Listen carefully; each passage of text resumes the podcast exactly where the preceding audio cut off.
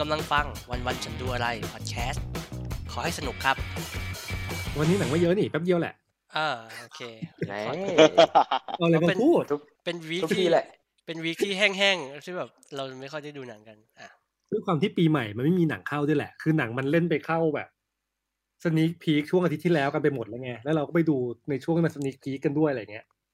ก็กลายเป็นว่าอาทิตย์นี้ก็อยู่บ้านดู Netflix ไป เออโอเคงั้นก็ก็เดี๋ยวเดี๋ยวก่อนอื่นเลยก็สวัสดีปีใหม่ทุกคนกันนะครับ สวัสดีครับอ้าวอันนี้คืออัดแล้วอัดแล้วโอเคใช่ครับผมโอเคโอเคอัดไปก็ต้องคได้รับเพิ่งเพิ่งกดอัดจนเมื่อกี้เลยสวสวัสดีครับ สวัสดีครับ เย้ก็วันนี้มากันสี่คนเหมือนเดิมครับ ใช่มันเป็นมันเป็นเหมือนที่พูดไปตอนแรกว่า มันจะเป็นวีคที่ไม่ค่อยมีหนังเท่าไหร่ใช่มีมีงูเข้ามีมี หนังหนังเรื่องงู เออเอองูไม่ไม่ไม่รู้มีใครผ่านหูผ่านตาฮะหรือเปล่าหนังงู ใช่ชื่อเรื่องงูเลยเห็นเห็นเห็นขฮะองเออขอนึกชื่อก่อนนะเขาคือคนที่ทำเรื่องเรื่องอะไรวะเอ๊นี่คือะอะไรหนังไทยเหรอหนังไทยหนังหนังไทไทยยแบบไตเติ้ลเออออกมาชื่อแบบงูจบเงี้ยเหรอ ใช่ใช่ใช่ก็คือคนทำเรื่องคนทรงเจ้าอ่า ไม่รู้แต่แต่ อันนี้ไม่แน่ใจว่าเขาแปลงมาจากไออสรพิษด้วยหรือเปล่า อ๋อ ของแดนอลันแสแรงงสั้ทอนงใช่ไหมน่าจะเอ๊ะไม่ใช่ได้เขาคือได้เขายินชื่อได้นี้ยิเปล่านวะข่าวข่าวเรื่องนี้ไปไปมามาเออเออนั่นแหละครับ อืม นั่นคือหนังหนังต้นปีของเรา หนังไทยต้นปี เออ แล้วก็เออมีอะไรนะ มี trailer หนังสุดเซอร์ไพรส์ เออ ใช่ ซึ่งใครใครใคร PR วะคือแบบ เอาแผนการอะไรมาใช้อยู่ๆก็มาในการเปิดวันปีใหม่เลย งง ใช่ แต่แต่ดีนะเซอร์ไพรมันคือมากมันมันคือกิมมิกอะไรวะเออไม่ก็เหรู้มือนเหมือนกันเขาแต่เขาต้องถ่ายอยู่แค่นั้นด้วยนะ เพื่อมาทำ teaser อย่างเดียวอะจะถ่ายคือแล้วเห็นถ่ายชื่อนักแสดงที่ออกมาฮะไม่มีอยู่ใน teaser เลยใน teaser คือเป็นเซตนักแสดงเดิมที่ เคยอยู่ในหนังทุกๆเรื่องเออฮะหมายหมายถึงเรื่องเรื่องไหนเนี่ยเอาไม่ใช่บ้านทรายทองเหรอเฮ้ยอ๋ออ๋อเอออันนี้ก็เซอร์ไพรส์จริงแหละพจมานใช่ไหมสว่างคาตาเนอะอเออเออใช่อ๋อ ยังไม่ได้ดูเฮ้ยเนี่ยเราเข้าใจเป็นพ้นมาสว่างคาตามตลอดเลยไม่ใช่เหรออ๋อนึกว่าพูดถึงงู เออไม่จะไม่พูดใช่ถึงอันนี้ Quiet Place อ๋อ ภาคสองเอาเดี๋ยวเอ้ยเดี๋ยวเอาอย่างนี้ดีกว่าเอาอย่างนี้ดีกว่าคือรู้สึกเราเราเข้าใจกันอะคนละเรื่องกันเอางี้ดีกว่า งั้นตอนเนี้ย เดี๋ยวเปิดดูเทรลเลอร์พจมาก่อนเลย อ่าโอ้เดี๋ยวเดี๋ยวก่อนเปิดสงดู trailerอร์นะครับ เราต้องบอกก่อนว่าพจมานสว่างคาตาเนี่ย จะเล่นโดยแพนเค้กอืมแล้วก็และแน็กปะมี แล้วก็มีแน็กมีแน็กแฟนฉัน อ่าอืมเออ แต่ในตัวอย่างอะ แม่งไม่มีอะไรเลย ไม่มีไม่มีเลยมีแต่คือยังตัวไม่ถ่ายนี่เอง มีตัวฮิตฮิตมีตัวฮิตฮิตก็คือมีเอ่อโก๊ะตี๋มีแก๊งเดิมที่เป็นแก๊งอ่าเดียวกับแต๋วแตก มีอืมและอ่ามีมีพจน์อานนท์ด้วย มีติ๊กกินมีสีพจน์อานนท์ด้วย เออ เปิดดูครับโหตอนนี้อยากให้เปิดดูมาก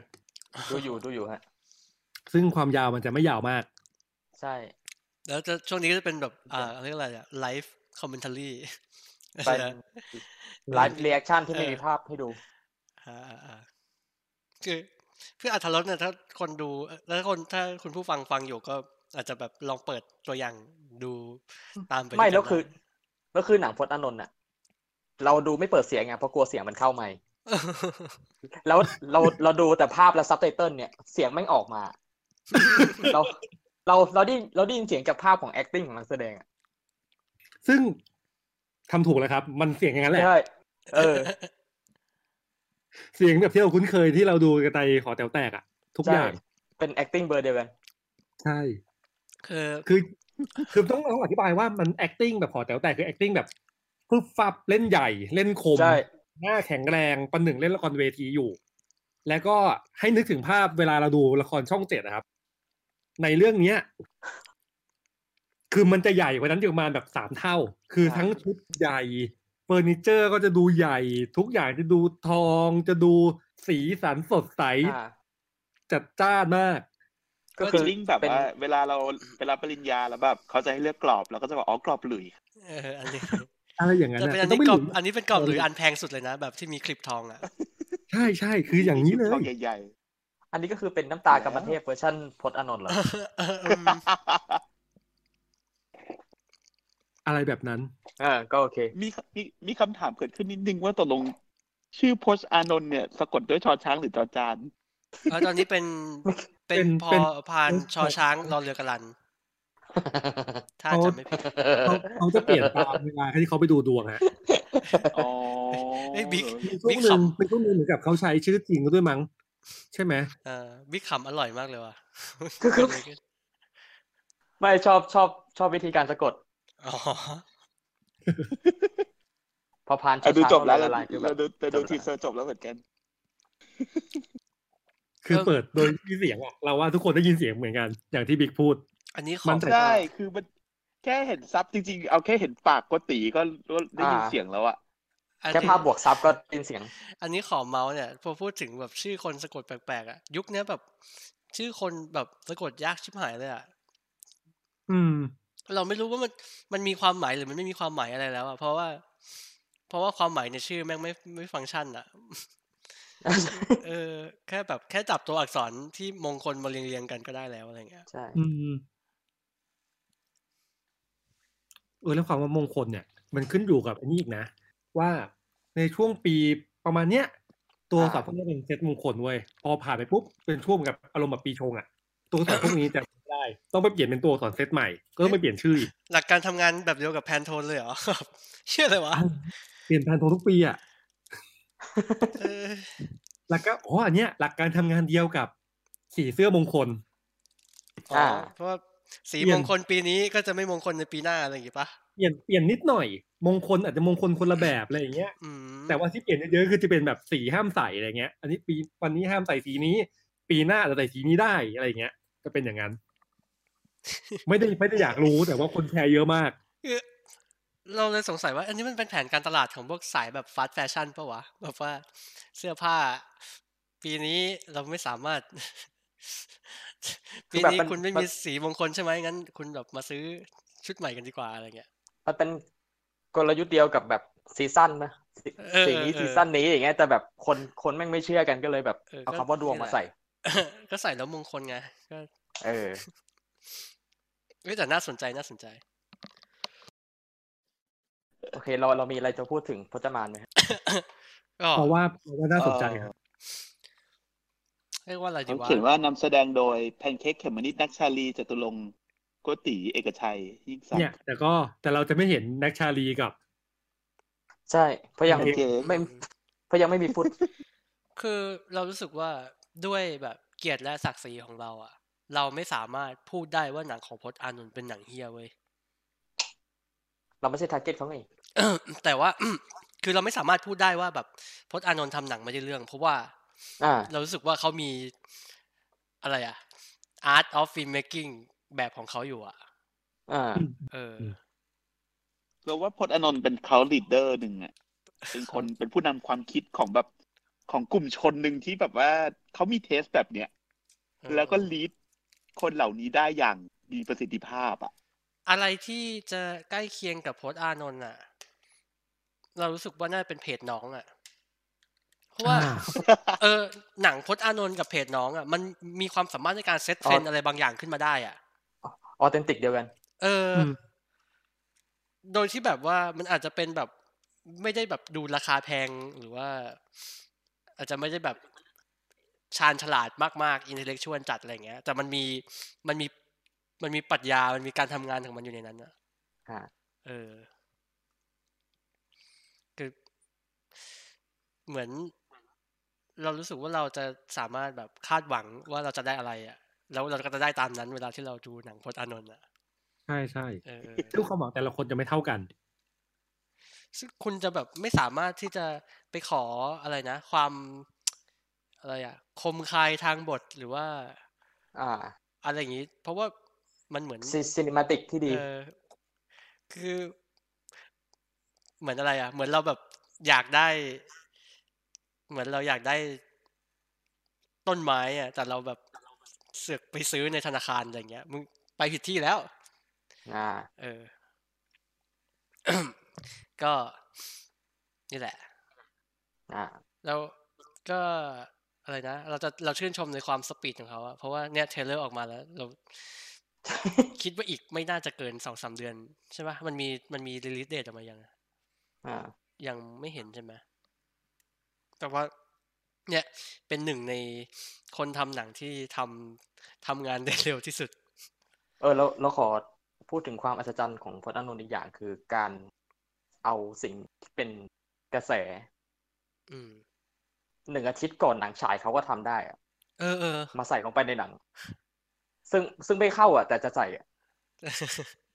เพื่อเพื่อเพื่อเพื่อให้เป็นบทบันทึกของยุคสมัยนั้นอะเออเออแล้วหนังมันก็จะเป็แบนบเป็น เป็นเป็นบันทึกเป็น memoir อ่า เป็น mark เป็น landmark ของยุคสมัยนั้น ว่าแบบพอเรามาดูหนังเรื่องนี้ในในอีกแบบห้าปีข้างหน้าแบบอ๋ออัเช่นนี้แบมันบเคยเกิดขึ้นนี่หว่า อะไรน้ำมันท่วมมีใหญ่แค่นี้อยู่นะ น้ำท่วมเออใหญ่แบบศพเด็กอะไรเงี้ยแบบเออมันมันมันไม่มีคนทำได้อะหรือแบบพวกหรือแบบพวกคลิปไวรัลหรือแบบ พวกวลีฮิตๆในณช่วงนั้นอะไรอย่างเลยอืม ซึ่งเราจะลืมไปแล้วแต่แบบ มันจะถูกบันทึกอยู่ในหนังพจน์อานนท์คือเป็นของเขาเป็นที่จะมาสว่างคาตาเป็นเป็นของที่แบบหนังตุ๊ดๆอย่างแบบตุ๊ซี่ทำไม่ได้อะทำไม่ได้ เออเราคิดว่าทำไม่ได้อะนอกนอกจากจะเป็นหนังแล้วเขายังเป็นอาคายของมีมเออเออเออกลายเป็นเนี่ย คนที่แบบ คนที่อะไรนะ คนที่แบบชาวดูหนังทั่วไปจะให้อยู่ในระดับล่างสุดอะแต่ว่าจริง ๆ แล้วเขาเป็นเป็นบุคคลสำคัญมาก ๆ เลยนะ ในในในแบบ ในเขาเรียกอะไรประประวัติศาสตร์ภาพยนตร์ไทยอะเหมันเขาเป็นสัญญาเวลาแบบโดนแซะว่าแบบหนังไทยไม่ดีอะเออเออเหมือนเหมือนเป็นแบบ เป็นชื่อที่แบบ เหมือนหยิบ เป็นทักษิณเออเป็นเป็นทักษิณทักษิณในวงการหนังอะคือวงการวงการหนังแย่อะไรอะไรไม่ได้ไม่ดีก็จะแบบโทษพจน์อานนท์เออไปก่อนอะไรเงี้ยใช่ซึ่เป็งนจเหริยื่งอๆแล้วเหยื่อวัอะฒกรรมหนังคืไทอยเขาอะแม่งไม่ใช่คนทำหนังไม่ดีนะเว้ยเรื่องของเรื่อง อืม ใช่เพราะว่าหนังดีเขาก็เคยทำแต่คือเขาไม่อ่าไม่ได้เงินเขาก็เลยเลิกทำก็นั่นแหละเท่านี้ชีวิตมันก็เท่านี้ปะวะเพราะอย่าลืมว่าพจน์อานนท์แจ้งเกิดจากหนังแบบ ไม่ใช่หนังทุกคนนี้เลยนะเขาจ้างฝนเขาแจ้งเกิดจากสิบแปดฝนคนอันตราย เออเออสติแตกทั่วโลกอะไรอย่างนี้เลยนะแล้วเป็นไอคอนของยุคสมัยเลยอะคือ สมัยนู้นเราดูอ่าสติแตกแล้วเราก็แบบไอ้เฮียสนุกสัสๆแบบ อ่า อืมเอ้ยแล้วแล้วเป็นคนที่แบบ เป็นคนทำหนังยุคพีพีนางนาคที่แบบยังมีงานทำเอออ อืมหมายถึงว่ายังมีงานต่อเนื่องยาวนานใช่ใช่อัศจรรย์มากอะ นี่แหละครับพจน์อานนท์ของเราใช่แล้วคือแบบนี่แหละคือความน่ากลัวครับ คือ ถ้าหากว่าคุณทำงานดีแล้วไม่ได้เงินครับ เขาก็จะเทิร์นคุณเข้าสู่ใจครับอืมแต่จริงๆอะที่มันน่าสนใจคือ ไม่ว่าจะเป็นยุคไหนก็แล้วแต่อะนักแสดงในหนังพจน์อานนท์อะแจ้งเกิดในวงการเสมอ อืม เออ อันนี้น่าสนใจนึกออกป่ะคือตั้งแต่แบบ สติแตกสุดโคตรโลกสแปดฝนอย่างเงี้ย ก็คือแบบแจ้งเกิดดารายุคแบบเก้าศูนย์ใช่กันแบบอ่าเหมือนตอนนั้นเขาบ้างทำอยู่กับ RS ก็แล้วก็บูมจัดจัดไม่เพราะเบสิกเขาเป็นแมวมองมาก่อนนะใช่ไหมๆอืมอืมอืมใช่ใช่ใช่เหมือนเขาเหมือนเขาดูเหมือนเขาดู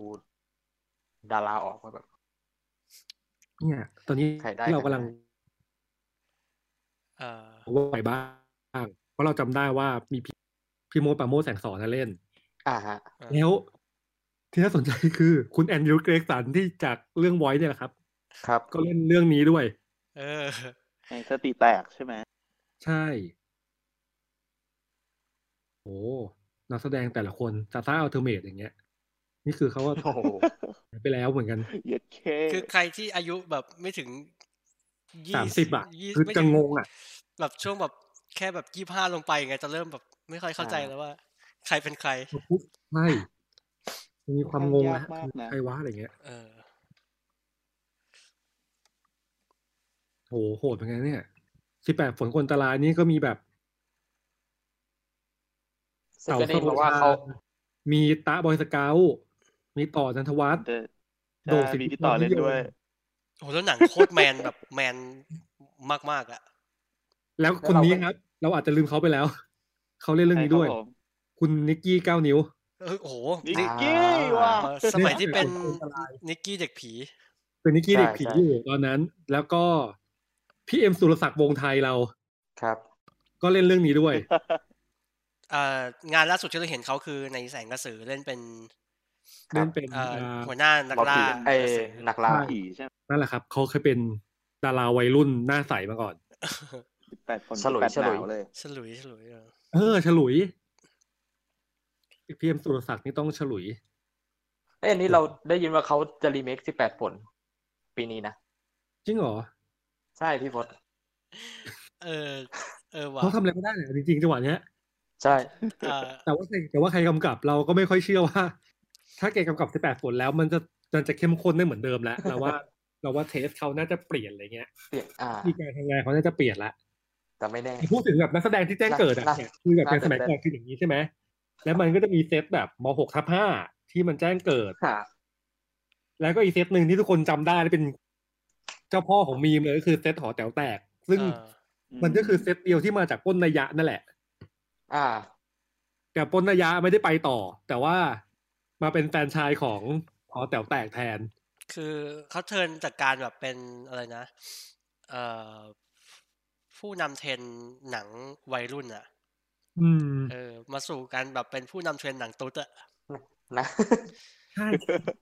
เป็นแบก็บถูกเป็นเป็นแบรนด์ เออ อืม นี่เรากำลังแบบว่ากำลัง analyze outer theory ของพจน์อานนท์อยู่ใช่ไหมใช่ใช่เป็นซึ่งจริงๆแล้วอะหนังสาวเรื่องแรกที่เขาทำอะแม่งคือไวบึมเว้ยซึ่งทำต่อจากโกซิกอ่าโอ้ยอันอ่าอันนี้คนที่ก็โกหกดังนะ ใช่ใช่ใช่จริงๆ มันเป็นกระแสมากเลย คือแบบอาจจะเป็นเพราะว่าช่วงไวบึมที่ทำอะ เพราะว่ามันอาจจะมีกระแสของตอนนั้นมันจะมีสตรีเหล็กอ่าอ่าอยู่อะไรเงี้ย มีภาคหนึ่งภาคสองเนอะอะไรเงี้ย ก็เลยทำไวบึมมามั่งทำเป็นทีมกองกีฬากระเทยอ่าอันนี้เป็นทีมกองเชียร์ด้วย เออเป็นเชลิเดอร์อันนี้เป็นเชลิเดอร์โหอันนี้เนี่ยจะเป็นจะเป็นข้อมูลที่พวกคุณชาวเอ่อ อะไรนะ Gen twenty something พวกชาว millennial จะไม่ค่อย get เท่าไหร่เออแค่บอกว่าเนี่ยโค้ดอานนท์เคยทำหนังดีไหมเคยอืมหรือเอาจริงๆถ้าแบบ พูดแบบไม่เต็มปากอะอย่างแบบเพื่อนกูรักมึงหวาอย่างเงี้ยแป๊บแป๊บนี่สิบสามปีนะครับ เพื่อนกูรักมึงหวาเนี่ย และแบบว่าอืมคนจะชอบแบบแซวกันว่าอ๋อหนังเกย์แบบต่างๆ นานาอะไรอย่างนี้ใช่ไหมใช่ใช่ซึ่งเออจริงๆแล้วแบบเพื่อนกูรักมึงหวาอย่างเงี้ยมันก็เป็นแบบเป็นนำเทรนด์ของ หนังความสัมพันธ์กับโรแมนต์นั่นแหละเออในช่วงยุคต่อจากนี้อะไรแล้วเงี้ยเราพบว่างานภาพในหนังเรื่องเนี้ย แม่ง masterpiece สัสๆคือดีเฮ้ยแทบจะภาพดีสวยมากสุดๆในยุคนั้นเลยอะจริงใช่เพราะว่าจริง ๆ แล้วว่าเขาใช้ตากล้องเออคนเดิม แล้วก็หลาย ๆ หลายๆโคดหลาย ๆ เรื่องใน Five Star ก็ใช้พี่คนนี้งคือพี่ดังด้วยนะ เดี๋ยวนะตากล้องถ้าจำไม่ผิดจะเป็นพี่เปียหรือเปล่าที่เขาเพิ่งได้รางวัลไปอะ ไม่ไม่คือถ้าหากว่าเป็นเรื่องเพื่อนกูรักมึงหวาจะเป็นพี่จิ๊บทิวาพี่จิ๊บเออทิวาถ่ายเรื่องอ่าเออเออเออเอาคนนี้ก็เก่ง ใช่ใช่พี่จิ๊บทิวาเก่งเก่งเลยเออถ่ายค่อนข้างจะหลายเรื่องของ ของอะไรนะ อ่าไอ้ของ Five ที่แก Star กำกับไอ้มันก๋วยเตี๋ยวเนื้อคนนะใช่ใช่ใช่ใช่อ่าอ่าอ่ามันคือว่าชื่อก่อนชิม เออ อ่าโอ้โหนี่แบบทำไมว่าเราไป อะไรนะอ๋อเราจำชื่อเดิม เป็น เป็นการเปิดรายการด้วยการแบบนั่งคุยกัน อย่างเคร่งเครียดเอ๊ะเรื่องพจน์อานนก็ท์อ๋อทีแรกเนี่ยที่ยอดแล้วทีแรกเราแปลงมันจะเป็นหนังแบบหนังใช่ขุนพันสองด้วยนะฮะพันสองคือเขาถ่ายแบบเลนส์ในการถ่ายเขากว้างมากเลยอะอืมเนี่ยแหละครับ อ่าพจมาสว่างคาตา ครับก็โอ้เราว่ามันมันเป็นมันเป็นหนังซีมันเป็นหนังชุดที่ ชุดชุดชุดเนี้ยนะของของพจน์อานนท์อะที่แบบมันมีแฟนอยู่อะอืม คือไม่รู้หนังดีหนังเหี้ยแต่แบบกูต้องไปดูเอามีมแน่ๆอะไรเงี้ยอืมแล้วแบบ เราเรานึกไม่ออกว่าแบบ เหมือนเทคนิคนี้มันเหมือนกับต่างประเทศคนไหน คือแบบใช้ นักแสดงเซตเดียวแล้วเอามาเล่นเออหนังโทนโทนเดียวกันเปลี่ยนคาแรคเตอร์นิดหน่อยแต่ แต่ท้ายที่สุดก็คือเล่นเป็นตัวเองอะแล้แล้ววแบบแล้วก็หมุนหมุนแล้วหมุนพล็อตไปเรื่อยๆอะตระกูล Seth Rogen ไงเออประมาณนั้นไหมไม่รู้อะแองโอเราเวออะร์นี่หรอมันก็มีแค่ไม่กี่เรื่องป่ะ เราไปนึกถึงไอ้นี่เออ American Horror Story อะที่เป็นใช้นักแสดงเซตเดิมอะแต่เออว่ามันจะเปลี่ยนเอออ๋อทำเรื่องเปลี่ยนแต่ละเรื่องใหม่อะ แต่ Horror มันมันเปลี่ยน character ไงเออใช่ แต่อันเนี้ยอะมัน character ไม่มันไม่หนีกันเท่าไหร่อะเออมันแต่หมุนพล็อตไปเรื่อยๆอะนึกถึงพชุวดกเดิม ตระกูลนี้อันหนึ่งคนละสถาน คือตระกูลหนังของเซตของแซดเอแซเอออ่าพวกแอร์เพลนนี่นะใช่ใช่ใช่อืมไอ้เหี้ยเขาลืมเราลืมชื่อเขาอะ ฝรั่งฝรั่งไม่ค่อยทำแบบนี้กันแต่ว่าแบบหนังตระกูลแบบใส่หน้าอะไรอย่างเงี้ย ที่แบบหนังนาคอมอ่าอะอ่าอ่าอันเนี้ยก็จะก็จะใช้วิธีการคล้าย ๆ กันปะ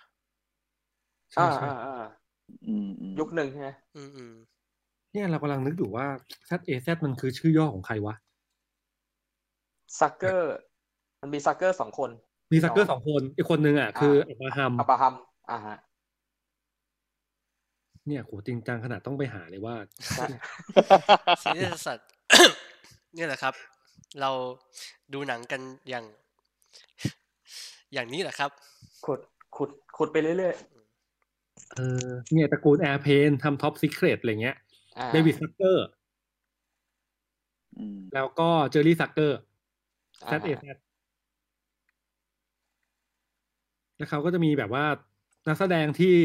เล่นเป็นบทเดิมอะ แต่ว่าไปอยู่ในทุกที่อะคือคุณเลียมอ่า Leslie Nielsen ฮะ เพราะคุณ Leslie Nielsen เนี่ยก็จะเล่น เล่นหนังให้แก๊งเนี้ย ตั้งแต่แบบพวกแอร์เพนเนคเ d กัน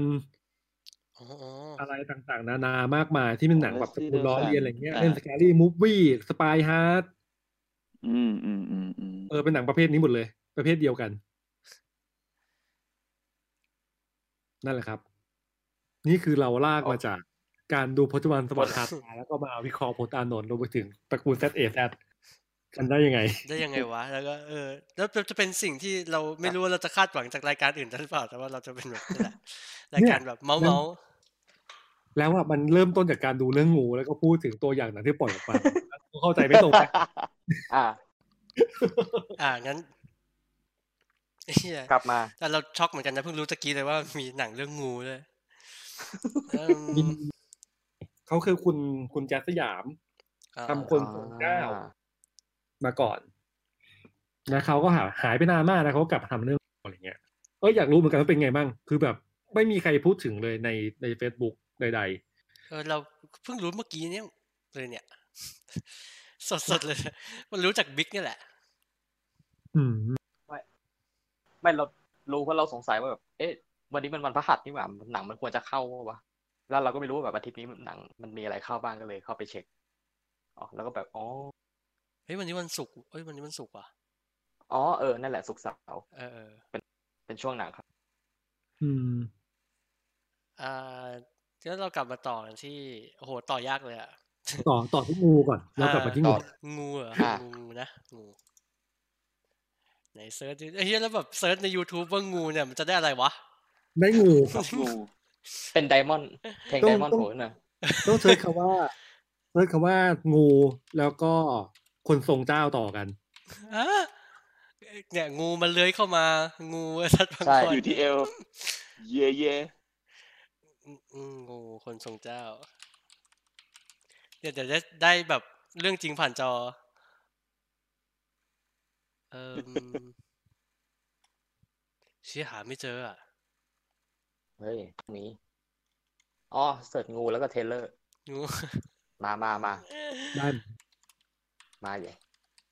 เออแล้วเออทำแบบนี้ก็สนุกดีเหมือนกันว่ะเนี่ยครับไลเราฟ์โชว์ไลโครงฟ์เรีสยร้างชั่นนี้คือแบบเซิร์ชกันเห็นเห็น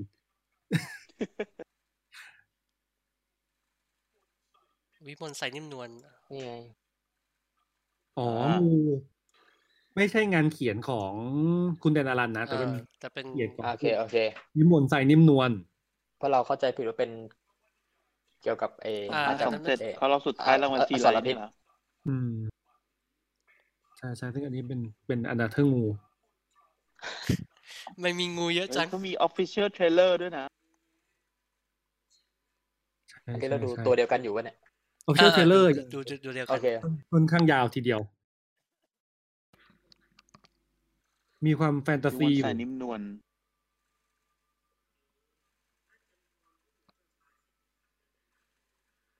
ซีไรมีบทวิจารณ์ออกมาจากของแบร์ไตอ่า ค่อนค่อนข้างยับยับเยินอยู่ประมาณหนึ่ง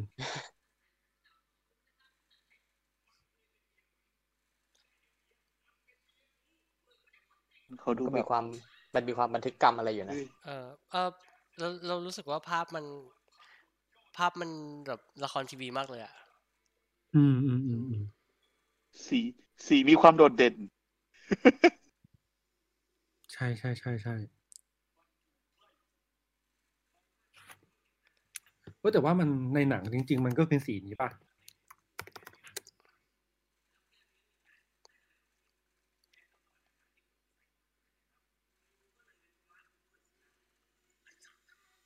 เดี๋ยวเรา เราจะปล่อย dead air แล้วต่างคนต่างดูอย่างนี้ได้ด้วยเหรอ แบบนิ่งไปเลยอะแบบ เชี่ยเมื่อกี้คืออะไรเดี๋ยวก่อนฉักโดนตบนี่คืองูอะไรใช่ไหมวะ what นี่แหละครับอ่าเฮ้ยอืมมันมีมันมี scene ที่งูโผล่ขึ้นมาบนโฟกาวอะเออแต่เป็นงูแบบเราดูนึกถึงปลอมๆปะงูเราเรานึกถึงมีมของแม็กแม็กแอนมีเออช่างมันเถอะเราชอบเราชอบซูเปอร์ที่มันโผล่ออกมา แล้วก็มีงูปลอมๆอะ แล้วก็ซูเปอร์อะ ไอ้เหี้ยนี่อะไรเนี่ย สัตว์ที่ฉกทุกสิ่งทุกอย่างไปจากชีวิตของคุณไอ้เจเหี้ยโดเฮ้ยคมอยู่ เจโดโอ้โหต้อนรับปีใหม่สองมกราคมสองห้าหกสามไงแหละครับ เข้าใจว่าเป็น exclusive SF นะ เออ ใช่ใช่ อ่าโอเค exclusive SF จริง เป็นไงบ้างครับบิ๊กหลังจากที่ทุกคนได้เห็นตัวอย่างงูแล้วบิ๊กต้องเล่าแล้วแหละว่าประสบการณ์ในการไปดูงูในโรงเป็นไงบ้าง ผมดูเหรอ อ๋อผมไม่ได้ดูไม่ได้ดูเหรอเออโอเค ผมก็เช็ค ผมก็เช็คเฉยๆว่าแบบอ๋อออาทิตย์นี้มันมีอะไรเข้าบ้างแค่นั้นมีเองงูมันะนผมไม่มันได้ดูมันเข้าเงียบมากเลยเนอะเหมือนงูไงเหมือนงูที่มันแบบ เข้ามาเงียบเดินเข้ามาๆงูที่เลยเข้ามาอยู่ที่เอว เยี่ยเยี่ยอะไม่เราไม่มีอะไรคอมเมนต์กันใช่ไหมไม่ไม่รู้จะพูดอะไรอะใครสนใจที่จะอยากดูหนังไทยที่เข้าโรงเงียบๆ แล้วก็ Exclusive Only ของ SF นี่ก็ไปดูกันได้นะครับ กับงูนะ อืม ก็ แต่ว่าน่าจะเลือกสาขานะ เพราะว่าเหมือนกับเข้าน้อยมากเลยอะนี่เราเช็ครอบให้อยู่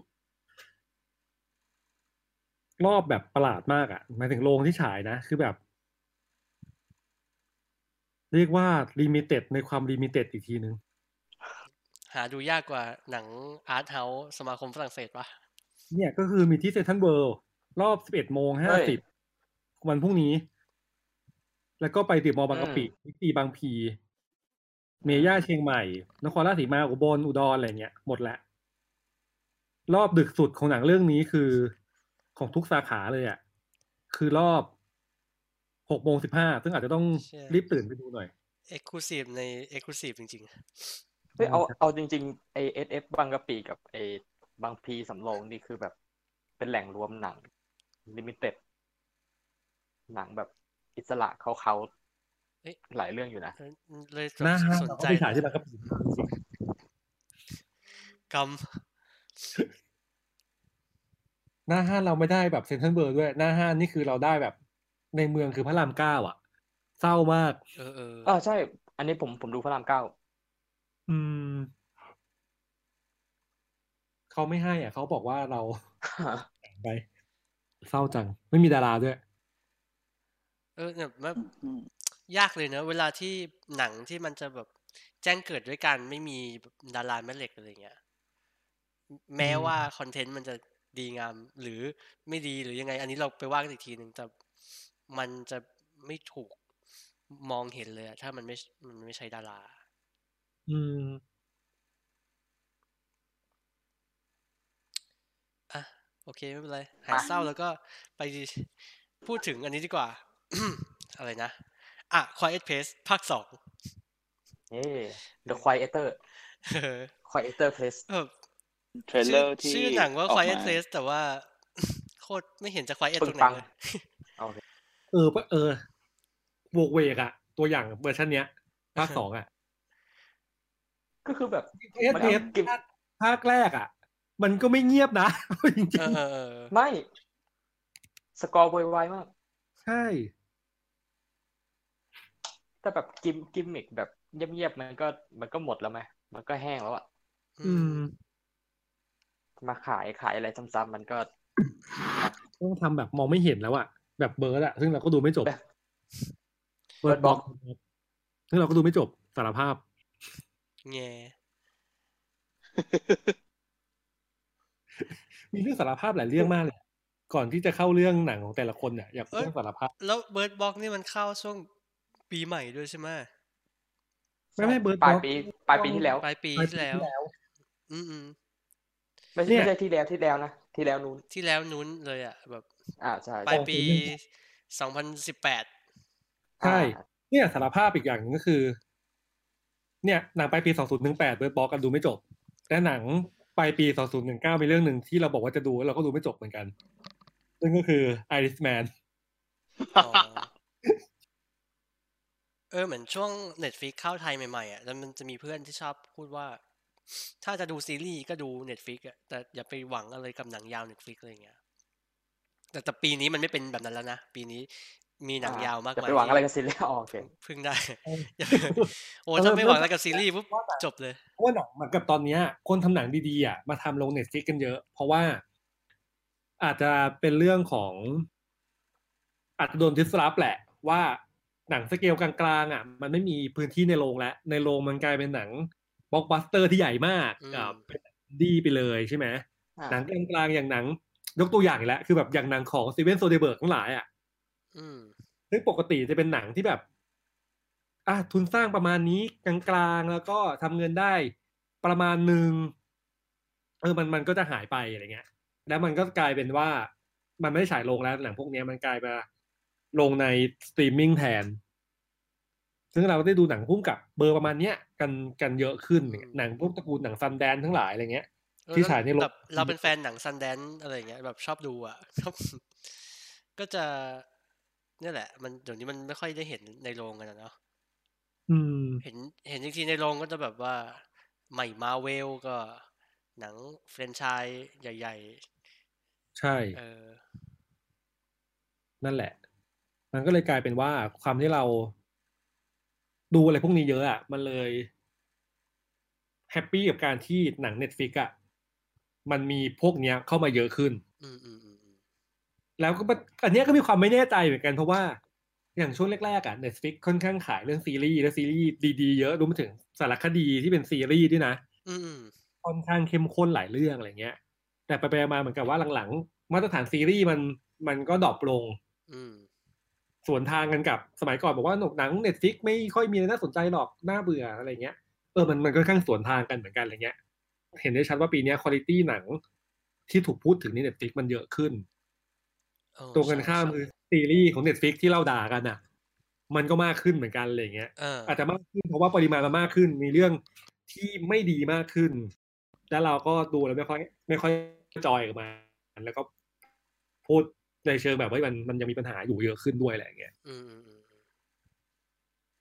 โอ้ถ้ามีนั่นแหละมันเลยกลายเป็นว่าซีรีส์ Netflix ตอนเนี้ยที่เราดูอะ แม่งกลายเป็นซีรีส์เกาหลี ที่สามารถดูได้ตามวิวหรือว่าดูตามแอปสตรีมมิ่งอื่น ๆ ได้อะไรเงี้ยมากกว่า original ด้วยใช่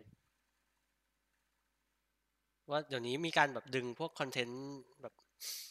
อะไรนะ เอเชียอะไรเงี้ย แล้วเขาเขาบอกว่าตัวเลขของซีรีส์ origi เออซีรีส์ Netflix อะในเอเชีย มันแบบมันดังข้ามกันไปข้ามกันมาเว้ยเช่น ของที่ไทยอาจจะไปดังที่อ่ามาเลเซียมาเลเอ่อเกาหลีอะไรเงี้ย มีมีข้ามไปเหมือนกัน หรือซีรีส์เกาหลีก็จะข้ามมาดังโซนเนี่ยเซาอีสนานาเออเออน่าสนใจเหมือนกันว่าแบบ เหมือนกับว่ามันกลายเป็นอีกฐานหนึ่งอะที่ที่ Netflix แบบ US Netflix ยุโรปมันมันมันไม่ทำกันแบบเนี้ยเออออืม นั่นแหละ ซึ่งจริงๆ ช่วงปีใหม่เราได้ดูซีรีส์เรื่องหนึ่งของ Netflix เป็น original ของตุรกี เออโอ้โหแปดตอนจบ แบบให้นึกภาพเคว้งครับแปดตอนจบเหมือนเคว้งอะนึกออกปะอ่าคือสามารถจบในตัวก็ได้ หรือว่าจะไปต่อก็ได้อะไรเงี้ยอ๋อทำไว้แบบว่ากึ่งกึ่งยิงรับกึ่กึ่งงผ่านสู้เออกึ่งยิงกึ่งผ่าน เออเอออะไรแบบนั้น ก็ก็ไม่ได้น่าจดจำมากขนาดนั้นอะไรเงี้ยอืมเออ แต่เดี๋ยวแต่เดี๋ยวจะมาพูดถึงนิดหน่อย เฮ้ยเดี๋ยวเราจะพูดถึงอะไรกับ The Quiet Place หน่อยไหมไหนบิ๊กมีอะไรเราไหมก็ถือว่า ถ้าถ้ากันเอากันตรงๆ The Quiet Place ใน part สองอะเรานึกถึง Last of Us เลยเอ่ออ๋อจบเลย Last of คือประโยค Us คือเกมคำเดียวคือจบเลยนึกว่านี่มันนี่คือ Last of Us แล้วอะ อืมอืมอืมอืมเออบี้วายวายแล้วก็แบบ มันใช้เสียงแล้วก็ผู้ใหญ่ถือปืน สู้เพื่อเด็กอะไรเงี้ย นี่มันคือ Last of Us ชัดๆอะ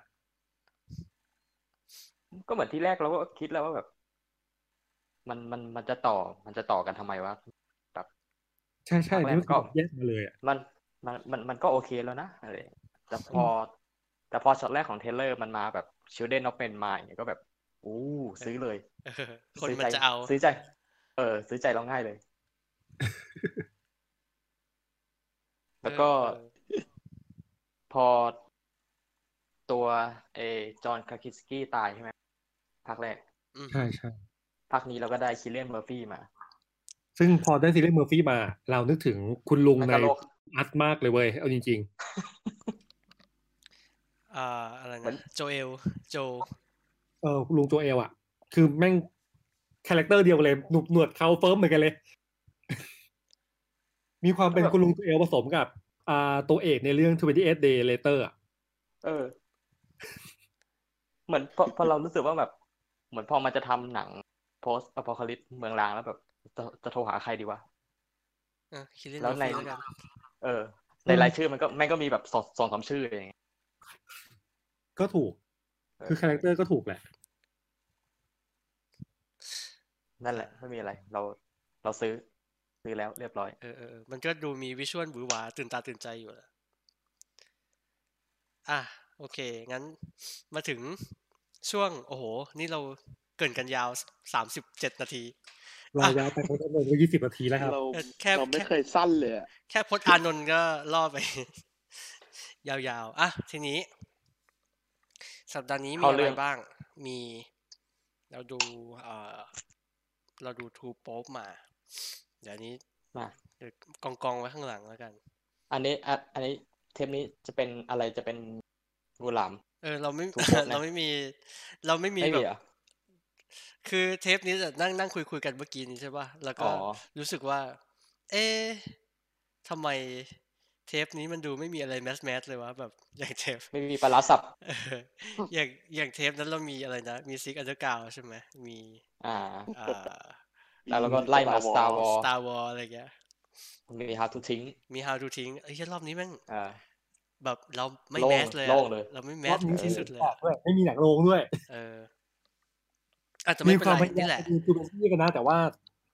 ก็ก็ลาทิ้งความพยายามไปด้วยอะไรก็ไม่รู้เหมือนกันเออแต่ละคน จริง ๆ เราว่าเราไปเครียด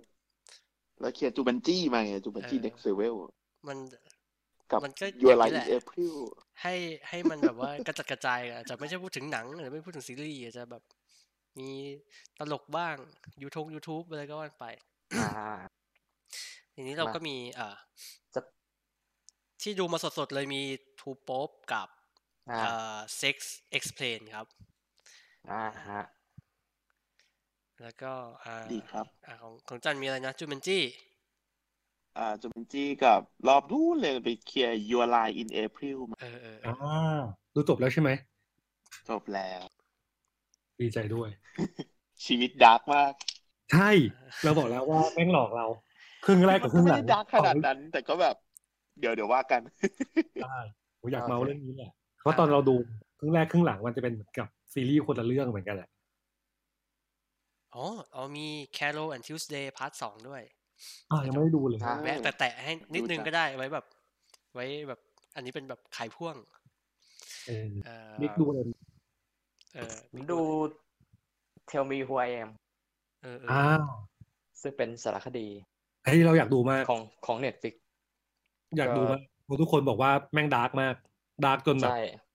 ดักดาวดำดิ่งอาจจะเป็น dark จนแบบ จินตนาการไม่ออกว่ามันจะ dark ได้ขนาดนั้นเลยเหรอ อาจจะเป็น week สำหรับใช่การแบบว่า non fiction นะคือแบบมัน ช่วงนี้ดูแต่อะไรที่มันแบบว่าสร้างจากเรื่องจริงต่างๆนานาอะไรเงี้ยกันมาของเราก็ เราอาจจะแวะ The Gift ที่เป็นซีรีส์ของตุรกีให้หน่อยหนึ่งดูจบแล้ว แล้วก็อีกสองเรื่องก็คือจะมี Two Pope กับอีกเรื่องหนึ่งก็คือ Barry เออเอออันนี้น่าสนใจอะ ซึ่ง ซึ่งไม่ใช่ซีรีส์ของ HBO เออไม่ใช่ด้วย Barry เรื่องนี้เป็นอ่าแบลลี่โอบามา เป็นนิกเนมของใช่ของของคุณบารักโอบามาอะไรเงี้ยบารัก original อะไรอย่างนั้น มีความเป็นอย่างนั้นอยู่ฮะเออเออมันเราจะเริ่มจากอันไหนก่อนดีนะอืมเราเราขอจิ้มไปที่ The Gift เร็วๆก่อนแล้วกันซีอ่ารีโอส์เคโอเคซีรีส์ตุรกีคือหลังจากที่พูดเรื่องแบบ Netflix ทำซีรีส์แล้วแบบปริปริมาณมันเริ่มเยอะขึ้นเนอะอะไรเงี้ยอ่าเราก็เริ่มเห็นแบบ original ที่เป็น original original อะของประเทศประหลาดประหลาดๆมากขึ้นแหละอืมเช่นตุรกีอยู่ๆไม่รู้เราทำอีท่าไหนเว้ยเราก็ไปเจอซีรีส์เรื่องนี้ สงสัยโอ้มากว่าแบบ aesthetic มันจะเป็นยังไงแบบสุนทรียะของชาวตุรกีเขายังไงกันนะอะไรอย่างเงี้ยเพราะว่าพอเฮ้ยพูดถึงตุรกีเออเราปุ๊บเราก็จะเรานึกสนใจถึงพวกฟังพวกกับแบบนี้เหมือนกันดี้ใช่ไหมเออหนังอืม World Filmใช่ใช่หนัง World Film อะไรเงี้ยแต่พอแบบ อะไรล่ะ แล้วชาวอิน อ่า ชาวตุรกีแบบ mass mass นี่เขาดูอะไรกันวะครับอ่าเนี่ย มันน่าสนใจมากเว้ย เพราะว่าถ้าเรานึกจินตนาการกันตามอะ เราตอนดูเคว้งกันอะ ได้ดูเคว้งทุกคนใช่ไหมครับอ่ายังดูครับครับอ่าดู อะเคว้งอะ มันแทบจะไม่มีความเป็นไทยเลยเว้ย มันพยายามจะเล่าเรื่องเป็นฮอลลีวูดมากอ่าอ่าอ่าอ่าอ่าบริบทของไทยแล้วเราอะไม่เชื่ออืม เออเราติดเราติดในโลจิกอันเนี้ยเยอะมาก ว่าเอ้ยเราเราไม่เชื่อเคว้งใน logic ของของตัวละครความที่จะทำอะไรอย่างนั้นอะไรเงี้ยอืมอืม story ของเรื่องที่มีความเขาเรียกว่าอะไรความสากลความ internationalใช่ เออ เราติดเคว้งเรื่องนี้มาก ซึ่งเนี่ย พอเราดู The Gift เว้ย เราว่ามันอาจจะเป็นเหมือนกับ เป็น mission ของ original Netflix อะว่าทุกประเทศจะต้องทำเป็นออ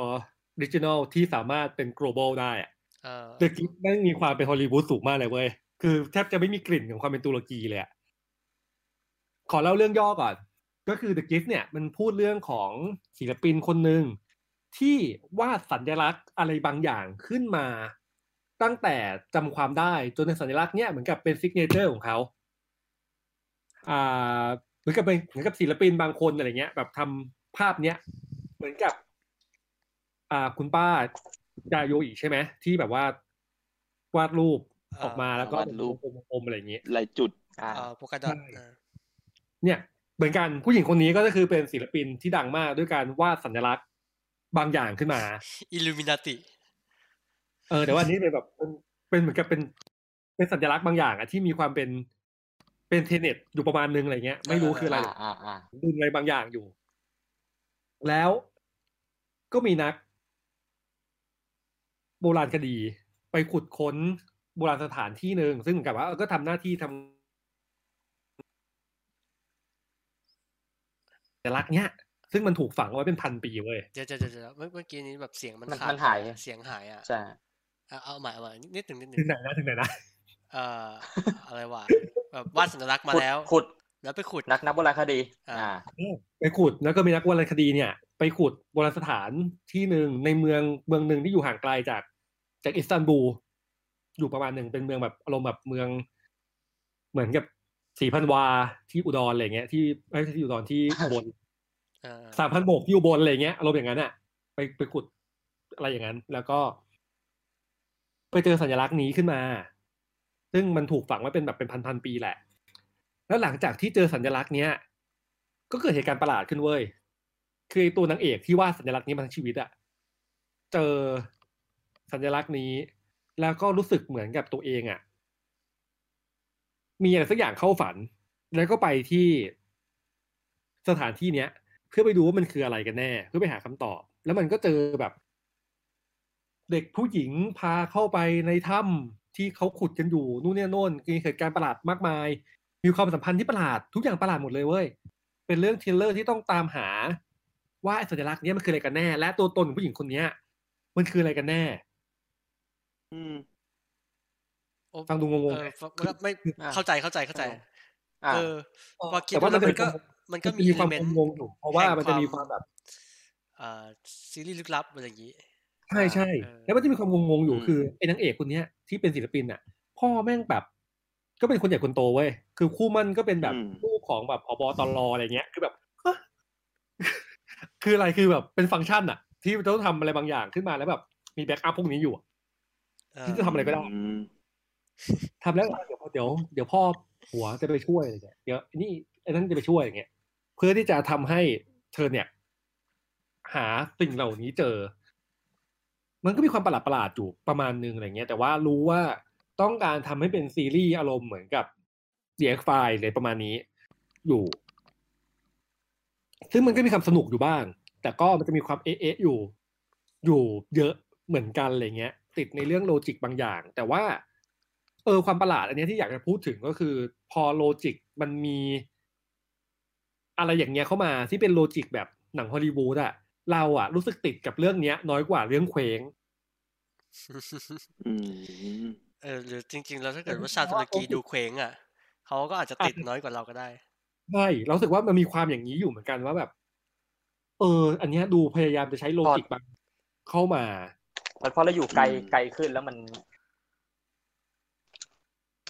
เราก็รับรับหมดเออ แล้วก็เราก็จะซื้อกับมันได้เราง่ายขึ้นเพราะว่า เออราอืม ไม่ได้อยู่ใกล้อะไรขนาดนั้นอืมเราไม่คุ้นเคยกับมันนี้เหรออะไรอย่างนั้นเอาล่ะเราอาจจะไม่เข้าใจบริบทมันอะไรเงี้ย บริบทของประเทศหรือพวกนี้ด้วย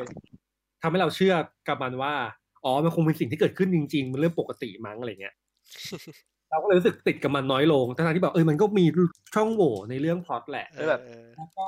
ซีรีส์มันก็มีแค่แปดตอนอะไรเงี้ย แล้วตอนจบมันก็แบบ twist ประมาณแบบ Umbrella Academy อะไรเงี้ย อ๋อคือมีจบก็ได้ หรือว่าจะมีต่อก็ได้ อะไรแบบนั้นอืม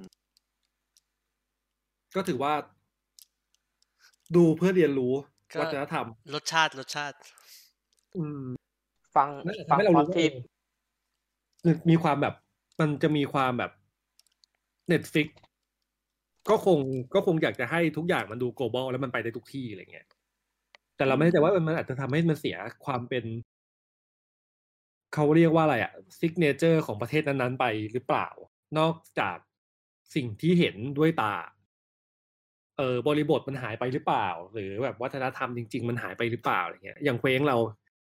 นอกจากเกาะที่สวยงามที่มีความเป็นไทยแล้วอะเราก็นึกไม่ออกว่าอะไรที่มันเป็นบริบทไทยอีกด้วยซ้ำอะไรเงี้ยพญานาคนับไหมฮะ โอ้เออพญานาคพญานาคที่เรามองเห็นพญานาคนี่เป็นเอ่อเป็นสมบัติร่วมของชาวอุตสาคเนย์นะอ๋อโอเคอืมเออพญานาคเป็นสิ่งที่เรามองดูเห็นพลแล้วพอเห็นพญานาคนี่ก็แบบจะกำหมัดนิดๆอยู่นะกำหมัดหลวมอะเอออะไรอย่างนั้น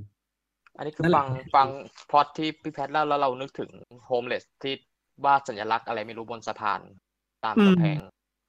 อ๋อตามกำแพที่งเขาแบบกรุงเทพอะ ทำเป็นไม้แมปปิ้งเป็นอะไรก็ไม่รู้ย่างอะงี้ใช่ไหมเออบิ๊กนั่นแหละเออเออนั่นแหละเจ๋ซึ่งจดีริงนะๆเรื่องจะบอกแค่นั้น มันมันก็จะพาไปเจอกับอะไรอย่างนี้ด้วยนะอะเออเออแบบหรือจริง ๆ แล้วโฮมเลสคนนั้นเขาสื่อสารกับอะไรบางอย่างที่แบบลึกลับอยู่หรือเปล่าอะไรอย่างมัเงี้นยแบบคือแบบเรามันก็จะพาคือไปเราเจออะไรอย่างเงี้ยที่เป็นเรารู้สึกว่าแบบพล็อตพล็อต Netflix Original อยู่รอบตัวเรา เฮ้ยจริงๆจริงๆทุกวันที่เปิดอ่านข่าวก็รู้สึกว่า เนี่ยมันหนัง Netflix ว่ะมันถ้าอยากควรถ้าอยากได้ทำต่ออะมันของหนัง Netflix เนี่ย ขอให้เข้าทวิตเตอร์ครับ เราจะได้หนัง Netflix ทุกวัน โอ้โหเห็ดแซ่บสามวันที่ผ่านมาตลอดเอ้ยเลยครับวันนี้วันที่สามตั้งแต่วันที่หนึ่งสองสามนี่เอมันอได้ได้ได้คนละเรื่องอะ บางวันนี่มีเช้าเย็นนี่นะ เออ เออเนี่ยเราเรารู้สึกคว่านแซ่บจริงบางทีอะ เราเหมือนเราอยู่ในหนังตลกอะอ่า เออ ที่แบบกำกับโดย อ่ารอยอันเดอร์สันอะไรอย่างเงี้ยคือคนดูอยู่จะตลกเว้ยแต่ว่าไอ้เหี้ยคนอยู่จเออริงแต่คนอยู่ในนั้นจะไม่ตลกอะเช่นอะไรนะ ที่มันที่มันมีอะไรอะ ไอ้ผู้ชายที่มันจะแบบกระโดดตึกอะแล้วมันโดดมันมันไม่ตายอะประชดแฟนอะแล้วก็แล้วก็ แล้วก็อ่าฉุกเฉินแล้วก็มาช่วยใช่ไหมล่ะในหน่วยต่างๆอะไรเงี้ย แล้วก็ก็ปลอบมันว่าแบบเฮ้ยอย่าแค่ผู้หญิงคนเดียวอะไรต่างๆนานาอะไรเงี้ย แล้วมันมีแบบลายลายหนึ่งมันฮุก มากๆเลยมันบอกว่าแบบ พวกพี่ พี่ไม่มีพวกพี่ไม่เข้าใจรักแท้หรอกอะแบบ โอ้ยฉันนี่มัน นี่มันกำกับโดยใครวะ นี่มัน มันคือมันเป็นซีนหนังมากๆอะเอออ๋ออ๋ออ๋ออันนี้คือข่าวข่าวจริงใช่ไหมเอออันนี้คือข่าวจริงอ๋ออ๋ออ๋ออ๋อคิดว่าเราเนี่ยคิดว่าเราพูดหนัข่างวจริงอะเราก็ไม่เชื่อกันเออเนี่ยแล้วมันฟังดูเหมือนหนังมากเราใช่ไหมล่ะเราคิดว่าโอ๊ตเล่าหนังอยู่ไงระหว่างฟังเราก็แบบนึกนึกอยู่ว่าเอ๊ะมันเรื่องไหนวะคือเผลอๆหนัง How to ทิ้งอะยังดูแบบเอ่อ เรียกว่าอะไรเนี่ยมันยังดูแบบฟิกชันน้อยกว่าข่าวจริง ๆ อีกอะอืเอมออืมมีอะไรอีกวะเจอเออเช่น อะไรนะพะหนุ่มโรงงานสองคนต่อยกันเพราะแบบเถียงกันว่าเมียใครสวยกว่ามันแบบที่มันมัน กูอยู่ในหนังเซตโลเกนเป็นหรืออะไร sketch หรือแบบอะไรวะทำไมมันเป็นสเก็ตสเก็ตคอมเมดี้เออ อันหนึ่ง เหมือนมาอะไรจะวะเหมือน เหมือนบางทีเราแบบดูหนังแล้ว แล้วเราจะรู้สึกว่าเหตุการณ์จริงเรามันเร้าใจกว่านั้นว่ะเหมือนแบบอะไรแบบนี้อืมอ่านข่าวเอาก็ได้อะก็จะเป็นก็จะเป็นมุกตลกแบบในหนังประเทศโลกที่หนึ่งอะเอออะเราอะคือเราเราอ่านแล้วเราก็ขำจนกระทั่งแบบ มันรู้ตัวอีกทีว่าเออไอ้เราเชี่ยนี่เป็นความจริงนี่หว่ามันเป็นหนึ่งในชีวิตเรานี่หว่า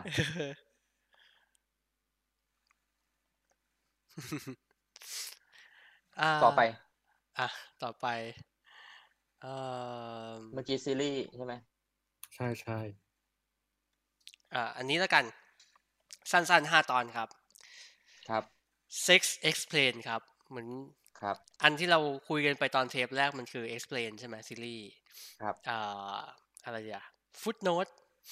ความรู้เป็นความเข้าใจเกี่ยวกับอ่าโลกสั้สนๆมัยใหม่อ่าสั้นๆ ตอนละอ่ายี่สิบนาทีอะไรเงี้ย มันก็จะมีตัวที่เป็นอ่าไซต์โปรเจกต์ก็จะมีแบบ My Explain พูดถึงเรื่องจิต พูดถึงเรื่องสุขภาพอ่าทางจิตอ่า mental health อืมอ่างวดนี้มัน เป็น sex explain ครับ เออ ซึ่งเออแค่ตอนตอนแรกอะเราก็ไม่เฉลียวใจว่า เออทำไมมันไม่ทำเรื่องนี้ลงในในซีรีส์หลักอะไรอย่างงี้อ๋อ ปรากฏว่ามันสามารถแตกลายออกมาได้ถึงห้าตอนด้วยกัน มันก็จะมีจริงๆแล้วเรารู้สึกว่ามันเรียงลำดับตอนมาได้ดีมาก มันจะพูดถึงอ่าแฟนตาซีทางเพศอะพูดถึง attraction ก็คือการแบบตกหลุมรักอะไรอย่างเงี้ย พูดถึง อ่าอะไรวะ birth control อืมเออคุมก็คือการแบบคุคุมมกำกำเนิเนิดดเออ แล้วก็พูดถึงการแบบให้กำเนิด เอออมแล้วก็พูดถึงนะจำไม่ได้อีกตอนมันคืออะไรเดี๋ยวเอาเป็นว่าเป็นเอ่อเป็น explain ที่แบบเร้าใจมากๆ เป็นเอออันนี้มันจะมันจะ เหมือนกับเราสามารถดูสิ่งเนี้ย ก่อนที่เราจะไปดู sex education ได้เลยอะอ่าอืมเป็นเออเหมือนเป็นเอาเอาไว้เปิดวิชาเออสุขศึกษาเพศศึกษา ได้แบบสบายสบายใช่ใช่แล้วมัน มันสวยงามมากอย่างตอนที่มันพูดเรื่อง เอ่ออ่าแฟนตาซีทางเพศอะไรอย่างเงี้ย มันก็เอาอะข้อมูลมาแบร์ให้ดูว่าแบบคำค้น ในอ่าพรทับนั้นมีอะไรบ้างอ่าหนึ่งสองสามอะไรอย่างงี้อืมเช่นแบบว่า มนุษย์เอเลี่ยนผู้ชายอ่าหนึ่งในสามคนจะต้องเปิดดูหนังโป๊แบบเอ่อแบบเอาคุณแม่แบบอะแบบอืมิลฟ์อะไรอย่างเงี้ยเออพบว่ามันเป็นอ่าหนึ่งในประเภทที่ยอดฮิตอืมก็จะมีอะไรวะบอกว่ามันมีอยู่สามปัจจัยอะ ที่ทำให้แบบแฟนตาซีที่เป็นเรื่องปกเฮ้ยติเดี๋ยวเดี๋ยวก่อนแม่แม่นี่คือแม่คนอื่นนะแม่คนอื่นแม่คนอื่นอ่าอะโอเคป้องป้องกันโอเคป้องกันไม่เคลียร์การสับไม่เคลียร์สนเนี่ยใจเย็นเออใจเย็นอ่าโอเคโอเคแล้วมันก็จะมีแบบเขาบอกว่ามันจะมีองค์ประกอบอยู่สามแบบก็จะมีแบบอะไรนะ power and control มีแบบว่าจำนวนคนที่มากกว่าสองอืมอ่าแล้วก็มีเอ่อ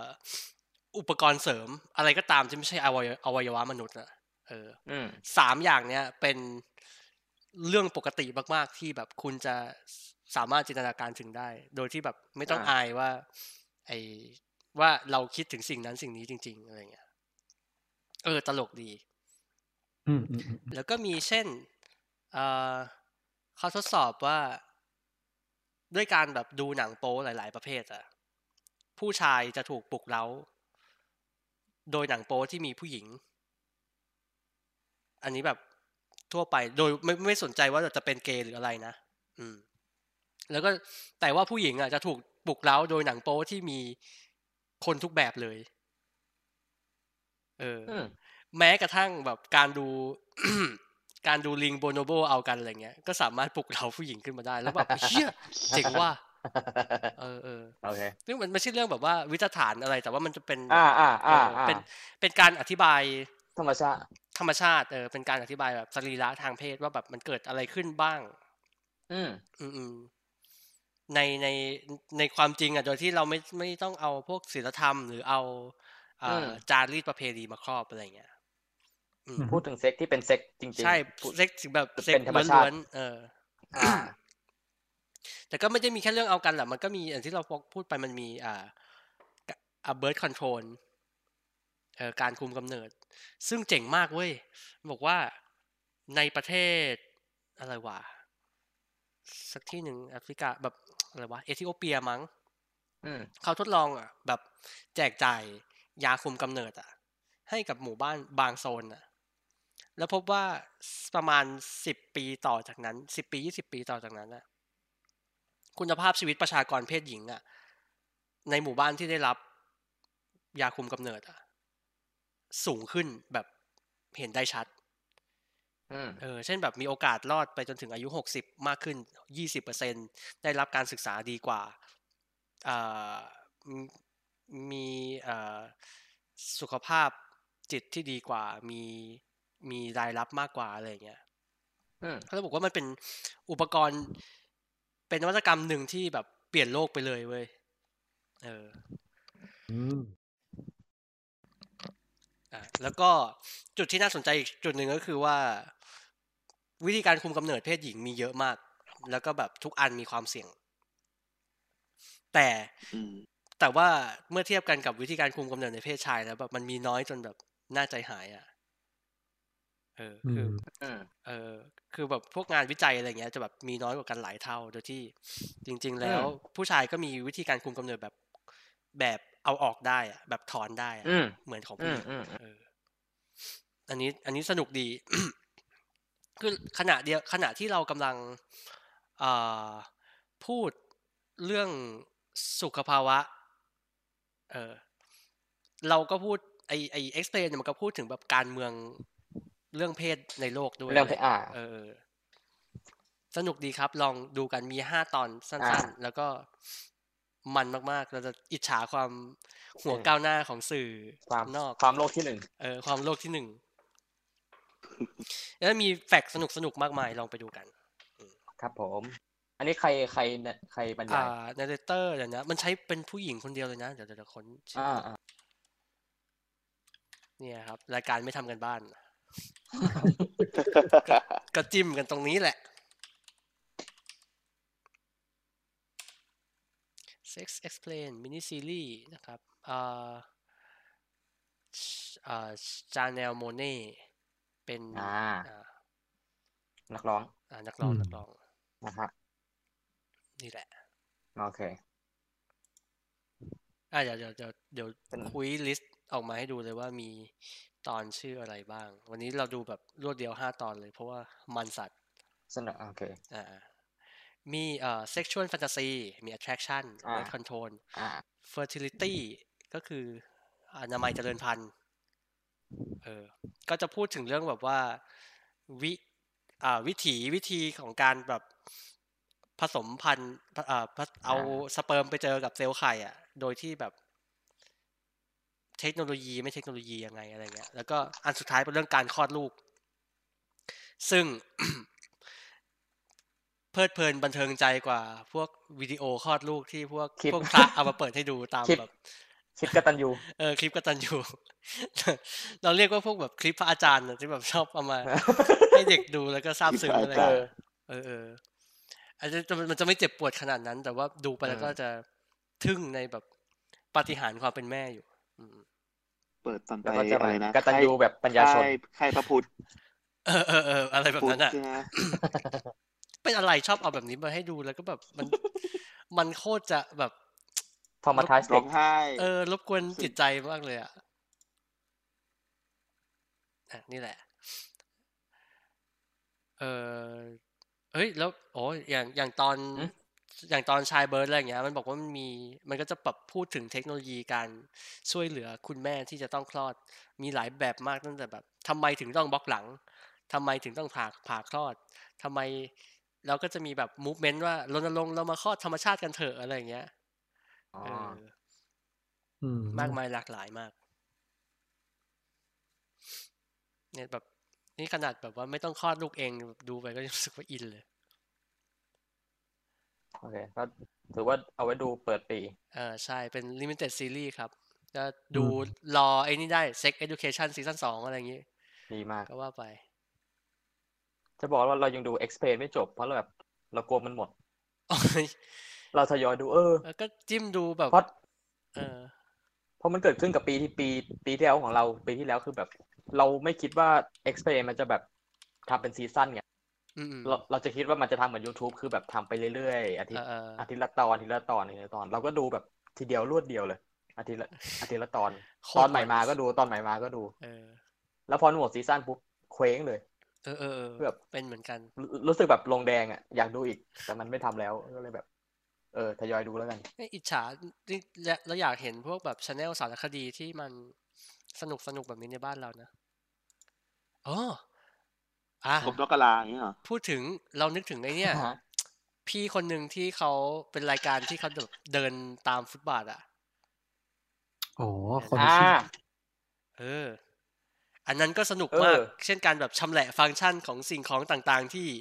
วางอยู่ตามฟุตบาทกรุงเทพอะไรเงี้ยว่า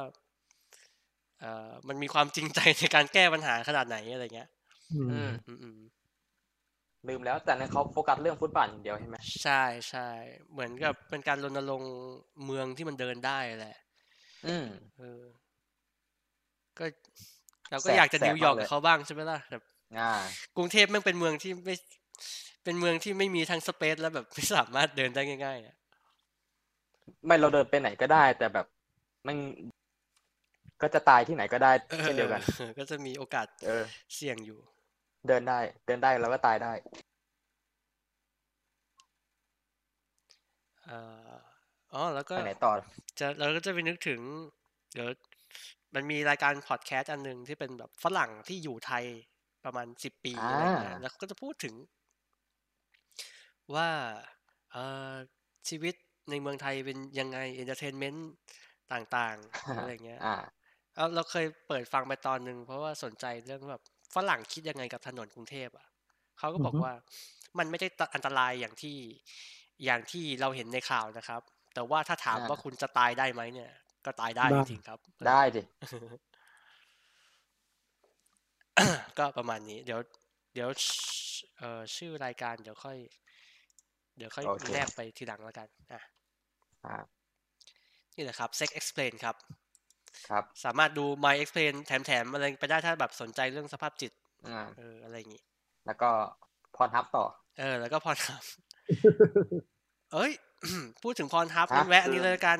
มันมีอ่าอาจอร์นวินยูเนี่ย เขาท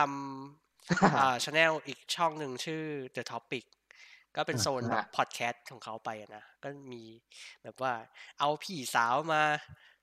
เอาพี่ชายเอาพ่อมาแบบนั่งเครือญาติกันเครือญาติเครือ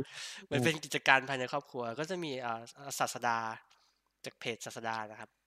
มาอ๋อเออฟังอยู่อ๋อก็จะมีไรู้เรื่องเออสองตอนสองตอนล่าสุดเนี่ย เป็นเรื่องของการแบบคุยกับแอคเคาท์เอ่มอ่าพรทับเบอร์แล้วกัน ชื่อแบบ ชายต้องอ่าหญิงเพี้ยน ซึ่งก็จะอ่าอ่าโด่งดังในอ่าโลกมืดทวิตเตอร์อะไรอย่างนี้นะครับโลกทวิตเตอร์ก็นั่นแหละ เราเรารู้สึกว่ามันมันเป็นการพูดคุยที่อินเทลเล็กชวลเฮี้ยๆแบบว่า แล้วก็รู้สึกว่าคนเอ่อคนแบบว่าผลิตคอนเทนต์แบบเอากับแฟนต่างๆ นานาอ่าอะไรเงี้ย ลงพรทับนี่มันก็ เป็นผู้คนมีการศึกษาทั่วไปนี่หว่า แบบบางทีเผลอๆเขาจะใช่มีหัวคิดทำกินแบบสูงกว่าคนทั่วไปด้วยซ้ำอะไรเงี้ย เจ๋งดีมากๆ แล้วก็ค่อนข้างเปิดโลกอะ่ะ มัน รู้สึกว่ามันเป็นเป็นพื้นที่ที่เรียกอะไรวะมันไม่ค่อยมีคนเอาออกมาพูดถึงอะ่ะเออทั้งทั้งๆที่อันนี้แบบขอว่าชายไทยคุกคลีกับพรฮับมาก ๆ จนครับแบบสามารถ สามารถขึ้นขึ้นอันดับได้ว่าเป็นเอ่อประเทศที่ใช้เวลาในพรฮับสูงสุดอะไรเงี้ย โดยเฉลี่ยนะ โดยเฉลี่ย โดยเฉลี่ย อันนี้พูดพูดถึงแล้วขอแจมสั้นๆ คือครับ ประมาณปีที่แล้ว แฟนเราเขาแนะนำให้รู้จักกับสตรีมมิ่งหนังโป๊สตรีมมิ่งหนึ่งอือฮึ แต่เป็นหนังโป๊แบบ authentic แบบทางเลือกอะอืมซึ่งไม่น่าสนใจมากจะเป็นเป็นเป็นหนังเป็นหนังโป๊นะ คือแบบมีมีคนแก้ผ้าแล้วก็เพศสัมพันธ์กันอ่าต่อหน้ากล้องเนี่ย แต่ออเทนติกหนังเนี่ยมันจะมันจะกึ่งกึ่งทดลองกึ่งกึ่งเป็นเฮ้ยมันใช้ออเทนติกของของหนังหนังอิสระพวกหนังทดลองอะไรมามา มาทำอะเชื่อน่าสนใจขึ้นมาเลยอะ เออดีแล้วแล้วแบบพวกพวกนักแสดงก็ใช้แบบความหลากหลายกว้างมากอะชายชายหญิงหญิงหรือเป็นทานเซ็กชวลทุกอย่างอะหรือแม้หรือแม้กระทั่งแบบสามคนสี่คนหรือออจี้อะไรพวกเนี้ยเออเออคือแบบมันเน้นมันเน้นมันเน้นเป็นเว็บหนังโป๊ที่แบบเน้น diversity และใช้และใช้ทางหนังที่แบบ เป็นทางเป็นเชิงศิลปะ เออเออเออ ซึ่งถามว่ามันมันตอบโจทย์เชิงเชิงอ่าว่าเชิดูงแล้วให้จะให้ดูแล้วจะเงียบไหมเออชักอะไรเงี้ยจะดูแล้วจะแบบเออชักได้ว่าวไหมช่วยมัตันวเองได้ไหมอะไรเงี้ยเออถ้าอยู่เงียบๆในห้องอาจจะได้ แต่ในคือคือเราดูด้วยกันไงเอออาจคือคือเราเราเราเรายังไม่เคยดูคนเดียว เราก็เลยตอบไม่ได้ว่าแบบมันมันขึ้นไหมแต่มันแบบ เออมันก็น่าสนใจแบบมันมีมันมีอ๋อ มันมีช่องทางนี้อยู่ คือเราเราจำชื่อไม่ได้เดี๋ยวเดี๋ยวเราเรากลับมาบอกอ่าเชื่อประหลาดล้ำสัสๆแต่ว่าน่าน่าสนใจอะดีนึกภาพว่าแบบ แค่แค่คิดว่าเราแบบกลุ่มคนทำหนังอินดี้หนังหนังทดลองไปทำหนังโป๊กันอย่างเงี้ยใช่ก็ใช่น่าสนุกแล้วอะใช่อย่างนั้นเลย เหมือนเหมือนคนที่มาทำเป็นแบบเป็นกึ่งกึ่งๆพวกนักเรียนศิลปะอะไรอย่างนี้ด้วยแหละอืมแบบ Wes Anderson ทำหนังโป๊อะไรอย่างเงี้ยเราจะมันจะออกมาเป็นแบบไหนเออวะอย่างนั้นเลยอย่างนั้นเลยเออเออเออ โอเค หรือว่าอะไรนะนั่นแหละเออเอออัลฟองโซควรลองทำหนังโป๊จะเป็นอย่างไรอะไรอย่างเงี้ยเป็นแบบลองเทคสองชั่วโมงอย่างเงี้ยเหรออืมเออ นั่นแหละ เดี๋ยวเดี๋ยวมาเดี๋ยวเราถามเออเข้ามาถามวาร์ปกันอีกทีหนึงได้ได้อะโอเค จบไปแล้วนะครับ แล้วต่อไปนี้เป็นอะไรดีอะของจันหน่อยดีกว่า จ้ะอะจันมีอะไรมาเสนอครับ วันนี้ เราไปเราไปมีอะไรจมาบขายกับเอ่อแอนิเมะเนาะอ๋อแอนิเมะ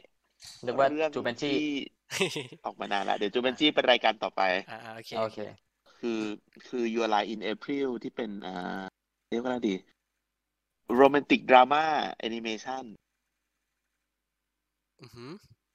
ซึ่งเรื่องนี้เป็นเรื่องที่แพทก็ดูจบแล้วเนาะอ่าอือฮึไอ้ ก็เอ่ออยู่อะไรรีพิวเนี่ยพูดถึงอะไรนะ อ่า ตัวเอกที่แบบเป็นนักเปียโน แล้วก็ อ่า ตั้งแต่ที่แบบเสียแม่ไปอ่าก็ก็หยุดเล่นเปียโนไม่ได้ ใช่จนกระทั่งเขาไปเจอกับอ่าตัวละครหนึ่งที่แบบเป็นเด็กสาวนักไวโอลิน มาแล้วแบบชีวิตเขาก็เปลี่ยนไป อืม ซึ่งมันมีประมาณยี่สิบกว่ากว่าตอน เออ น่าจะแบบยี่สิบซึ่งสองอะไรเงี้ยยี่สิบสองยี่สิบสองอืมซึ่งแพทจะบอกเราไว้แล้วว่า ดูครึ่งแรกกับครึ่งหลังเนี่ย คนละฟีลลิ่งกันเลยเป็นไงบ้างครับจ๊ะซึ่งเราก็ไปดูมาแล้วเราก็รู้สึกว่า เอาจริง ๆ มันก็ไม่ได้แบบหั่นขาดขนาดนั้นเนาะแต่ว่ามันก็จะแบบแอบจูงเรามาในเวเนี้ยมามาเรื่อยๆแล้วแล้วมันก็ค่อยหยอดความดราม่าที่แบบว่า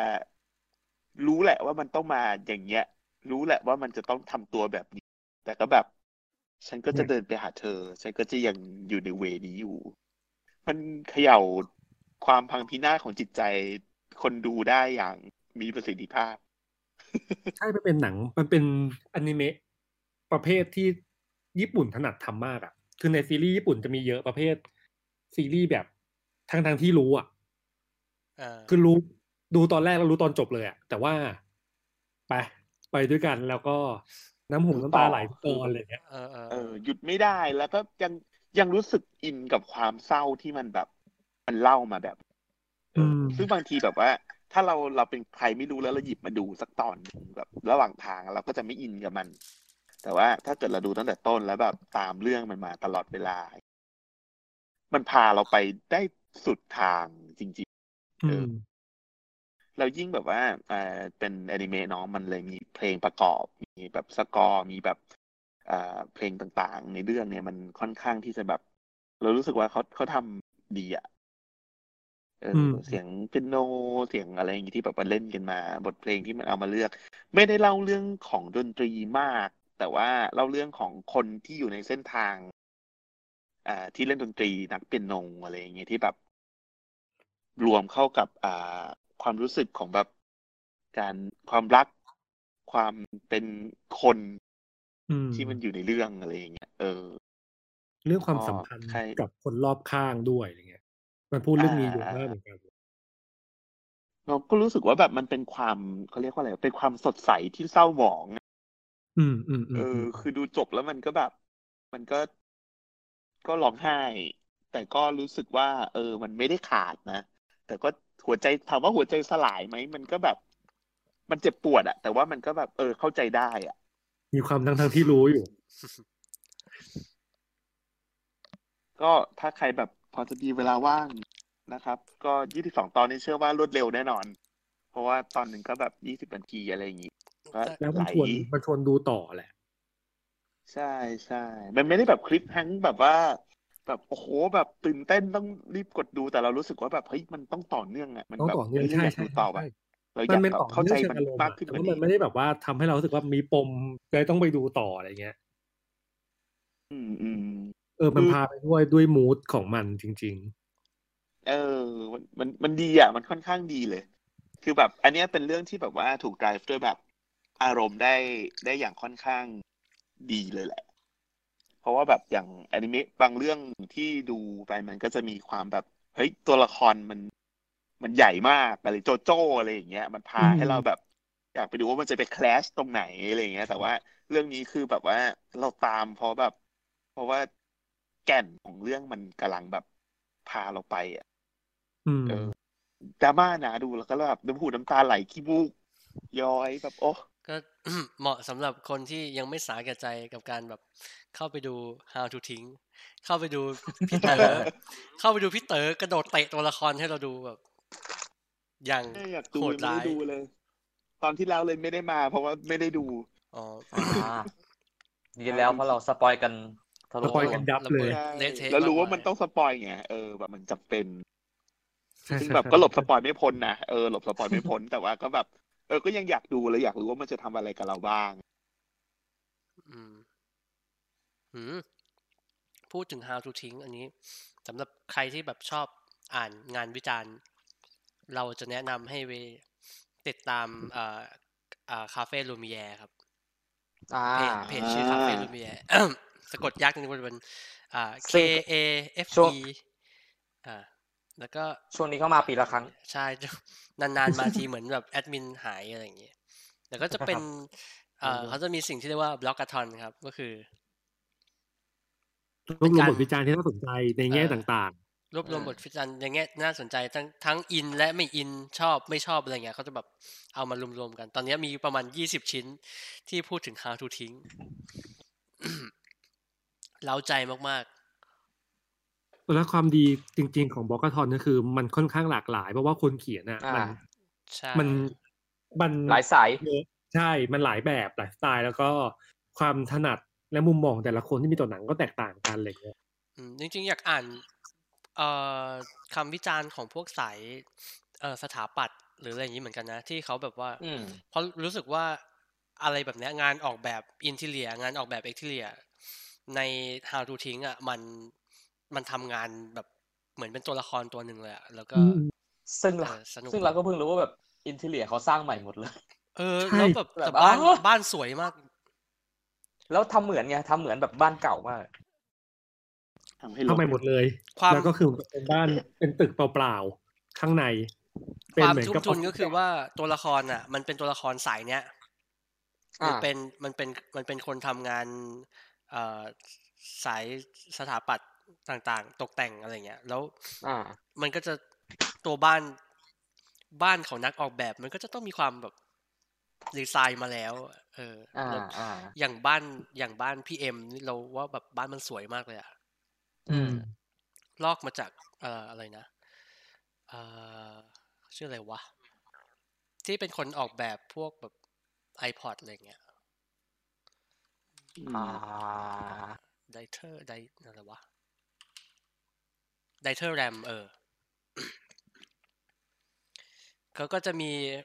มีความแบบมินิมอลปนอินดัสเทรียลก็คือแบบมีความแบบโรงงานโรงงานอะไรเงี้ยอยู่อืมอะเดี๋ยวใครยังไม่ได้ไปดูไปดูซะใครดูแล้วชอบไม่ชอบค่อยแบบ ก็มาคุยกันได้ อืม เพราะเราเห็นทั้งแบบคนชอบมาก ๆ และคนไม่ชอบมากอ่าๆเลยนะตอนเนี้ยอ่า อืมใช่ใช่ใช่เสียงค่อนข้างแตก แล้วก็ในขณะเนี้ยที่เรากำลังคุยกันอยู่อะก็มีปาเต้ทอล์กที่เป็นสัมภาษณ์พี่เต๋ออยู่อ๋อแต่ว่าจริงๆมันก็ก็ไม่ได้พูดถึงหนังเยอะ แต่ว่าเราก็ได้เห็น เห็นอะไรบางอย่างแหละว่า process ของการทำหนังเรื่องนี้เป็นยังไงบ้างอ่าแล้วก็กระบวนการทางการคิดมันมันยังไงอะไรเงี้ยอยู่นิดนึงเหมือนกัน มันก็เป็นหนึ่งหนึ่งในเดินการเดินสายโปรโมของนวพลนั่นแหละ อืมอืมแต่แต่อันนี้ปาเต้เราว่าปาเต้แกก็ถามลึกกว่ารายการทั่วไปนิดนึง เพราะว่าถามในเรื่องของเราชอบคำถามหนึ่งมาก เวลาคนไม่แน่ใจว่าจะไปดูหนังเรื่องนี้ดีไหมอะที่เขาถามว่าหนังเรื่องไหนที่ดู mass สุดหนังเรื่องไหนที่ดู อ่าอ่าสเกลอินดี้สุดอะไรเงี้ย แล้วก็อ่ามาถามว่า how to ทิ้งอะอยู่อยู่เบอร์ไหนเออเป็นการไล่คำถามเลยนะบอกว่าไม่นับ how to ทิ้งแบบว่าเรื่องก่อนหน้าเนี้ยขวาอ่าสุด ที่เป็นแมสอะคืออะไรซ้ายสุดที่ไม่แมสคืออะไรแล้วแบบอะถ้าเป็นเรื่องเนี้ย อยู่ที่หนึ่งเรื่องแมสสุดอยู่ที่สิบ how to ทิ้งอยู่ที่เท่าไหร่อะไรเงี้ยก็เป็นคำถามที่แบบเออเป็นคำถามที่ดีว่ะความความสนุกของของการดูหนังไทยในยุคเนี้ย ในในกับผู้กำกับที่เป็นคนแบบเจนเนี้ยนะแบบโซนพี่เต๋อแบบอะไรเงี้ย มันจะดีมากเลยเว้ยเพราะว่าตอนที่หนังจบแล้วอะ สักอาทิตย์หนึ่งอะไรเงี้ยเขาจะเริ่มปล่อยพวกแบบโน้ตการถ่ายทำหรือว่าไอเดีอ่ายอ่าเออดราฟต์ต่างอ่าๆมันสนุกมากๆเลยอะเหมือนตอนพี่คงเดชเขาก็ทำเขาก็ปล่อยพวกแบบอะไรนะ งานเสื้อผ้าพวกฟุตในพวกฟุตโนตอะไรพวกนี้อืมพวกฟุตโนตอะแล้วมันมันดีมากเลยว่ะมันแบบอืมซึ่งส่วนใหญ่ก็เป็นทีมงานเออสเอ่อสนุกแบบว่ายังไงดีอะ มาได้ความรู้ด้วยแหละ เออได้ความรู้อะแบบไม่คุณไม่ต้องเรียนฟิล์มก็ได้ แต่ว่าแบบคุณอ่านสิ่งนี้แล้วมันมันอะแบบชอบงานดีไซน์อะไรเงี้ย มันคือเป็นเกร็ดของหนังแหละ แล้วก็สามารถไปต่อยอดในสิ่งที่เราชอบได้อะไรอย่างเงี้ย ใช่ เอออันอันนี้เรารู้สึกว่ามันมันเป็นส่วนที่ดีของ มันเป็นเทรนด์ที่โอเคนะของของคนทำหนังไทยในอ่าในยุคเนี้ยอืมเมื่อจะเห็นเห็นหนังสนุกขึ้น ใช่ใช่ใช่ ไม่ว่าจะชอบหรือไม่ชอบก็ตามนะ แต่ว่าได้พอเราเห็นงานอ่าในหนังแล้วอะแล้วมาอ่านอะจะก็จะรู้สึกว่า โอ้ว้าวเออเออตรงนี้ ตรงนี้เขาคิดมาอย่างนั้นอย่างนี้เออหรือแม้กระอยาทั่กงอยากให้พี่พศอ่าพี่พศอานนท์ทำแบบนี้บ้างนะดีเฮ้ยจริง ๆ ถ้าเขาเล่ามันต้องสนุกมากแน่เลยอะมันน่าสนใจนะเว้ยแค่คอสตูมดีไซน์ก็แบบ เออ ว่ามันอยากมีอะไรอยู่ในเบื้องหลังนั้นพี่อะไรเงี้ย มันมั่นใจพี่ว่าชสอบนุกความเป็นกระเทยของมันอะไรอย่างเงี้ยแบบขอให้กระเทยกว่านี้อีก เออเจ๋งนะ หรือว่าแบบเฟอร์นิเจอร์ต่างๆ อะไรเงี้ย เราเราค่อนข้างมั่นใจว่าเขาไม่ใช่คนที่แบบเจออะไรก็ยัดยัดๆเข้ามา มันเขาต้องรู้อะเออไม่งั้นต้องรู้อะเอไม่องั้นมันต้องไม่มีงั้นสไตมันลิ่จะงดิไม่ไปทางเดียวกันเว้ยแต่เนี่ยมันไปทางเดียวกันเออเออเอออะไรอย่างนี้น่าสนุกนะแบบฟังดูเนิร์ดมากเลยอะแต่ว่าอ่าเราแบบเราค่อนข้างโปรดปรานสิ่งเหล่านี้ ชอบชอบชอบเหมือนเอกันอเออ จะบอกว่าเราเราได้ชื่อแล้ว ขอกลับมานิดนึง อ่าโอเค อะทุกคนเตรียมกระดาษจดไว้เชื่เตรีอยมเตรียมเตรียมกดตาม มาชื่อ pink pink label dot tv pink label label อ๋อ pink Label label ฉลากเออฉลาก streaming independent queer porn movie อือืมมมันก็มีมันก็จะมีฟรีคอนเทนต์ให้ก็ไปอ่าเลือกดูแล้วกัก็นมีแบบเพจคอนเทนต์ที่แบบว่าสามารถจ่ายเพื่อ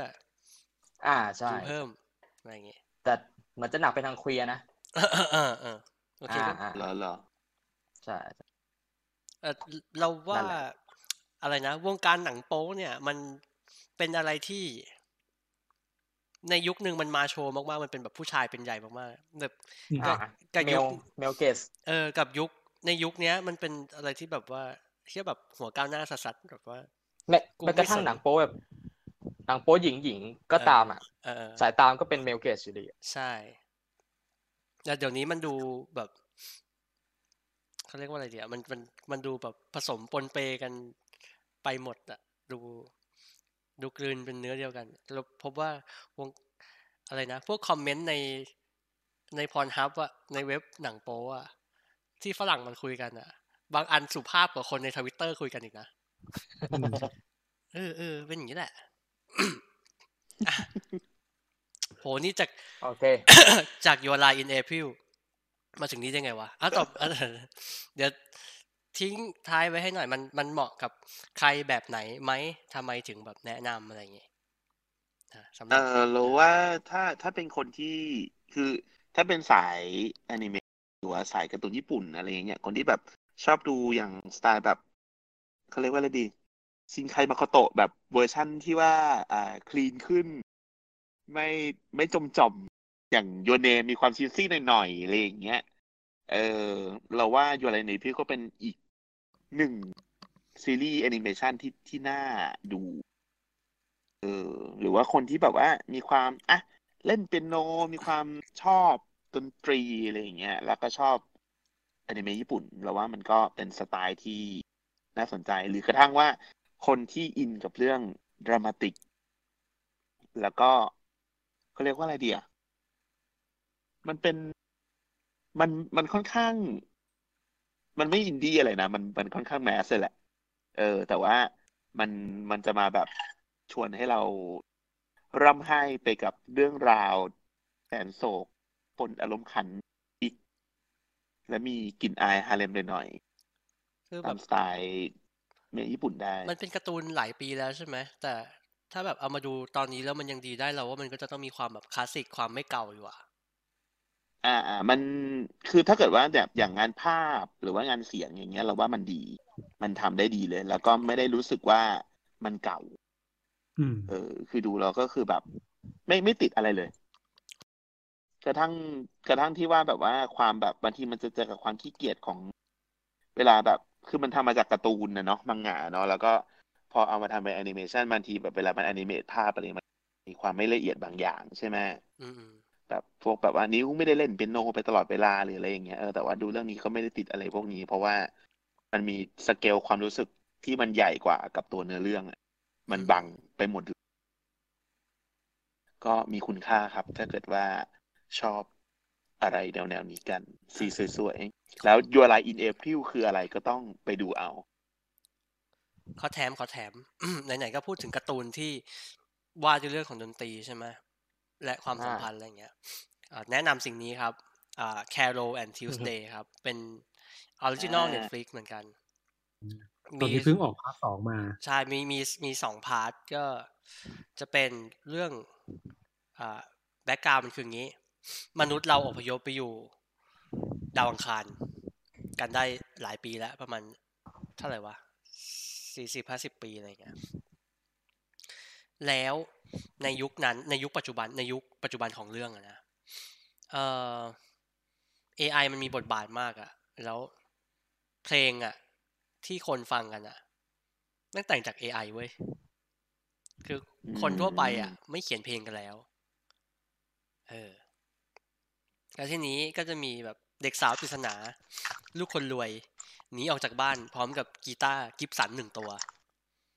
นะเข้ามาในเมือง แล้วก็ไปเจอกับ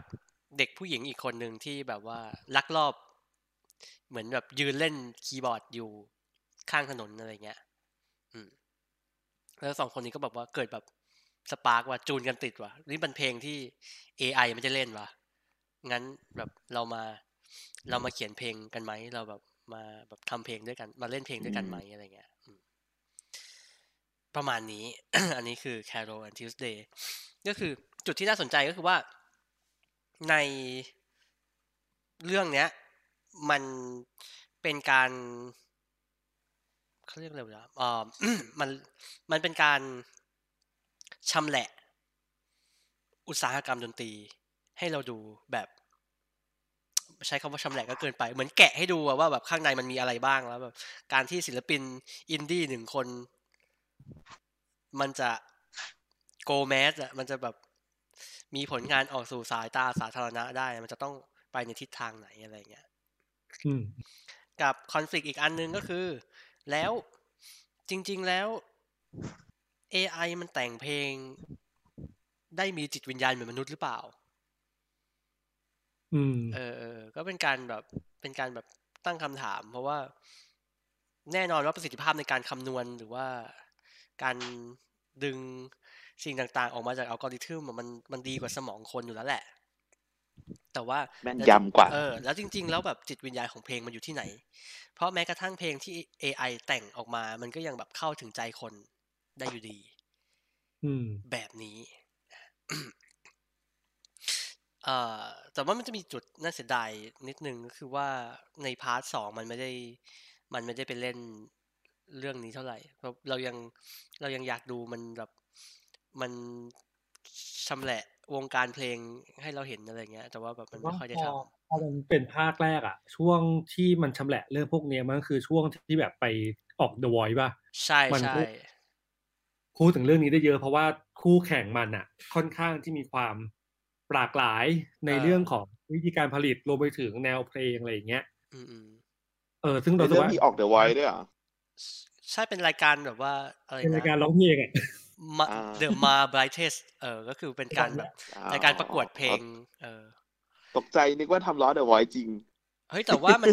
มันมันสนุกตรงนี้อีกอย่างหนึ่งคือ ใน Carol and Tuesday อะมันมีการเมนชั่นถึงบุคคลสำคัญในวงการดนตรีที่มีชีวิตอยู่จริง มาด้วยเว้ย เออหรือแบบเมนชั่นกระทั่งแบบนิตยสารอะ พวก NME พวกอะไรวะ Rolling เอ่ออะไรวะ Rolling Stone Rolling Stone อะไรอย่างเงี้ย อยู่เนืองๆมีจะมีแบบกระจายทั่ว หรือก็มีกระทั่งแบบสตีฟเอาเกียอยู่ในนั้นเอออันนี้อันนี้เรียกว่ามาแซวเลยอะเออเออเออ ก็ก็ลองลองลองไปดูกันได้หรือว่าคนที่แบบว่าเป็นสายฟังเพลงอะน่าจะอิน เพราะว่าเพลงทุกเพลงที่อยู่ในเรื่อง ดีหมดเลยเราดีแบบมีเพลงในอ่าอยากให้ลองไป แล้วก็แบบไปฟังดูอ่าค่อนข้างดี มี playlist ใน Spotify อืม แล้วก็แบบ คือเอาจริง ๆ ยังไม่ต้องดูก็ได้แต่แบบไปลองกดฟังเพลงดูก่อนแล้วมันจะ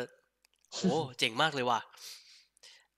กระทั่งเพลงของพวกตัวประกอบในเรื่องอะไรเงี้ยที่แบบโผล่มาตอนเดียวสองตอน ก็ยังดี เออกระทั่งเพลงที่เหี้ยที่สุดก็ยังดีอะแบบ ลองไปฟังกันดูครับอ่าลอง search Carol and Tuesday นี่แหละคือการ์ตูนที่เราจะแนะนำต่อไปเอา mass mass อีกเรื่องไหมของเรา mass mass เลยนะ อ่า อ่ามา ครับผมหนังภาคต่อฮะ ที่เข้าได้ครับสักพักJumanji The Next Level ครับ The Next Level ซึ่งอ่ามูลที่อันนี้น่าจะเข้าพร้อมกับ How to ทิ้ง ถ้าเราจะไม่ผิดนะรอรอรออันนี้ไม่รู้ ก็เลือกเอาว่าจะไปดูซันนี่หรือจะไปดู The Rock จะไปดูเออออกเหมือนแบบเข้าก่อนหเหรืมือนจะเข้าก่อนเออเออเข้าก่อนนิดนึง แล้วความประหลาดอีกอย่างก็คือแบบ มันคือ มันเป็นช่วงเวลาที่เห็นหน้าแบบ Awkwafina เล่นหนังกับ The Rock แล้วก็มาลาอาม่าไปพร้อมๆกันโอ้แล้วหนังเข้าพร้อมกันสสอองงสเรื่อองงอะนะเออ มีอยู่สองหมดแต่เอาความฟินด้าในเรื่องนี้แบบโอเคเฮ้ยเดี๋ยวเดี๋ยวเดี๋ยวขออะต่อขอต่อขอขอขอขอขอแทรกคิวได้ไหมนิดนึงได้ได้บิ๊กบอกบิ๊กไปดูบิ๊กไปดู The Farewell มาเป็นไงบ้างอ๋อ ไม่รู้อะเรารู้สึกหนังมันกราฟเดียวอะอ๋อเหรอ หนังมันโทนเดียวและนาบเดียวอะเออเอออืก็มเลยแบบเฉยมากเลยอ๋อคือคือคือมันเริ่มแค่แบบ มันเริ่มด้วยเงื่อนไขแค่ว่าแบบ อย่าบอกอาม่านะว่าแบบอาม่าป่วย แล้วก็หนังหนังมันก็เล่นด้วยโทนเนี้ยไปเรื่ไปอยตลอดทางๆอ๋อเออ แล้วพอหนังมันถ่ายไปครึ่งเรื่องแล้วเราก็แบบ เราเราไม่อยู่กับหนังแล้วอะเออเออเออเฮียเออความนั่นแหละความร้ายคืออะไรความร้ายคือเพื่อนเราบอกว่า หนังนักศึกษาที่เป็นลูกเจ๊กอะในไทยอะอ่ามีหลายเรื่องอ่าทำได้ดีกว่านี้นะครับอะไรอย่างเงี้ยถูกต้องโอ้ยโหดจังวะ เราเราเห็นเราไปแบบส่องรีวิวมาแล้วว่าเราดูเราก็คงไปนั่งร้องไห้ในโรงอะมันดิพวกพวกดีเทลนี้มันมันโอเคอะแต่มันเรารู้สึก โทนเดียว เออ มันมันค่อนข้างเรียกร้องประสบการณ์ร่วมเยอะมากเหมือนกันนะจริงๆอะใช่แฟนใช่ใช่คือแบบ คือรู้รู้แล้วว่าเรื่องมันเป็นอย่างเงี้ยแล้วมันมันจะใจคอจะไม่จะไม่มีอะไรต่อเลยเหรอคือเหมือนว่ามาเพื่อเล่นแบบประเด็นอย่าง mutual experience ที่แบบทุกคนจะต้องแบบเคยเจอเคยเป็นเคยสัมผัสกับอ่าอะไรแบบนี้แล้วงาก็นจะรวมอินไปญาติกับมันอะไรได้ ใช่มีซึ่งมันก็มีไม่ได้ความมีอะไรนอกจากนี้ มันมีความเป็น slice of life ด้วยนะ นิดนึง อืมเหมือนกับเล่าเล่าเรื่องแค่ในห่วงเวลาเดียวเลยอะอ่าแล้วก็ไปเลอ่ายอืมแต่มันแต่ถ้ามัน slice ไปเลยมันก็ดีไงแต่อันนี้คือแบบมันก็จะมันจะโหมดราม่าด้วย มันจะสไลด์ด้วยแล้วมัแล้นวจะเราแอบเชียร์ให้ไอ้นี่มันแบกบลางมันมันมันมันมันป๊อปว่ะไอ้คิมจียองอะ เอออ๋อเฮ้ยน่าเดี๋ยวดูพรุ่งนี้จะไปมากๆดูครับคิมจียองเข้าแล้วใช่ไหมเหมือนเข้าแล้วเลยอืมเข้าแล้วเข้าโอเคโอเค เข้าสามสิบแต่ว่าคิมจียองน่าจะป๊อปยากอะ ด้วยความที่เทรนด์หนังเกาหลีช่วงนี้มันก็ไม่ป๊อปอะอืมอืมแต่ว่าเขามีกงยูนะเออก็ก็ดีนะแบบเนี่ยไง ก็ใช้แบบดาราแม่เหล็กแต่ก็ดีแล้วดีแล้วเราอยากให้มัน มันมีคนดูเยอะๆ คือแบบเราถึงได้หนังเกาหลีหลายๆเรื่องมากที่ไม่ยอมเข้าไทยอะแล้วเราต้องไปหาดูในช่องทางอื่นอะอืมแล้วคือเป็นหนังที่ดีแล้วมันสนุกมากเว้ยแล้วมันแบบไอ้เหี้ยนี่แหละคือหนังแมสที่ดีอะคือมีความเสียดายแหละไม่มีอะไรคือแบบ อย่างเงี้ย คือแบบเราได้ดูเรื่องคิมจียองเนี่ย มั่นใจว่าไม่ได้ดูเพราะว่าคิมจียองแน่ๆอะคือเราได้ดูเพราะว่าเออเออ แล้วเออแล้วเราว่าพ่วงกับเกาหลีแม่งเทสมันมีความมันๆอยู่อะมันมีความใช่ใช่น่าสนใจอยู่อะอะ โจเบนจี้เนี่ยอยากกลับมาเสริที่นิดจูนจี้ถ้าบอกว่าเรื่องเกาหลี อ่าโอเคมีเรื่องเสริมต่อได้นะเสริมต่อได้ โอเคอยากเชียร์ให้ไปเก่งดูเว้ยหาดูในกระบวนการประหลาดๆหน่อยคืออ่าฮะฮัลโหลฮัลโหล มันคือเรื่องโอเคครับ Extreme Job ได้ได้ได้ยินปะ อะโอเคอ่าได้ยินแล้วได้ยินแล้ว extreme job เหรอ ใช่หนังเกาหลีอือฮึเราว่าหลาย ๆ คนแม่งต้องเคยผ่านพล็อตนี้เว้ยอ่าเพราะเป็นพล็อตที่เฮี้ยมากอ๋อเคยเห็นที่ทอดไก่ใช่ไหมเห็นปะใช่ตำรวจที่แบบ จะต้องตามหาแก๊งหนึ่งไว้ยตามจับแก๊งหนึ่งแล้วแบบแล้วไป undercover เป็นร้านขายไก่ทอด ซึ่งในเรื่องอะแม่งมันกันอีกไอ้เชี่ย จริงเหรอเออทำมันไมไม่ได้ว่ามันไม่ได้ undercover ด้วยเว้ยคือไอ้ร้านขายไก่ทอดอะเขาเอามาฉายในไทยปะวะ ไม่เอามาฉายไม่ฉายอะ เราสึกว่าเรื่องเนี้ยคนเอามาฉายมาก เพราะว่าเราดูแล้วแบบ ไม่มีเหตุผลอะไรเลยที่หนังเรื่องนี้จะไม่ได้เงินพล็อดมันไวรัลมากเลยเฮ้ยแต่ใช่แต่แต่มันฟังดูเศร้ามากเลยอะ มันคือคนที่ตั้งใจจะเป็นตำรวจให้เก่งอะ แต่ศึกเป็นตำรวจที่เก่งไม่ได้เว้ยแต่ว่าแบบศึกทอดไก่ได้ดีอะใช่แล้วคือมันก็จะมีแบบว่า อ๋อ บ้านนายเนี่ย ขึ้นชื่อเรื่องทำสูตรไก่ทอดใช่ไหมมาทำไก่มาทำไก่ทอดซิอะไรเงี้ยจะมีความอย่างนี้อยู่อะ แล้วก็ในขณะที่ทำไก่ทอดอะ ก็ต้องก็ต้องสืบคดีด้วยเว้ยแล้วก็พอร้านไก่ทอดเจริญรุ่งเรือง เจ้านายก็เรียกไปด่าว่าทำไมแบบคดีไม่เดินหน้าเลยอ้าวอีสัตว์เออเนี่ยเนี่ยมันมันมันมันเศร้ามากเลยนะเว่ามันคือแบบคนที่มีดีมจ็อบอะมีแบบอยากได้รับการยอมรับอะในสาย อาชีพที่แบบตัวเองอยากทำอะแต่สิ่งที่ทำได้มันเป็นอีกเรื่องหนึ่งอะแล้วแบบแล้วมันก็มีแบบ guilty pleasure ในใจเว้ยแบบอันนี้แบบเป็นเรื่องใหญ่มากก็คือแบบเป็นตำรวจได้เงินเดือนน้อยมากเลยอะแต่ว่าแบบไอ้เหี้ยทอดไก่ดีกว่าไอ้เหี้ยไม่งเงินแบบ คือเหนื่อยคือเหนื่อยกลับบ้านเป็นตำรวจเหนื่อยกลับบ้านทำงานหนักๆมาปูปูเจ็บๆกลับบ้านเป็นเมียด่าอ่าแต่ว่าพอถ่ายไก่ทอดเหมือนเดิมเลยกลับบ้านไปเหนื่อยๆเอาเงินโยนให้เมีย เมียเงียบเมียรักเออเออเออโอ้โห มีมีบทหนังมี feel อะไรอย่างเงี้ย มีแบบมี scene อะไรอย่างเงี้ย เอ้ยน่าสนใจขึ้นมาเลยอะ อันนี้มันแบบดูแบบตามช่องทางใต้ดินได้ถูกไหมใช่หาไม่ยากเคือหนังเออ mass ระดับที่หาไม่ยาก เราเลยเสียดายอย่างเงี้ย คือแบบทำไมเราถึงได้ดูหนังพอหนังของ เนี่ยหนังแบบ ต้องเป็นหนังที่ไปได้รางวัลมาเออเคือหนังอย่างหนังบองจุนโฮเอาจริงๆถ้าหากว่ามันไม่ได้รางวัลที่คานเราก็ไม่ได้ เออ ก็ไม่น่าจะได้ดู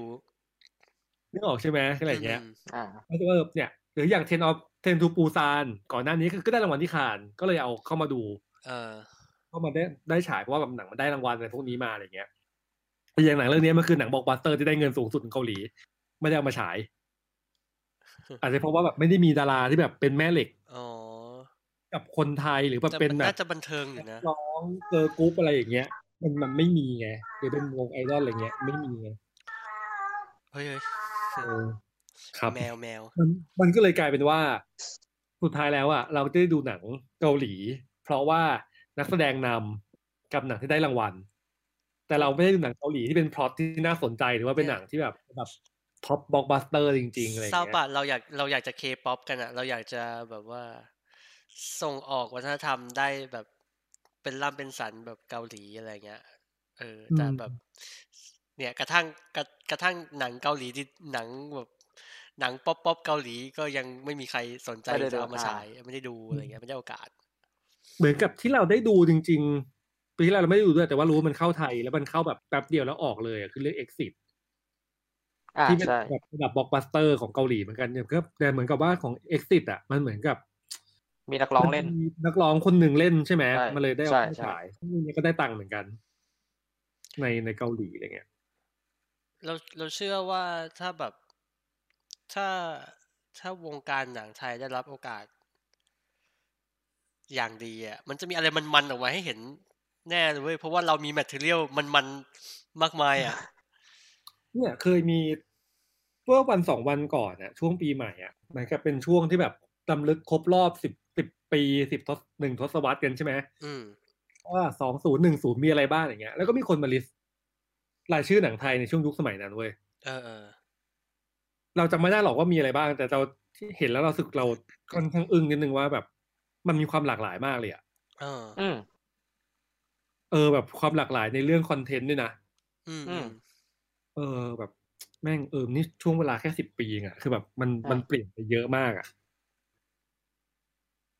แล้วคนแล้วคนด้วยก็ควาขมยันเติจมำคนก็ขยันจำว่าแบบไม่หได้นังเยอะไทยไม่ไปนะไหน เออเออคนเออจะจำว่าแบบหนังไทยไม่ค่อยไปไหนอะไรเงี้ย ซึ่งทางทางที่จจริงริงแล้วๆเรา เราไม่ได้ไปแต่ไหนเว้ยเราเราเดินถอยหลังอยู่ไม่หรือเราว่าไม่แบบแค่เราแค่ความหลากหลายไปข้างหน้ามันมันไม่แต่ถูกเรามไม่องอยู่เห็นนะที่อืเอมอหนังไทยไม่หยุดนิ่งครับ มันถอยหลัง หุยเศร้าอะเออ แต่ว่าอันนี้พูด อันนี้ต้องพูดออกตัวเลยประกอบอย่างเช่นแม่งคนฟังเยอะกูโดนใดคือต้องออกตัวในแง่ของภาพรวมที่เป็นอุตสาหกรรมนะ ไม่ได้หมายความว่าหนังอินดี้พวกนี้นะคือหนังอินดี้มันมันมีอินดี้ของมันอยู่แล้วอะไรเงี้ยแป๊บนึงนะแป๊บแค่นึงว่านะอย่างที่เป็น mainstream ในอุตสาหกรรมอะมันมันไม่มีอะไรใหม่แป๊บแป๊บแป๊บนึงนะพอพูดว่าคนฟังเยอะเนี่ย เราไปนั่งดูแบบคนฟังเฉลี่ยรายการเนี้ยประมาณยี่สิบกว่าคนเองนะก็เลยอะก็แล้วก็มีอยู่เฮ้ยแต่แต่ แต่เรารู้สึกดีใจที่มันยังมีคนแบบมีรสนิอ่ายมอ่าอ่าฟังอะไรอย่างนี้กันอยู่เออเออดีดีดีฟังกันเยอะๆนะครับ ติดตามเออฟังกันต่อไปอะแต่ว่าเราต่อต่อติดต่อคุกนะดูไม่ค่อยติดคุกกันเนี่ยอะต่อต่อนั่นแหละมันรู้สึกว่าแบบเออความความหลากหลายมันน้อยลงในแง่ของความเป็นหนังสตูดิโอที่แบบมี budget ในการทำโปรโมทและเข้าถึงคนหมู่มากอะไรอย่างเงี้ยเออมันมันขาดความหลากหลายแหละอืมแต่เราไม่ห่วงเรื่อง scene อินดี้นะเราว่า scene อินดี้มันมาได้ทุกปีอยู่แล้ว ปีหนึ่งแบบห้าเรื่องหกเรื่องอืมก็ว่ากันไปอะไรอย่างเงี้ยแค่แบบหนังสตูดิโอที่มันทำออกมาจริงๆอะมันมีแรงก็ยังดิ้นรนกันไปคน คนทำหนังอินดี้ก็ แวะรับ job แล้วก็เอาตังค์กลับมาทำหนังอินดี้เออแต่ว่าไปเราเราคิดถึงโถสหสหช่วงที่แบบทำหนังมันๆ อะเออเออเออเออจริงๆช่วงนี้ขาก็นั่นแหละเออมันมันเงียบไปเลยเลยอะเนอะใช่อืมอะว่าไปอะอ๋โออเคที่ Five Star ก็น่าสนใจเพราะ Five Star ก่อนหนั้นเนี้ยก็มีหนังค่อนข้างหลากหลาย ตอนนี้ Five Star มันคือหนังหนังผีอย่างเดียวแล้ว ไม่มีหนังอื่นเลยนอกจากหนังผีอืมอืมอะหนังผีอืมตลกอะ แถมให้ ตลกผีตตลลกกก็ยังเป็นผีอยู่อะไรอย่างเงี้ย อย่างเรื่องล่าสุดที่เอาเข้ามาก็คือ พี่มาก พี่นาคนาคพี่นาคชินชินวุฒิเอ่อผีพระปะใช่ใช่ก็เนี่ย ปีหน้ามีภาคสองเว้ยพี่นาคพี่นาคสองเพราะมันได้ตังค์เหมือนเดิมเอ้ยเราไม่ได้เราไม่ได้รู้สึกว่าต้องต่อต้านอะไรเลยอย่างเงี้ยแล้วแบบใช่คือหนังไทยมันควรมีหลายคุณภาพมากๆเว้ยแบบ มีไปเถอะ อืม อะทีนี้ กลับมากันที่ไอ้เชี่ยจูโอ้โหจูเมจี้ไหมแทนที่แทนที่จะได้แบบสนุกสนานเฮฮาแบบกับกับมาแบบซึมเศร้าอะอะโอเคโอเคอะเหมือนจูถูกนดูดจี้ไปไปอีกโลกหนึ่งก็จูเบนจี้ The Next Level เนาะมันเป็นหนังภาคต่อจากอ่าภาคที่แล้วชื่อเดียวกัน แต่ว่าตอนชื่อตอนชื่อ Welcome to the Jungle อืมก็ตัวละครเดิมชุดเดิม ถ่ายต่อเนื่องเออเป็นเขาเรียกว่าอะไรดี ก็บันเทิงตามท้องเรื่อง คือว่าไงแต่ว่าเราเราอย่าไปคาดหวังถึงจูเวนจี้ภาคแรกสุดตอนปีโอ้ยเก้าไม่มีใครคาดหวังหรอก95คนคนมันที่ไม่มีโตใครรู้ทันจักไงคนที่โตทันจูเวนจี้เออเก้าห้าเนี่ย มันก็ไม่เด็กแล้วมันก็แต่ด้วยความที่ว่าเราอะจำแฟรนไชส์เราว่ามันเป็นหนังดูแล้วจำได้ ว่ามันคืออืมจูเวนจี้ เออ แล้วเราก็จะไม่มีวันลืมชื่อนี้ไปเลยอืมเนาะจากสองสองภาคใหม่ที่มันออกมา เราก็รู้สึกว่า เออ มันก็ มันก็จะมีความน่ารำคาญนิดๆหน่อยๆกับแบบการวางตัวละครกับอะไรหน่อยแต่ว่าอ่าพอพออยู่ในเกมแล้วเราก็รู้สึกว่า เออ สนุกดี เออ มันก็ไหลๆไปตามตามท้องเรื่องเกม เออ ซึ่งเอาจริงๆภาคนี้เราก็รู้สึกว่ามันก็ drop กว่า drop กว่ารอบที่แล้ว แต่ก็ยังพอไหวกล้อมแกล้ม คือดูเอาเพลินดูเอาแบบสนุกสนุกก็ได้ action adventure อะไรอย่างเงี้ย The Rock ในแง่ entertainment อะ มันมันมันตอบโจทย์แค่ไหนอะอ่าดูดูที่บ้านวันหยุด ดูบนรถทัวร์หรือดูในโรงอะอืมเอาจริง ๆ คือดูบนรถทัวร์เนี่ยน่าจะตอบโจทย์ที่สุด เออ แต่ว่า ดูในโรงคือถ้าเกิดว่าเราไม่ได้แบบ ไม่ได้มีเวลาว่างมากหรือว่า เอ่อมีเวลาที่จะดูหนังเรื่องอื่นดูนอหมกดแล้วจากจูเวนจี้ก็ไปดูอ่าเถอะเออหรือว่าดูหมดแล้ว แล้วก็ยังอยากจะดูอะไรก้มแก้มขำๆกินอ๋อข้าวโพดคั่วเล่นๆก็จูเวนจี้ก็อาจจะเป็นทางเลือกที่เออพอจะบรรเทาความรู้สึกเดี๋ยวการอยากไปดูหนังของเราได้ เดี๋ยวออกตัวก่อนรายการเราอะไม่ใช่รายการให้เกรดหนังแบบ ผมให้ ห้าผมให้เจ็ดผมให้สิบอ่าอะไรอย่างนี้นะผม A B C ใช่อะไรอย่างนี้เราไม่ให้ เราไม่แจกเกรดกันอ่าอืมแต่เราก็จะมาพูดกันว่านี่แหละ มัน อุ้ยเฮ้ยเราเราจะบอกถึงความความรู้สึกของเราที่มีต่อหนังเนาะเออเราคือเราเข้าใจว่าแบบว่าหนังแต่ละอย่างแต่ละ แต่ละเรื่องมันมีความมันมีการใช้งานต่างกันใช่ป่ะหรือแบบคุณเราคาค่าดหวังของมันความในสนุกแง่ไหนอะไรเงี้ยเอออมเราคาดหวังอ่าเขาเรียกว่าอะไรดีเอฟเฟกจากหนังที่จะที่เราจะได้ไปอ่าอะไรอย่าง เงี้ยเออเออคือการที่ดูแต่ยูยูไปดูโจเบนจี้ภาคใหม่มา ก็อาจจะไม่ได้ทำให้ชีวิตของยูแบบ move on หรือว่าดีขึ้นในแง่ต่างๆ แต่มันก็คือแบบ Move on อีกแล้วเออเพลินใจ move on แบบสระอูไม่โทรปอปาเออเออ อะไรอย่างเงี้ย มันก็อ่าคือแต่ว่าแบบก็หนัง The Rock ก็เป็นความสนุกชั่ววูบเหรอะใช่ มันก็มันก็สนุกดี เออ ก็เหมาะกับอ่าแบบสำหรับคนที่ไม่ได้ อ่าซีเรียสว่าจะต้องดูอะไรที่แบบจริงจังหรือว่าอยากเข้าไปค้นคว้าบางอย่างอะไรเงี้ยเพราะว่าจูเวนจี้ไม่ได้มีบางอย่างนั้นให้เนาะซึ่งอืมซึ่งเราเทียบถ้าเกิดเราเทียบกับภาคภาคแรกสุดของภาคนั้นคือแบบมันมีความละเอียดอ่อนมีแบบ มีการเล่าเรื่องมีปมมีอะไรที่แบบ มันพาให้เราแบบรู้สึกกลัวแล้วก็ดราม่าไปกับมันมากกว่าสองภาคหลัง เนาะซึ่งแพลตฟอร์มมันเล่าต่างกันใช่ไหมอย่างภาคแรกสุดเลยเนี่ย มันพูดถึงเป็น board game ที่อ่าเด็กสองคนไปเจอแล้วเอามาเล่นกันแล้วถูกเกมเออทำให้เกิดเรื่องราวต่างๆ แต่ภาคเนี้ยมันเป็นแบบเครื่องเกมคอนโซลที่แบบว่าชื่อเกมเดียวกัน แต่เปลี่ยนเป็นแบบต่อทีวีเอา แล้วก็โดนดูดเข้าไปในเกมเลย อะไรอย่างเออ อืม แล้วแบบคุณค่าในเออเขาเรียกว่าอะไรดีวะแบบ มันมีไม่แต่ประเด็นหรือแบบมีแต่มีสับพล็อตอะไรที่ที่แบบน่าสนใจไหมอะไม่ได้มีมากขนาดนั้น จริงๆแบบความสนุกของมันอยู่ที่ตัวละครต่างเออๆในเรื่องมากกว่าว่าแบบเจอใครเป็นอะไรใช่ป่ะแบบคือแบบ เพราะว่าภาคเนี้ยมันอะถ้าเกิดดู trailer มาเราก็จะรู้เลยว่า คือความแตกต่างมันคือคนที่ถูกดูดเข้าไปอะ มันจะไปเข้า character ในเกมอีก ว่า character เนี้ย มีใครมีแบบ Dr. Bravestone ที่แบบ The Rock แสดง อะไรอย่างเงี้ย หรือว่าแบบเป็นนักสัตววิทยาที่ Kevin Hartแสดงอืมอืมเออ หรือเป็นคนอ่านแผนที่ที่อ่าแจ็คแบล็กเป็นคนเล่น อะไรอย่างเงี้ยแล้วแบบทุกคนก็แบบเอ้ากูเป็นผู้หญิงแต่กูไปอยู่ในร่างแจ็คแบล็กมันก็จะมีแบบการแสดงที่ เออก็ตลกอะตลกอยู่เออมีความขำขันบางอย่าง มีความฮามันไม่ฝืดนะเออ มันมันทำหน้าที่ของมันได้ดี เออ แต่แบบว่าเกิดซับ ซับพลอตกับอะไรไม่ได้มีมากไปกว่านั้น มันก็เป็นเรื่องเอ่อมิตรภาพเรื่องเพื่อนอะไรอย่างเงี้ย ไม่ได้รู้สึกว่ามีอะไรโดดเด่น อืมอืมอืมนั้นเมื่อกี้เหมือนอย่าไปภาคแรคิดกมากอะอ่าอ่าอ่าบิ๊กว่าไง ไม่เหมือนภาคแรกมันก็พูดถึงเรื่องอะไรว่าตัวหมายถึงการมองข้ามตัวตนภายนอกไปใช่ไหมเพราะแบบ อ๋อ พอพอเข้าพอเข้าไปในเกมเหมือนแบบ มันเข้าไปแต่วิญญาณแล้วไปสวมอวตารอ่าอ่าใน เกมอีกทีหนึ่งอะไรเงี้ยใช่ภาคมัภาคนก็นี้พูดถึงคือเรื่แบองบนี้ว่าแต่แต่ไม่ได้ซีเรียสอะไรมากมายไม่ไม่ได้ซีเรียสไม่ได้ซีเรียสใช่ก็จะแบบแต่เหมือนมันกับว่ามันอ่าแบบมันก็มีประเด็นรองะไเรื่องราวย่การเดินทาง อ่า ก็มีก็มีเออแต่ก็อืมในภาคแรกมันจะมีความแบบความดราม่าอ่าในในบทนะระหว่างแบบตัวละครพ่อลูกใช่ไหมแบบความเป็นไปการความสัมพันธ์ต่าง ๆ แบบเออมันค่อนข้างแรงอะอ่าเอออ่า เพื่อคหรืวามอกระทั่งอ๋อเออเราเราเคยดูหมายถึงคนหมายที่ถึงตัวเก้าห้าใช่ไหมใช่ใช่หมายถึงตัวอ่าเก้าห้าที่แบบพล็อตมันจะแบบมีความซับซ้อนมากขึ้น เออ หรือกระทั่งว่าแบบว่าเราไปดูดูแอนิเมชันที่ฮะตอนตอนนั้นตอนนั้นเคยไปอเมริกา แล้วมันมีภาคแอนิเมชันที่แบบโอเคเล่าเรื่องว่า เออ ไอแบบ ไอจากตัวละครสามตัวละครหลักในภาคหนึ่งอะในภาคแรกสุดๆ มันเป็นประจนภัยในโลก Jumanji อะเป็นยังไงบ้าง อ่า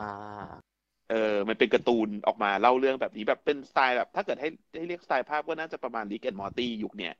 เออเออซึ่งมันก็แบบมันก็มีความ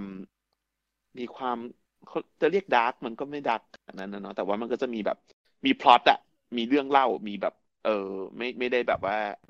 ดูง่ายๆกะโหลกกะลาอะไรอย่างอ่าเงี้ยเพื่อเพื่อความแบบ มันเราใจเราไม่แน่ใจว่าใน Netflix หรืออะไรหาดูได้กันได้หรือเปล่าแต่ว่าจูเมนจี้ปี 95 สนุกมากนะครับ เด็กๆ มันอ่ามันคือคลาสสิกเออ VHS เออเพราะมันเป็นอย่างนี้คือบนแบบวิดีโอสองสองพี่น้องมันเอาเอ่อเกมกระดานออกมาเล่นกันอ่าปรากฏว่ามันเป็นเกมกระดานที่พิลึก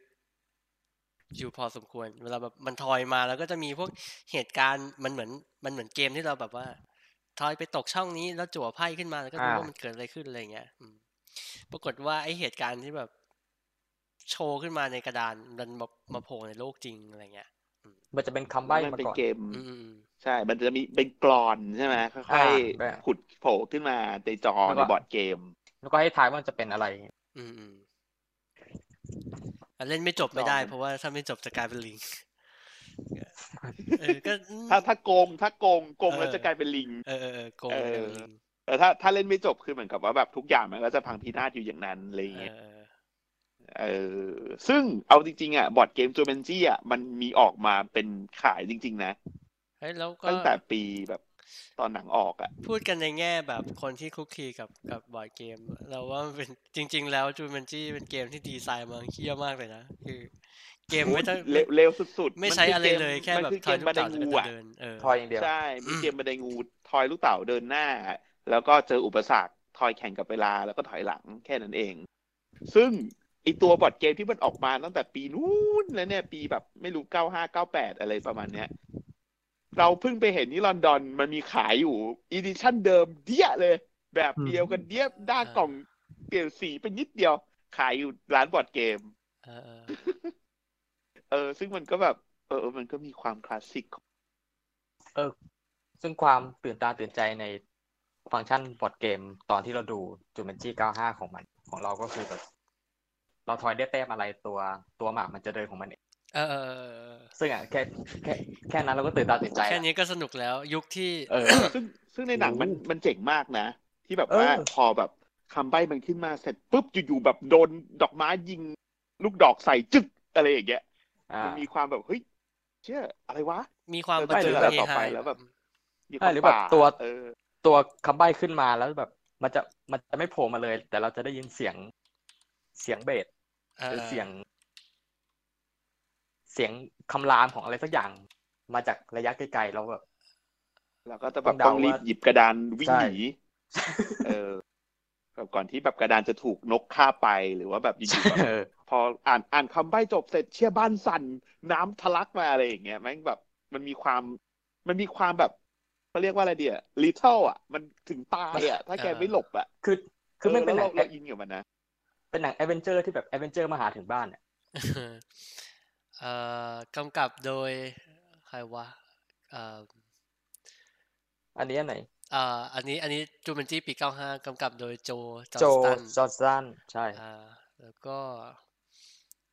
นำแสดงโดยอ่า Robin Williams ซึ่งครับหนังเบอร์นี้ต้องใช้นักแสดงพลังงานเบอร์นี้ เออ สุดยแต่อดว่าแบบไม่มีใครนึกออกใช่ไหมว่าแบบมันมีหนังภาคต่อของ Jumanji อยู่อีกเรื่องหนึ่งว่าอ่าเรารู้จักใช่ Zathuraใช่ไหมอันนั้นก็จะถูกลืมลืมซึ่งอันเนี้ยเราเฮ้ยแค่สนุกว่าไม่มีใครพูดถึง Zathura เลยเว้ยมันเพราะมันมันเศร้าแอบมัแอนบรู้สึกเศร้านิดๆเหมือนกันนะ มันไม่เชิงภาคต่อมันเหมือนแบบมันเอา concept มาเล่นเป็นๆแฟรนไชส์เออแล้วก็เป็นอ่าเป็นเซตบอร์ดบอร์ดเป็นมเซตที่เป็นคล้ายจริงๆเดิมเอออ่าแต่ว่าอันนี้คือบ้านที่ลอยที่ไปบนอวกาศใช่ป่ะแต่แบบใช่พวกพล็อตพวกพล็อตพวกอะไรเหมือนเดิมเลยนะ แค่แบบ concept ใหม่เออใช่ใช่โห Jumanjiปีเก้าห้าเนี่ยเพิ่งเห็นว่า โอ้ยมี Kirsten Dunst ด้วยนี่หว่า ใช่มีก็คุณคือดันด้วยนี่เป็นลูกปะลูกสาว ใช่ใช่ไม่ใช่ ก็คือแมรี่เจนในอ่าสไปเดอร์แมนใช่ใช่ของภาคโทบี้แบ็กไกวเออ Tobey ที่เป็น Maguire สไปเดอร์แมนภาคแรกอืมโอ้โห แม่งกดโอ้นี่คือไม่ใช่สิ่งที่ชาวนี่คืมิอเลเราเนียลจะอินได้เลย เราอะเข้าไปเสิร์ชฟังยุคนี้รูปทันดูไหมเลยเว้ยแล้วแบบครับโอ้เด็กมากอะ อื้อหืออะมีความอื้อหืออยู่อะ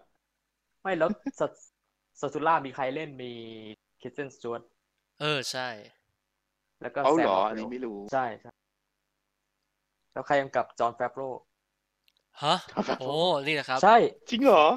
ใช่นี่เหรอแต่ซาทูล่าจำได้ว่าสนุกเออเออ สนุกสนุก แต่แบบคนก็จะลืมในฐานะที่แบบเป็นหนังกรอบจูเมนจีเออ ภาคอวกาศแค่นั้นแล้วก็จบใจร้ายแต่ถ้าดูจริงเรียกว่าหนังกอล์ฟดูจริงเลยมันเหอสนุก ก็มันใช้โครงคล้ายๆกันแหละ ใช่ใช่เหี้ยคือแบบว่ารู้สึกแก่เลยอะ แบบอ๋อจริงๆแล้วมันคือคนเขียน คนเดียวกันแหละอ่าฮะใช่ใช่เขียนคนเขียนมันเป็นหนังสือภาพมาก่อน ใช่ใช่ทั้งใช่สองเรื่องเลย ทั้งจูเมนจีทั้งซาตูราเป็นหนังสือทั้งคู่อ่าไม่แล้วถ้าจำไม่ผิดไอ้ภาค Welcome to the Jungle อะ มันก็จะมีตัว board game Jumanji แล้วมัน transform ตัวเองกลายเป็นคอนโซลอะใช่ไหมเชี่ยเออเออใช่ใช่ซีใช่ scene ตอนแรเริ่มต้ๆนใช่ใช่เออเหมือนใช่เหมือนใช่แบบตอนเริ่มต้นจำได้จำ board game แม่งรู้ตัวว่าแบบไม่มีใครเล่นแล้วแม่งก็แบบ transform ตัวเอง โคตรเศร้าเลยโคตรเศร้าเลยอะไอยุคเข้านี้เนาะแต่จริงๆแล้วแบบเออเกมมึงดีไซน์ห่วยไง มันก็เลยต้องการเป็นคอนโซลเข้าใจป่ะ Jumanji ฮัลโหลแล้วแม่งกลายแล้วแม่งก็กลายเป็นคอนโซลแบบเก่าอีกอะที่น่าน่าตลกแบบมากคือเออ จริงความในความเป็นจริงแล้วสวนทางกันครับ เกมเกมคอนโซลเกมคอนโซลแบบเลตโทอะตายแล้วแม่งตายแล้ว ส่วน board game อะกลับมากำลังพังมางาดอีกครั้ง เออ ยังมีชีวิตอยู่ได้อะปรากฏก็แต่ว่าตลกนะ คือคือเอาเป็นว่าแบบถ้าใครที่แบบว่าอยากได้ action adventureที่ไม่ได้แบบดุเดือดเลือดพล่านแบบว่า เออต้องยิงกันเลือดสาดหรืออะไรอันนี้คือความตลกและความ อ่าบันเทิง ไปดูแบบไม่ต้องคิดอะไรมากอะปล่อยสนุกไปกับเรื่องราวได้อยู่ เพราะว่าชื่อจริง ๆ แบบว่าเอาตัวละครถ้าอยู่ๆคนที่ถูกดูดเข้าไปแล้วกลายเป็นม้ามันก็ตลกแล้วอะอ่าอืมเออเพราะเราน่านี่เราเราคิดว่าน่าน่าจะมองเดียวกับที่เราดูตอนภาคแรกแหละเพราะภาคแรกเราก็ดูแบบว่าโอ้เอนจอยมากเลย สนุกมาก ที่เรามีอ่าหนังใหญ่ภาคต่อที่มีม้ามาเกี่ยวอีกแล้วเหรอมีม้ามาเกี่ยวเออ ก็บอกก็เฮ้ยวันนั้นคุยกันเป็นอะไรไงกันมันเป็นเทรนด์ไงหนังหนังอ๋อใหญ่โอเคภาคต่อต้องมีม้า โอเคโอเคอืมเฮ้ยอันนี้ก็มีม้านะม้าเป็นตัวเด่นด้วยนะบอกเลยเออเออเออก็ก็ก็ก็จริง ๆ ว่าใครที่แบบสมมติแบบเราเราอย่างเราเป็นแฟนจูเบนจี้กันใช่ป่ะภาคแรกเราก็จะอืมรู้สึกว่า เออ มันก็มันก็ดูได้อะมันก็แบบไม่ไม่ได้แบบดูแล้วว่าโพสเสียได้หนังจังก็ไม่รู้สึกแบบนั้นเออเออก็รู้สึกบันเทิงไปกับมันสนุกไปกับมันได้เป็นแล้วยังมีแบบ หนังวันคอาวามทิตหย์ลังที่ อ่าใช่ใช่คือเมื่อกี้เราบอกอะไรนะอยู่ดูบนรถทัวร์มันก็หนังจะดีโมโนใช่ไหมอาทิตย์เขาแบบเออใช่ใช่ใช่ดูกับแบบใครก็สนุกอะดูกันทั้งบ้านได้อยู่ อืม แล้วแบบให้ให้ข้อคิดแบบอ่าง่าย ๆ ไม่ซับซ้อน แล้วก็สนุกไปกับมันได้ มีมุกตลก อืมมี The Rock มีแบ็คมี Jack Blackใช่ใช่คือชอบที่แบบว่ามีจริง ๆ แล้วแบบตัวละครนั่นคือเซตเดิมเนอะแต่ว่าเราว่าแค่รู้สึกว่า เฮ้ยเราอยากดูเหมือนกัน เราแค่อยากรู้ว่าตัวละครเนี่ยมันเปลี่ยนไปจากเดิมป่ะในแง่แบบ inner ในเล่นในการเล่นอะ เพราะมันคือคนที่มันเปลี่ยนไปอะแค่ไปสวมตัวละคเปลี่รยนเปเดิลี่ยมนเปลี่ยนเปลี่ยนเอ้ยอันอันเนี้ยถ้าถ้าเกิดว่าจะพอยตรงนี้มาคือเราว่านักแสดงมันทำได้ดีของมันอยู่แล้ว เออเควินแท็กกับแจ็คแบล็คนี่คือแบบตลกอะ ชอบชอบไม่ถ้าสองคนนี้ไม่ตลกเออคือไม่เหลือใครแล้วแหละคือมันก็ไม่เหลือแล้วแหละอืมเออจริงแต่คือแบบมันมีมันซึ่งจะมีความแบบจริตของ ของของตัวของตัวที่แบบว่าสวมอวตารแล้วก็ต้องเล่นในเกมอะไรอย่างเงี้ย แล้วก็จะมีความแบบว่าอย่างแบบ มันจะมีช่วงที่ว่าอ่าตัวละครมันไม่ได้เป็นเขาเรียกว่าอะไรวะคนที่เป็นสวมอะมันไม่ได้เป็นแบบเป็นคนแต่ภาคสองภาคภาค The Next Level เนี่ย เครื่องเกมอะมันมันเสียอืมเนาะมันมันทุบไปตั้งแต่ภาคภาคก่อนใช่ไหมพอขึ้นเกมมันเสียมันจะมีความวิบัติอยู่เช่นแบบว่ามันจะสุ่มตัวละครให้เลือกไม่ได้อะไรอย่างเงี้ยแล้ว มันก็เล่นกับความตรงเนี้ยว่าแบบคือเข้าไปแล้วก็แบบเอ้าเชี่ยทำไมกูได้เป็นตัวนี้วะอะไรอย่างเงี้ยเฮ้ยแล้วคนที่ได้เป็นตัวนั้นคือใคร แล้วคือมาแบบเอ้าไอ้เหี้ยมึงได้ มึงได้เป็นตัวนี้ ซึ่งเก่งแต่มึงห่วยอะเอออ่าคือคนเล่นแม่งห่วย แต่ว่าตัวละครมันเก่ง แล้วก็ใช้ตัวละครได้ไม่ดีอะไรอย่างเงี้ยเออก็จะตายหากัน เออ อะไรแบบนั้น มีมีมีอันตอนนี้คือถือว่าทำได้ดีแบบ สมสมกับที่มันเป็นแบบเนี้ยดีอยู่อ่าเออ บันเทิงบันเทิงอ่าเนี่ยก็คือ Jumanji เนี่ยฟังแล้วอยากโอ้ดูเป็นหนังโซนแบบว่านอนดูอยู่บ้านวันอาทิตย์อ่าเออดูดูคลายเครียด ดูคลายเครียด อ่าได้ พูดถึงแหถึละงวะพูดถึงบอร์ดเกมมันมีเกมอันมันมีแบบเรื่องต่อไปที่เราจะพูดถึงมันทำให้เรานึกถึงบอร์ดเกมเกมหนึ่งมันชื่อว่ามาอ่าเกมเกมตัวเกมมันชื่อว่า House of Borgia เว้ยอ่าฮะเอ่อ House of Borgia มันเป็นเกมที่พูดถึงเรื่องการเลือกตั้งพระสันตะปาปาเออ๋ออเอ่อในเกมเนี้ยเราอะไม่ได้เล่นเป็นแคนดิเดตเราเล่นเป็นล็อบบี้ยิสต์ด้วยเป็นแบบเป็นพระที่ต้องไปคอย กล่อมเราจะคอยไปมี build ว่าเราจะมี mission อยู่กับจะให้ตัวโหวตว่าใครใช่ว่าเราอยากว่าถ้าเกิดว่า ถ้าเกิดว่าพระคาร์ดินัลองค์เนี้ยขึ้นเป็นโป๊ปได้เราชนะอะไรเงี้ยอืมอะเออถ้าเป็นเกมเป็นเกมลับ แล้วก็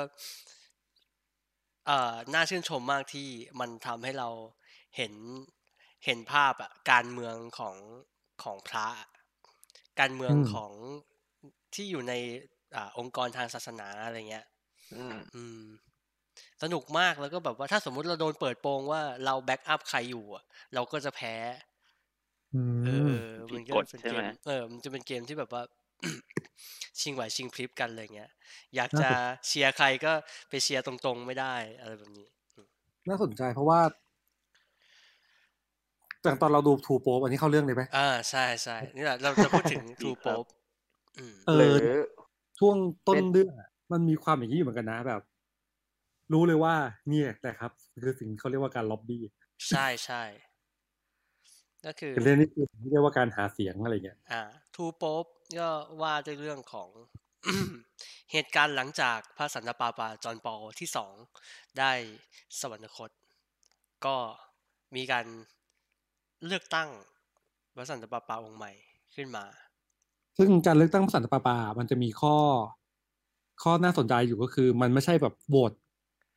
อ่าเสียงมากกว่าแล้วได้เป็นนะเออแต่ว่ามันต้องมีจำนวนเสียงถึงจุดหนึ่ง ถึงจะได้รับการยอมรับ ว่าต้องได้ยอมรับเกินครึ่งมั้ง ถ้าจำไม่ผิดอันน่านี้น่าน่าจะมากกว่าครึ่งนะเออแต่ว่ามีคนอะไรเงี้ย แต่กี่คนเราไม่แน่ใจเออเออจะเราสนุกกับการแบบดูอะไรอย่างนี้มากๆเว้ยอย่าง อย่างตอนอ่านนิยายของแดนบราวน์อะ Angel and Demon เจอเดมอนอ่าเออมันก็จะเอาเอารายละเอียดของการแบบตอนเลือกตั้งพระเลือกสันตั้ตะงปาปาในในนครวาติกันมาแบบมาแกะให้ดูจริอะงไรๆต้องเงี้ยต้องบอกว่า Angel and Demon เนี่ยเป็นเป็นอ่าเรื่องที่ทำให้เรารู้จักการเลือกตั้งแบบนี้นะอืมอืมแบบเรื่องแรกๆอะ เพราะว่าเราก็ไม่ได้แบบเสพอะไรอื่นเท่าไหร่ไม่ได้สนใจเรื่องนี้มากจนกระทั่งแบบ อ่าน Angel Demon เราก็แบบรู้สึกว่าแบบเออเออมันอธิบายแบบละเอียดแล้วเล่าก็เรื่องแบบพบว่าชัดเออนี่ เอ่อ คณะสงฆ์วาติกันนี่มัน เอ่อมันมันการเมืองแบบเป็นระบบระเบียบกว่าที่คิดไว้เยอะเลยว่ะคือนึกออกปะว่าพระสังฆราชบ้านเราไม่สามารถแบบเลือกกันด้วยวิธีนี้ได้อะอืม อ่าอ่าเออ เรา เราค่อนข้างแน่ใจว่ามันไม่ใช่การโหวตกันอะแต่ว่าอย่างในในนครวาติกันมันก็จะมาแบบโหวตกันว่าอ่าใครสำนักไหนฐานมีแนวคิดแบบไหนแล้วแบบว่าจะมีใคร back up เท่าไหร่อะไรอย่างเงี้ยอืมอืมซึ่งเขาจะโหวตกันแบบไม่มีใครจะได้ออกจากเอ่อเขาเรียห้กองนั้นอ่า Sistine Chapel อืมอ่าโบสถ์น้อย chapel อะเออโบสถ์โบสถ์น้อยซิสตินเออ อ่าคือจะไม่มีใครออกมาเลย จนกว่าเราจะได้แบบพระสันตะปาปาองค์ใหม่อะไรเงี้ยจะต้องโหวตกันไปเรื่อยใช่โหวตกันไปเรื่อยๆจนกว่าจะมีการแบบว่าๆมียอควันมรับดำมีควันขาวอะไรใช่ไหมเออได้รับการยอมมีมีพระคาร์ดินาลหนึ่งองค์ ได้รับการยอมรับจากเอ้ยนี่เรียกหน่วยถูกหรือเปล่าโอเค ไม่เป็นไรช่างมันก่อน ได้รับการอืมยอมรับแบบเกินครึ่งเกินเอ่อถึงจำนวนที่ที่ที่ เขากำหนดไว้อะถึงจะได้เป็นพระสันตะปาปาอืมซึ่งก็จะนำไปสู่ตัวละครที่สองของเรา เอ้ยตัวละครตัวแรกของเรา ก็คือพระสันตะปาปาองค์แรกชื่ออ่าอะไรวะเดี๋ยวเอจริงๆแล้วมันคือโปรฟรานซิสอะอ่าคือคุณจอร์เก้อ่าอ่าพระคาร์ดินาลจอร์เก้อ่าอ่าจากอาร์เจนตินาใช่ ซึ่งเป็นแคนดิเดตในปีนั้น แล้วก็มีอ่าจะเป็น เขาเรียกว่าเป็นสาย reformation ก็คือว่าเป็นแบบอ่าพระสายปฏิรูปอะนะ ก็จะพระเป็นเป็นเอ่อเป็นพระหัวใหม่หน่อย กับอืมอีกคนหนึ่งชื่ออะไรวะ นี่ไม่ทำกันบ้าน เบเนดิกเบเนดิกต์ใช่โปใช่เบเนดิกใช่ไหมอีกคนหนึ่งชื่อคาร์ดินาลรัตซิงเกอร์ เออเออเป็น เป็นคาร์ดินาลสายสาย conservative ฝั่งเยอรมัน มาจากเยอรมันใช่ ก็จะแบบว่าดูป๊อปน้อยกว่าในสายตาประชาชนอะไรเงี้ย แต่ว่าจะจะป๊อปมากกว่าในแบบในหมู่สงในฆ์หมู่พเอระออืมนั่นแหละ แล้วก็ ก็มีหนึ่งคนขึ้นเป็นโป๊ปก็คือคนคนที่สองอืม มันก็จะเลเลเออมันเราชอบลีลาของหนังเรื่องเนี้ย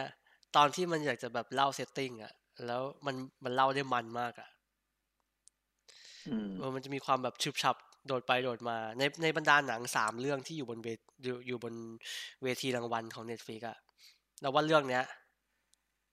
ฮอตสุดละแบบ คือแบบมีแบบรสชาติจัดจ้านที่สุดอะอืม ทั้งทั้งที่แบบหน้าหนังมันดูน่าเบื่อมากเลย เหมือนเอาคนแก่สองอ่าคนมาคุยกันอะไรเงี้ย เออ คือดูจริงๆเห็นหน้าหนังเราก็ไม่ได้สนใจอะไรจนกระทั่งมันแบบแบบ พวกเรามันมันมาบอกว่าแบบเฮ้ยมันดุเดือดมากเลยมัน หน้าตาดูเป็นแบบหนัง before sunlight ภาคคุณปู่คุยกันเออเออเออเออเอออีกนิดนึงมันจะแบบ before sunlight แล้วอะเนี่ยแล้วมันคือแบบ คือการพูดคุยของทูโป๊ปเนี่ย มันไม่ได้พูดคุยกันที่ที่วาติกันนี่นะเออเหมือนกับไปที่ ที่หนึ่งของอิตาลีที่เป็นบ้านพักฤดูร้อนอะเอออ่าแล้วก็เดินคุยกัน ในสวน เออ เออ ก็คือแล้วสองก็ Two Popes ในที่นี้ก็คือว่าแน่นอนแหละในประวัติศาสตร์ใน คือไม่ต้องมาแบบสปง spoil อะไรอย่างนี้มันคือสองคนเนี้ย ได้เป็น อ่า ได้เป็นโป๊ปโป๊ปทั้งคู่จริง ๆ แล้วก็อืมแล้วก็แค่มันอยู่อยู่คนละยุคกันอย่างนี้ ก็คือโป๊ปเบเนดิกต์กับโป๊ปฟรานซิส ซึ่งอ่าโป๊ปเบเนดิกต์อะมีเรื่องที่น่าสนใจก็คือโป๊ปเบเนดิกต์ลาออกเป็นคนแรกที่ลาออกในรอบเจ็ดร้อยปี ใช่ เป็นพระสันตะปาปาพระองค์แรกที่ เอ่อทำการแบบลงจากตำแหน่ง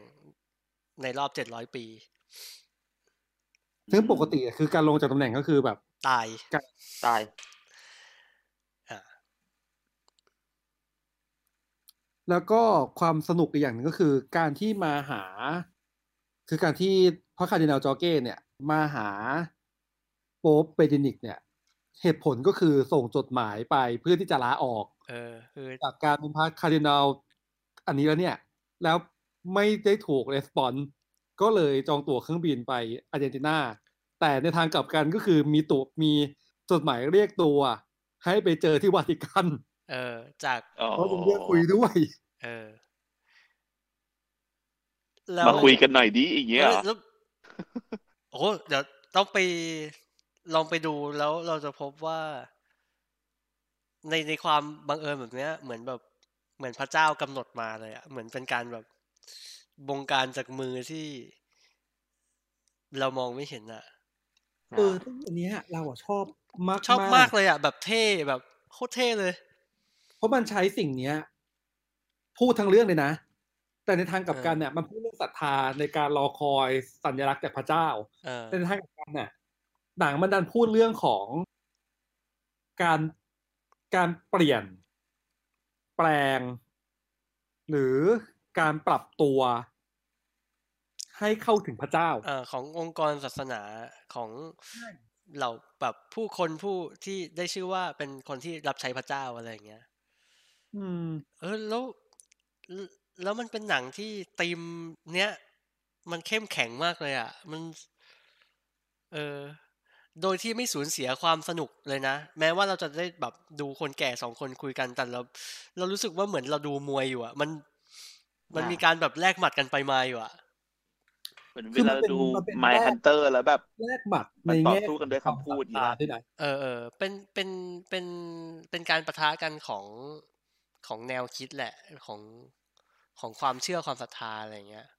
เพราะว่ามันมันคือศรัทธาในในพระเจ้าองค์เดียวกันแหละ แต่ว่าอืมก็คือถูกการตั้งคำถามว่า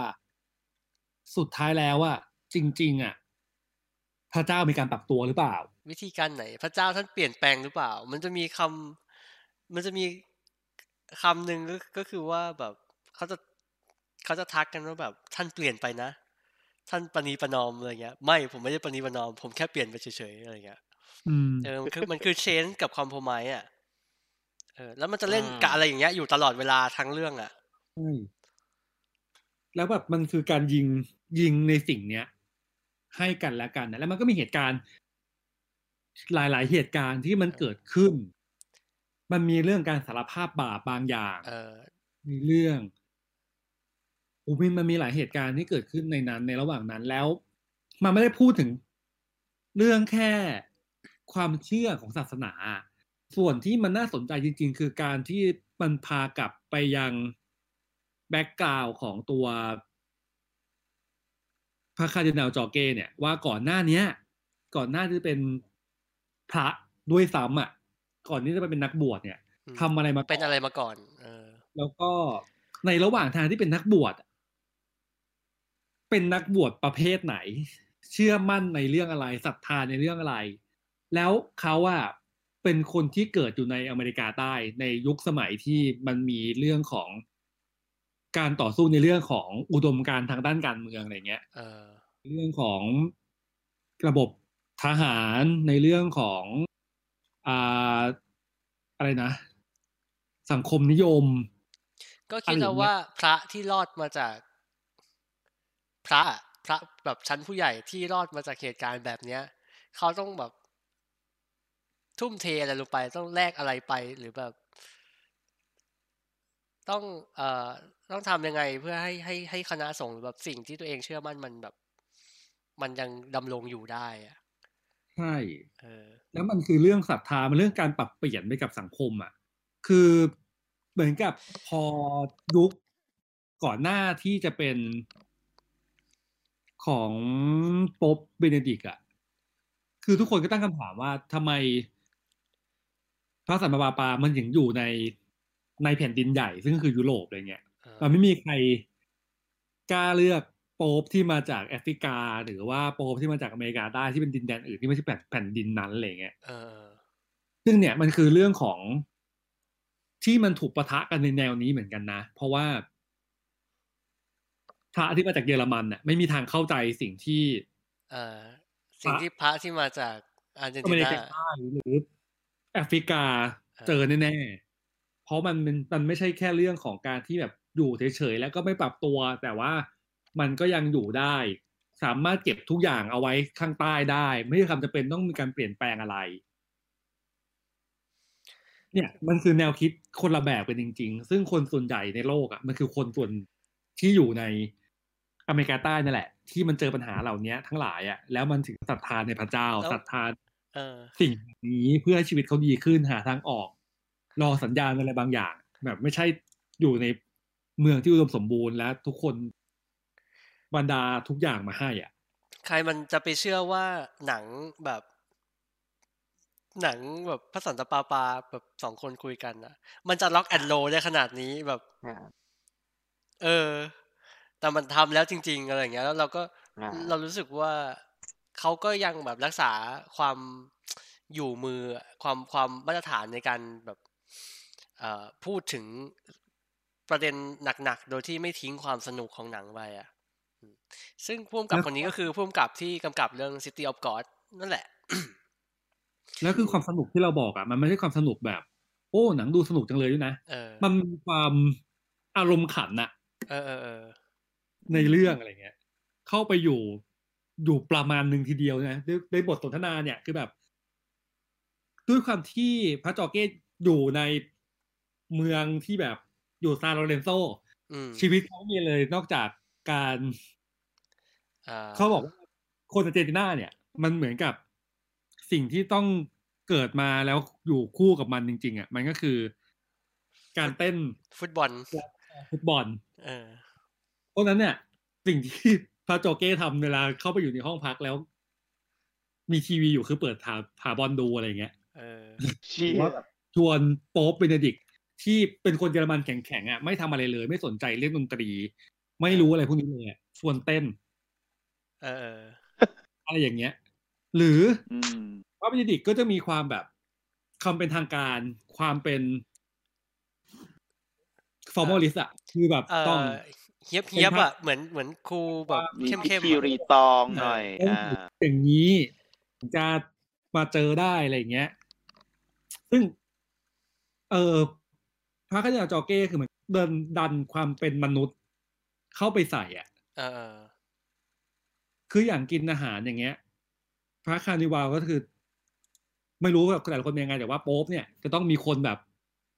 กินอาหารให้ก่อนเออแล้ว ถึงมาให้กิน เพื่อจะแบบป้องกันความปลอดภัยอะไรอย่างเงี้ย สิ่งที่พระคาร์นิวัลจอเก้ทำก็คือคัดอ๋อคาร์ดินาลที่เราจอเก้เนี่ยทำอะก็คือสั่งพิซซ่าร้านที่อร่อยเพราะว่าผมไม่กินมาครับอร่อยมากเลยกับกาแฟตรงนี้เอ่อแล้วก็มานั่งมันมีกินกับน้ำส้มแฟต้าอะไรอย่างเงี้ยมีมุกแบบว่าเอ่อเอ่อโป๊ปโป๊ปเบเนดิกต์เอ่อทานอาหารคนเดียว ชอบทานอาหารคนเดียว อืม เออ แล้ว แต่ว่าแบบถ้ามีแขกอะไรเงี้ยจะหัดจะจัดอาหารแบบอย่างเดียวกันนะไว้ให้อืมแล้วแบบว่า เหมือนพอเขามาคุยกันอะเขาก็ถามว่าแบบถ้าคุณได้เป็นพระสันตะปาปาคุณจะทำอะไร เอ่อโป๊ปฟรานซิสก็บอกว่า ผมจะไม่กินข้าวคนเดียวครับผมจะเลิกกินข้าวคนเดียว อะไรอย่างเงี้ยเออเออแต่มันมันเป็นการ refer นะไม่ใช่แบบเล่นแค่มุกเดียวไม่ใช่การ refer ด้วยว่าอย่าลืมว่าพระเยซูก็ก็กินข้าวเออใช่กับคนอื่นนะก็กินข้าวกับคนอื่นเออเออแล้วก็เยซูก็ไม่ได้กินข้าวคนเดียวนะจ๊ะความเปรี้ยวเช่นแบบว่าอะไรอะ วันวันที่มาเลือกพระสันตะปาปาองค์ใหม่ ในในตอนต้นเรื่องอะไรอย่างเงี้ยเอออ่าพระคาร์ดินาลพระคาร์ดินาลจอเก้ก็ ฮัมเพลง ผิวปาก แล้วก็มีพระอีกองค์หนึ่งเดินมาถามว่าท่านท่าน ท่านผิวเอ่อท่านทำเพลงสวดอะไรอะไรเงี้ยอะ Dancing Queen ไง Dancing Queen ของ ABBA โหแม่งโคตรล็อกเงหรือแบบเออภาพแบบเจ๋งว่ะพระผู้ใหญ่แบบเข้าไปในบาร์ประจำเมืองเพื่อไปดูบอลโลกอะอืมเออ อะไรอย่างเงี้ยสคุณนุกพระจอเก้เข้าไปดูฟุตบอลโลกที่ที่บาร์เออเออมันก็ไม่ใช่ฟุตบอลโลกด้วยมั้งน่าจะเป็นแบบฟุตบอลแบบ รอบคัดเลือกฟุตบอลโลกเออะอเออเออแล้วเนี่ยมัน มันดีมากอีกอย่างหนึ่งอะ คือสิ่งที่เราเห็นน่ะ คือพระคาร์ดินาลจอเก้เนี่ยแกจะแกที่เป็นโป๊ปฟรานซิสเนี่ยแกก็จะมีความแบบร่าเริงอารมณ์ดีใช่ไหมดูเป็นที่รักของทุกคนอะไรเงี้ยเป็นตัวละครที่แบบ lovable มากๆอะ กับอีกคนหนึ่งที่แข็งแบบแข็งแบบโป๊ปเบนดิกต์แต่แบบแข็งกร้าวมากๆอะไรเงี้ยจะดูแบบ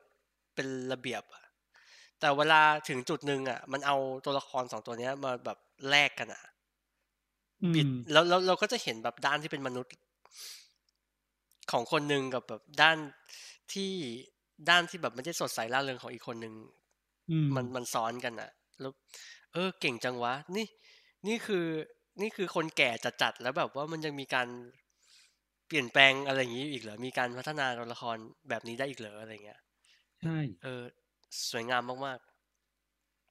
แล้วส่วน อ๋อ มันมีซีนหนึ่งที่จริงมันคือซีนที่ดูฟุตบอลโลกใน ในผับนั่นแหละๆอืมที่เรารู้สึกเป็นซีนที่ดีมาก เพราะว่า ด้วยความที่เป็นพระคาร์ดินาลเข้าไปดูเออฟุตบอลในผับอะนะ แล้วก็แบบว่าพออาร์เจนตินายิงได้ก็แบบว่า ก็ขอดีให้ใจพระเจ้าเอออวยพรอะไรอย่างเงี้ยเออแล้วก็แบบมีคนอยู่ข้างๆก็แบบว่าก็สวดก็สวดตามอะไรเงี้ย แล้วพอบอกว่าอันก็สวดให้กับโป๊ปคนปัจจุบันด้วย เออ คนข้างๆบอกว่าทำไมผมต้องสวดให้กับ ไอ้นาซีนั่นด้วยอะไรอย่างนาเงี้ยซีนั่นด้วยชิดเออเออมันเพราะว่าเขาจะเขาจะไม่ได้ไม่ได้เป็นที่รักของแบบประชาชนประชาชทั่วนไปจริงๆเท่าไหร่อะเลยเออ ซึ่งแล้วก็ซึ่งมันจะมีโป๊ปแบเป็นบสายตาเสียใจของของพระคาร์ดินาลที่แบบรู้สึกว่าเฮ้ยมันไม่ใช่นะจริงๆแล้วเขามีจิตใจกว่านั้นอะไรเงี้ยอืมแล้วความสนุกก็คือฟุตบอลเนี่ยมันอยู่ในเรื่องทั้งเรื่องเลยเว้ยเอตั้งอแต่แบเอบอการเปิดตัวฟักเอ้ยอะการเปิดตัวของตัวพาจอเก้เนี่ย ก็เปิดด้วยการที่บอกว่า อ่า ผมมาจากเมืองนี้แน่นอนผมเป็นแฟนทีมซานลอเรนโซ แล้วทุกคนในเมืองแล้วโดนโหคือโดนแบบชาวเมืองโห่ใส่ชาวโมโหอะไรเงี้ยว่าแบบว่าทำไมเชียร์ทีมนี้วะเอออะไรแบบนั้น แล้วก็พระคาอ่าพระจอเก้เนี่ย ก็พยายามจะทำให้ตัวของโป๊ปเบเนดิกต์เนี่ย เข้าใจว่าฟุตบอลมันสำคัญยังไงเว้ย ทำไมคนต้องดูเว้ย แล้วก็เคยพูดอยู่ประโยคนึงช่วงนั้นมันคือช่วงท้ายๆเรื่องแล้วว่า เออฟุตบอลเนี่ยมันเป็นเรื่องความเป็นมนุษย์เนอะแล้วก็เอ้ยแต่แต่ว่าสักวันหนึ่งอะแต่แบบแต่แบบท่านไม่รู้จักจริงๆเหรอแม้กระทั่งฟุตบอลโลกที่ท่านก็ไม่รู้จักจริงๆเหรอท่านไม่มีความอารมณ์ร่วมกับฟุตบอลโลกเลยเหรออะไรอย่างเงี้ยเออแล้วโป๊ปเบเนดิกต์ก็บอกไม่ไม่ ไม่ไม่รู้สึกนี่ไม่ไม่ได้ชอบดูผมผมไม่เข้าใจอะไรเงี้ย แล้วพระจอเก้ก็บอกมาประโยคนึงว่า บางทีประเทศของคุณกับประเทศของผมอาจจะได้เจอกันฟุตบอลโลกก็ได้นะอะไรอย่างเงี้ยเออเออเออเออแบบมันเป็น moment ที่ดีอะ แล้วเรา spoil ได้ใช่ไหมเออเราอยากเออ spoilอ่าว่าอันเนี้ยไม่ได้มันได้เป็นแบบมนุษย์เยี่ยๆเลยอะเออเออหลังจากที่ฮะทุกคนรู้อยู่แล้วว่าพาจอเก้กลายเป็นโป๊ปฟรานซิสเออที่โป๊ปฟรานซิสได้เป็น โป๊ปอยู่ได้ไม่กี่วันอะเออก็จองตั๋วเครื่องบินไปเยอรมันเว้ยเออแบบเป็นการส่วนตัวเออเพื่อที่จะไปหา ตอนนั้นใช้คำว่าโป๊ปก็ไม่ได้เลยนะต้องใช้เป็นเป็นพระคาร์ดินาลเออเป็นพระ น่าจะเป็นแค่พระคาร์ดินาลรัตซิงเกอร์เออเพื่อที่จะไปนั่งดูฟุตบอลโลกเว้ยซึ่งฟุตบอลโลกปีนั้นน่ะ มันคือปีที่เยอรมันเข้าชิงกับอาร์เจนตินาเว้ยจริง ๆ เออ แล้วแบบคือเหมือนท่เหมือนพระเจ้าประทานให้เลยอะแล้วก็ก็ประธานให้ว่าเจอในรอบชิง แล้วก็มานั่งสองคนเนี้ยก็นั่งดูฟุตบอลกันเออแล้ว impact สัสๆแบบ เออดีว่ะ เออเจ๋งว่ะมากเจ๋งว่ะเป็นซีนที่ดีมากอ๋อแบบว่าโอเครื่องมนุษย์แล้วเช็คมาแล้วอ่าอ่าแอนโทนีฮอปกินนะครับ เล่นเป็นโป๊ปเบนดิกครับหรือว่าเป็นพระครับคาร์ดินาลอ่าลัสซิงเกอร์ครับกับอีกคนหนึ่งครับอ่าอ่า จอนาธานไพรส์เล่นไรอ่าเป็นโป๊ปฟรานซิสหรือว่าเป็นอ่าพระคาร์ดินาลฮอร์เฮซึ่งเขาคือฮอร์เฮอ่าเบอร์โกกลิโออืมซึ่งเขาคือ High Sparrow ใช่ใช่คือ High นั่นแหละ Sparrow คือไฮเป็นสแบบเปโร่ในในเกมอัพโทนใน Game of Thrones อ่าเออรอบนี้เล่นเป็นคนแบบน่ารักใจดี ติอ๋ดอดินเป็นเป็นอะไรอย่างเป็นเงี้ยผู้นำศาสนาที่ดีเออเออเออเศร้าจังไม่มีใครจำได้เลยเหรอว่าเขา เขาเล่น The Wife เออก็หนังชื่อเดอะไว้ไงพี่ก็เป็นใครใครจะจำผัวล่ะ เออโธ่รู้สึกว่าเขาเป็นคนเล่นเดอะไวฟ์แล้วเขาเล่นดีมากเลยอะไม่อ่ามีใครอ่าเดี๋ยวเดี๋ยวเออก็จริงเนอะทุกคนแบบว่า ทุกคนจะจำเกคุนณโคแม็สกได้ คุณเกเรนโคสได้ฮะอ่า นั่นแหละรู้สึกว่าเป็นหนังที่อบอุ่นมากแล้วมันมีประเด็นน่าสนใจเยอะมาก กลายเป็นหนังที่มีความ depress น้อยสุดในบรรดา depress น้อยกว่า Marriage Story และ The แล้ว Irishman แล้วความโหดประเด็นน่ะ มันแรงกว่าทั้งประเด็น Story แล้วก็ทั้งไม่รู้ Irishman อะไรไหมเราดูไม่จบ เราก็ถือว่าเป็นหนังที่ค่อนข้างจะแข็งแรงในเรื่องประเด็นด้วยนะ คือประเด็นมันค่อนข้างค่อนข้างหนัก และแข็งแรงมาก ๆ แต่มันทำออกมาให้ละมุน แล้วก็ดูสนุกและยังมีความน่ารัก และมีความเป็นมนุษย์อยู่ สูง มันเป็นหนังโซนเดียวกับหนังแดนนี่บอยที่ที่มูดประมาณเนี้ย คือเหมือนกับว่าเราจะติดอยู่กับอะไรสักอย่างหนึ่งโดยไม่ไปไหนอะแต่ว่ามันมันน่าสนใจมาก ๆอะอืมเออ แต่อันเนี้ย เราอึ้งมากเลยตอนช่วงแบบช่วงเปิดเรื่องวิชวลมันฉูดฉาดแบบเชี่ยนี่มันหนังพระจริงๆเหรอวะแต่ว่า แต่ว่ามันดีแบบสนุเร็วมากเออทุกอย่างเกิดขึ้นเร็วมากในการที่บอกว่าโป๊ปตายแล้วก็ตัวโต๊ะมาทำสิ่งเนี้ย คือมันเร็วมาก ซึ่งถ้าเปลี่ยนชื่อเรื่องเป็นฟรานซิสวีเบเนดิกจะแม่กว่านี้จะแม่แข่งกับจะแม่กว่าฟอนี้ร์ดไหมเฟอร์รารี่ก็เออ มันมันเหมือนคนมาต่อยกันไปจริงๆแล้วเขาก็ไม่ได้ต่อยอ่ากันอ่าเออเออนั่นก็แหละคือเรารู้สึกแบบถ้าพอเราได้พอดูฟังเรื่องเล่านี้มาก็ เรารู้สึกถึงความแบบเราน่าจะให้คนเรื่องตีนของต่อคอไปเฮด้วยซ้ำอะไรเงี้ยเออ เป็น เออเป็นเป็นหนังคุยกันอะที่บันเทิงมากๆ มันแบบจากการประทะกัน แล้วเขาไม่ได้เขาไม่ใช่คนแบบสองคนที่มาเถียงกันอะมันคือการ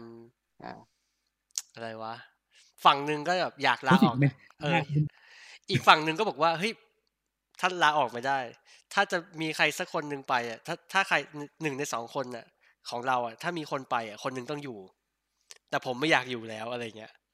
อืมเออเออเนี่ยเหมือนเหมือนสมโอ๊ตกับพี่แพททำหน้าที่ได้ดีกว่า PR Netflix ตอนเนี้ยเอ้ยกรรมอะแต่ไม่ไม่เป็นไรแต่ถ้าเราเกิดว่าคือแบบ ถ้าเกิดเห็นหน้าว่าฟังแล้วก็อยากดูเลยอะอยากดูอะ ถ้าเกิดว่าได้ยินแล้วก็มาจ้างพวกเราก็ได้คือเราแค่ถือว่าแบบหน้าหนังมันไม่น่าดูเลยเว้ยไม่รู้เออเพราะอะไรเหมือนกันเราก็งงมากๆพอหน้าหนังมาดูมันเป็นหนังน่าเบื่อและดูแบบชวนเครียดอะ เออ แล้วก็แบบเอาเข้าเงียบๆไม่โปรโมทไม่อะไรปรากฏว่าอืมสนุกแบบสนุกสัสสัสนั่นแหละอย่างที่เรายืนยันว่า ถ้าเราดูปีที่แล้วอะ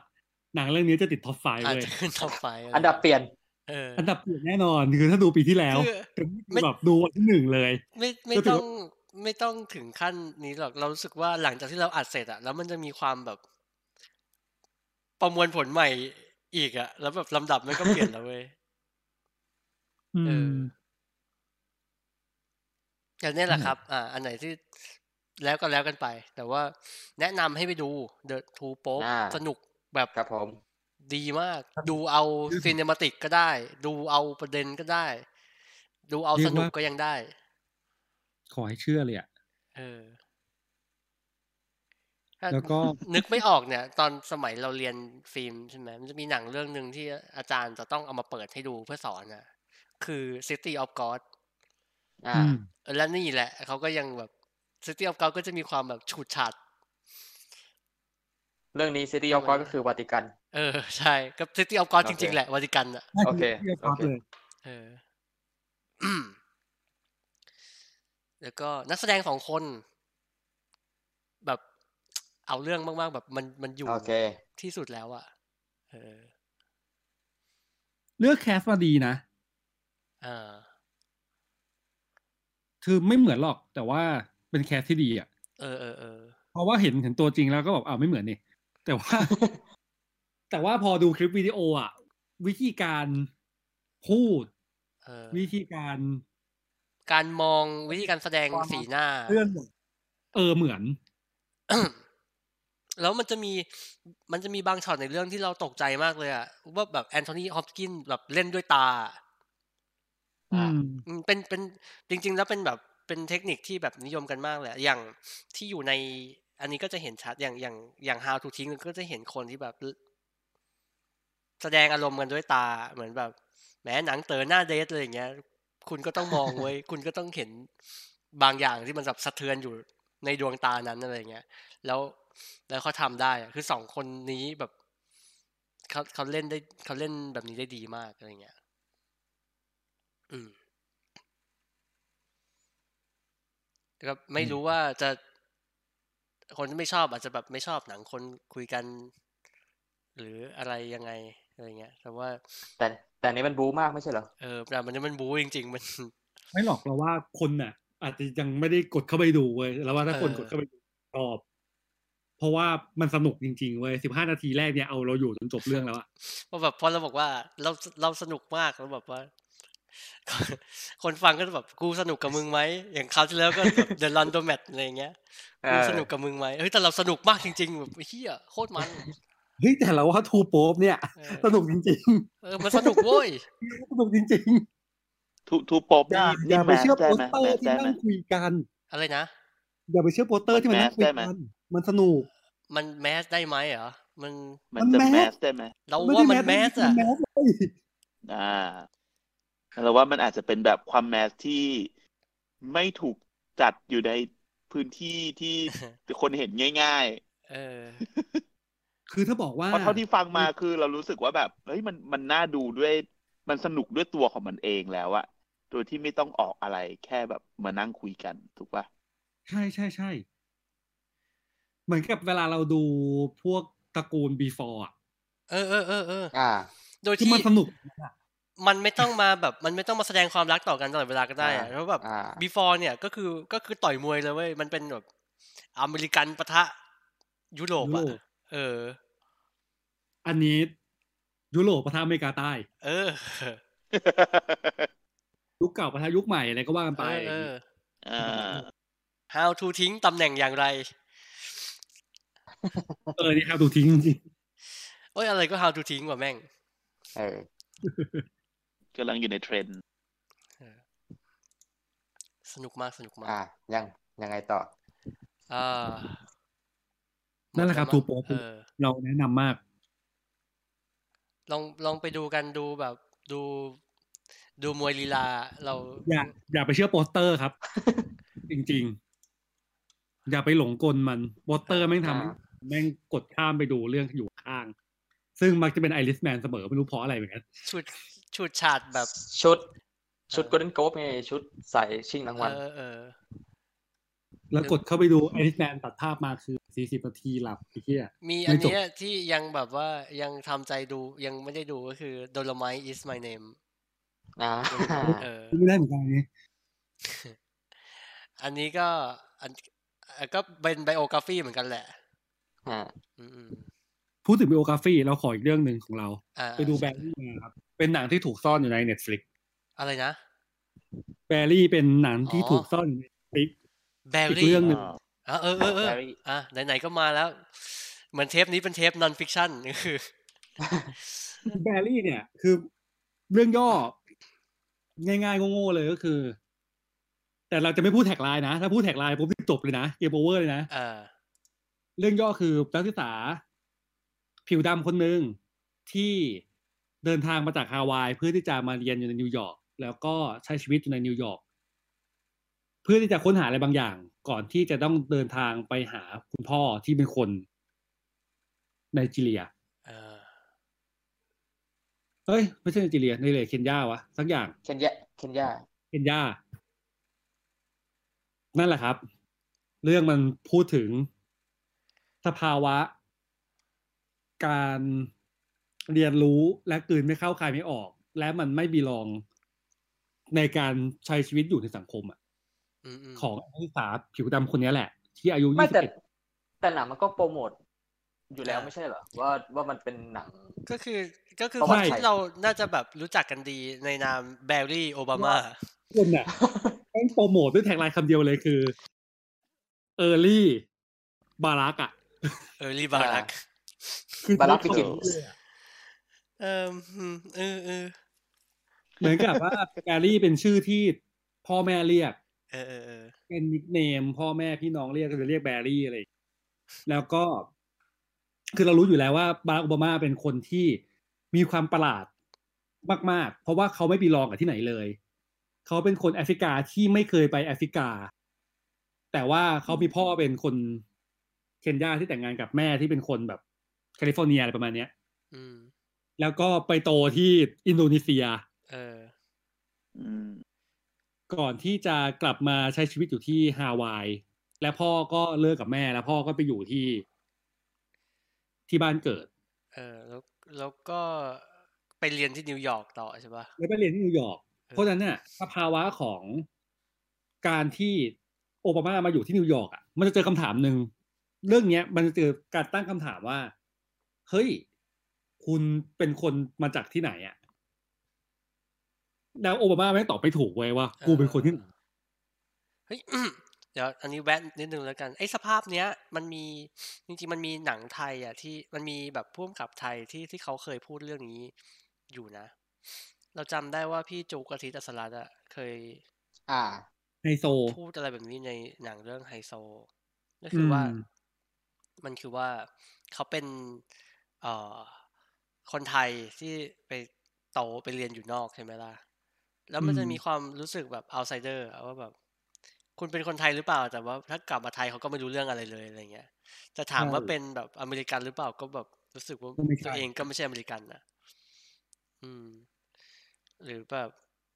จริงๆแบบง่ายๆแหละ เด็กต่างจังหวัดไปเรียนกรุงเทพก็ไม่ใช่คนกรุงเทพใช่ไหมล่ะแต่แบบเรียนอยู่อยู่กรุงเทพนานๆพอกลับไปบ้านก็แบบ มันก็ไม่ใช่ มันก็ไม่ใช่คนที่นั่นน่ะเออ อะไรแบบนี้อยู่ มันจริง ๆ แล้วมันค่อนข้างจะรีเลทง่าย ๆ อยู่นะอืม แต่ว่านั่นแหละ เราไม่รู้เราจะรีเลทอะไรกับประธานาธิบดีสหรัฐได้อะไรเงี้ย ใช่รู้สึกว่ามันมันเกิดคำถามในใจเราเว้ย อืมว่าที่เรารู้สึกโอเคกับหนังเรื่องเนี้ย เพราะว่าเรารู้อยู่แล้วว่ามันคือโอบามาหรือเปล่าอ่าเพราะหนังเรื่องเนี้ยมันไม่ได้พูดถึงคนที่ อีกยี่สิบสามสิบปีข้างหน้า มึงจะเป็นประธานาธิบดีเลยอะเราไม่มีความรู้สึกว่าเขาจะโตขึ้นเป็นประธานาธิบดีอะเออมันคือเด็กคนหนึ่งที่เข้ามาแล้วก็หาทางเอาชีวิตรอด แล้วก็เล่นบาสเก่ง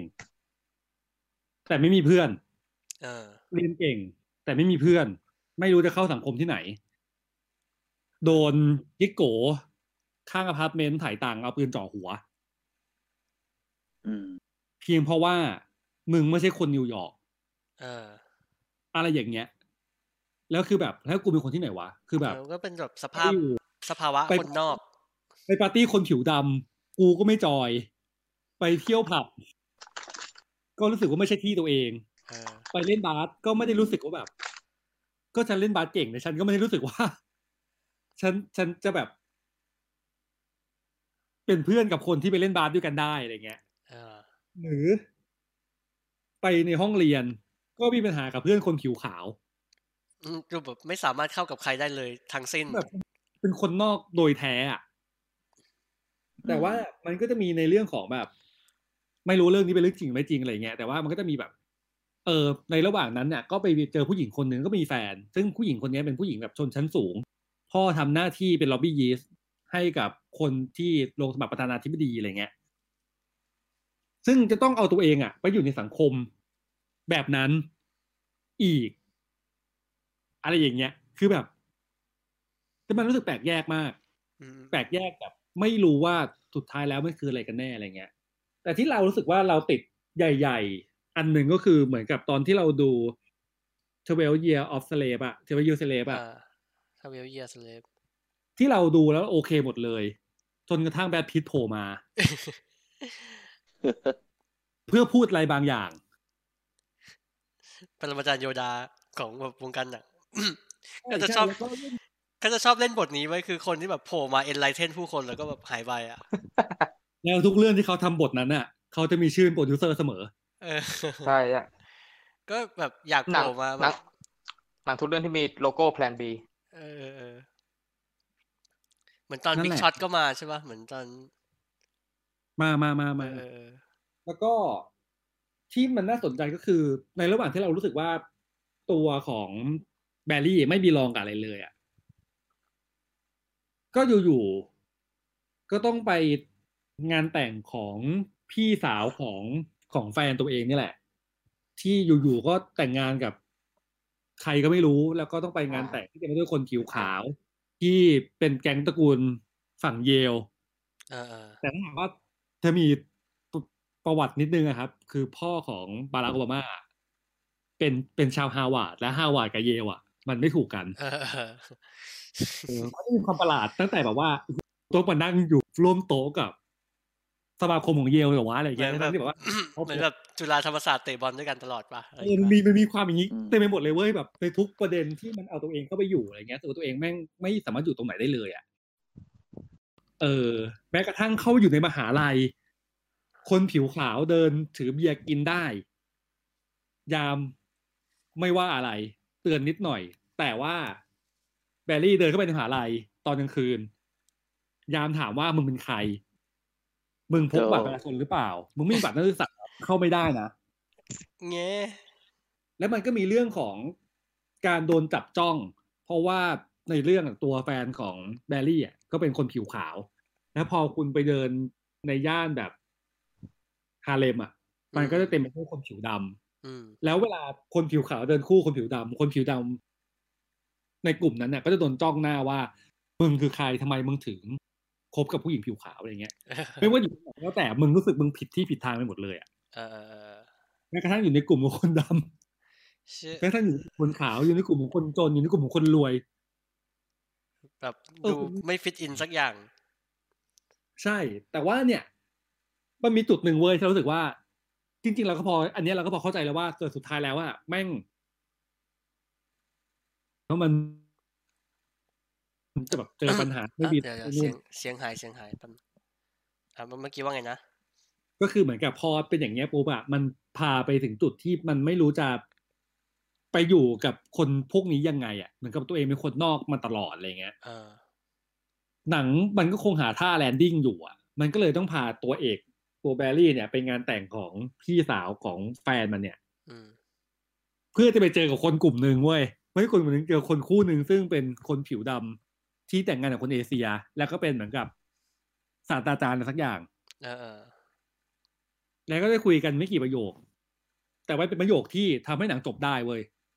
ซึ่งก็คือพอถ้าคุณรู้สึกว่าคุณไม่มาจากที่ไหนเลยอะ คุณไม่รู้จะอยู่ที่ไหนเลยอะ คุณคือคนอเมริกัน เฮ้ย โอ้โห เฮ้ยทำทำไมแม่งแบบหักลงท่าขี้โกงแบบนี้วะ คือพูดประโยคนี้ปุ๊บอะหนังแม่งจบเลยอะคือสามารถจบได้แล้วอะเออเออทุกอย่างถูกต้องหมด คือมันท่ามันขี้โกงมากอะแล้วก็ แล้วมันมีแมสเซจหนึ่งที่แมสเซจที่มันสำคัญกว่าการบอกว่าคุณเป็นคนเหมือนกันก็คืออ่า มันก็มีบทสนทนากันประมาณนึงอะไรเงี้ยแล้วมันก็พูดถึงในแง่ของเอ้ยคุณไม่รู้สึกว่ามันประหลาดเหรอ ที่แบบคุณมีความสัมพันธ์อย่างนี้แล้วมันยังอยู่ แล้วก็มันก็ยังไปได้ไกลในเรื่องของอาชีพการงานอะไรอย่างเงี้ยอ่าเออ คุณคุณรู้สึกยังไงบ้างอ wording นี้ดีเราชอบก็คือ เขาไม่ทำอะไรเลย เขาแค่รับไม้ต่อจากคนรุ่นก่อนหน้าที่ทำสิ่งนี้มา โอ้โหอืม เรารู้สึกว่าอันเนี้ wording เนี้ยมันคือ wording ที่เราเห็น โอบามาในแคมเปญในการเป็นประธานาธิบดีด้วยซ้ำอะเออว่าจริง ๆ แล้วอะเออ สิ่งเนี้ยมันมีอยู่ในสังคมตลอดเลยเว้ยโอบามาแม่งคือแค่รับไม้ต่อมา แล้วก็ทำให้มันถูกต้องอะเออเออทำให้มันเห็นน่ะทำให้มันอยู่ได้อะ มันเลยเห็นว่าคนที่เป็นคนชนชั้นล่าง ที่อยู่ในย่านพวกเนี้ยมันถูกพูดถึงมากขึ้น มันถูกระบบเขาเรียกว่าอะไรอะพวกสาธารณสุขที่ย่ำแย่อะมันถูกพัฒนาให้ดีขึ้นเพื่อแบบรองรับคนพวกนี้จริง ๆ เลยอืมอืมมันมีมันมีผลก่อนต่อกระบวนการคิดของโอบามาเนี่ยแล้วโอบามาไม่สนใจหนังแบบนี้แล้วความเสือกแบบโดนไปหมกรับแลอยู่ที่ไหนก็ไม่รู้อะไรเงี้ยเออแล้วคือความมันคือ หนังเรื่องเนี้ยโอบามาไม่ไม่ได้สนใจการเมืองเลยเว้ยเออ แต่โอบามาสนใจการเมืองเพราะว่าเป็นแฟนของผู้หญิงคนนี้แหละ เพราะว่าผู้หญิงคนนี้อ๋อเป็นลูกของคนที่เป็นล็อบบี้ยีสอะเออเออก็เลยต้องสนใจการเมืองตามอะ ก็เลยแบบว่าต้องมานั่งดูประธานาธิบดี พูดสัมภาษณ์อะไรอย่างเงี้ยก็เลยแบบว่าก็เลยสนใจเรื่องพวกนี้ตามอะไรเงี้ยแต่ว่ามันคือการถูกซึมซับจากสภาพแวดล้อม จากการกดทับ และจาก มหาวิทยาลัยที่เรียนมาด้วยความหลากหลายอะไรเงี้ยอืมอืมเออมันคือมันคือสิ่งที่ทำให้หล่อหล่อหลอม ให้โอบามาเป็นคนแบบนี้อะไรเงี้ยอ่าอยู่ประมาณหนึ่งเหมือนกันแล้วนี่ก็คือแบรี่แบรี่แบรี่โอบามาเดี๋ยวคือจริง ๆ มันก็ยาวแล้วแหละนะ แต่ว่าเราอะเราคาใจมากๆ ไม่รู้ว่าบิ๊กจะอัดต่อไหวเปล่า แต่ว่าเราอยากครับฟังไอ้สิ่งที่บิ๊กดูมา ไอ้ อะไรนะอ๋อ เธอมีเชื่อเชื่อมี เออ มันเล่าสั้นเราเล่าสั้น ๆ ได้เพราะมันมันไม่ควรรู้อะไรเยอะ อ่าโอเค โอเค ไหน เออ อันนี้ก็คือ สิ่งที่สารคดีบิ๊กดูมาก็สารคดีอีกใช่เหมือนกัน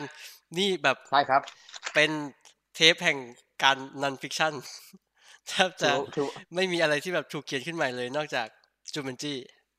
ถือว่าเป็นการจูเมจี้ก็อ่าเออเออ ถือว่าเป็นการชำระล้างร่างกายจากเรื่องแต่งเออเออแล้วโอ้โห แล้วแบก็บมีเปิดปีกันมาสักเข้มเลย อะเทลมีฮวยแอมคืออะไรครับ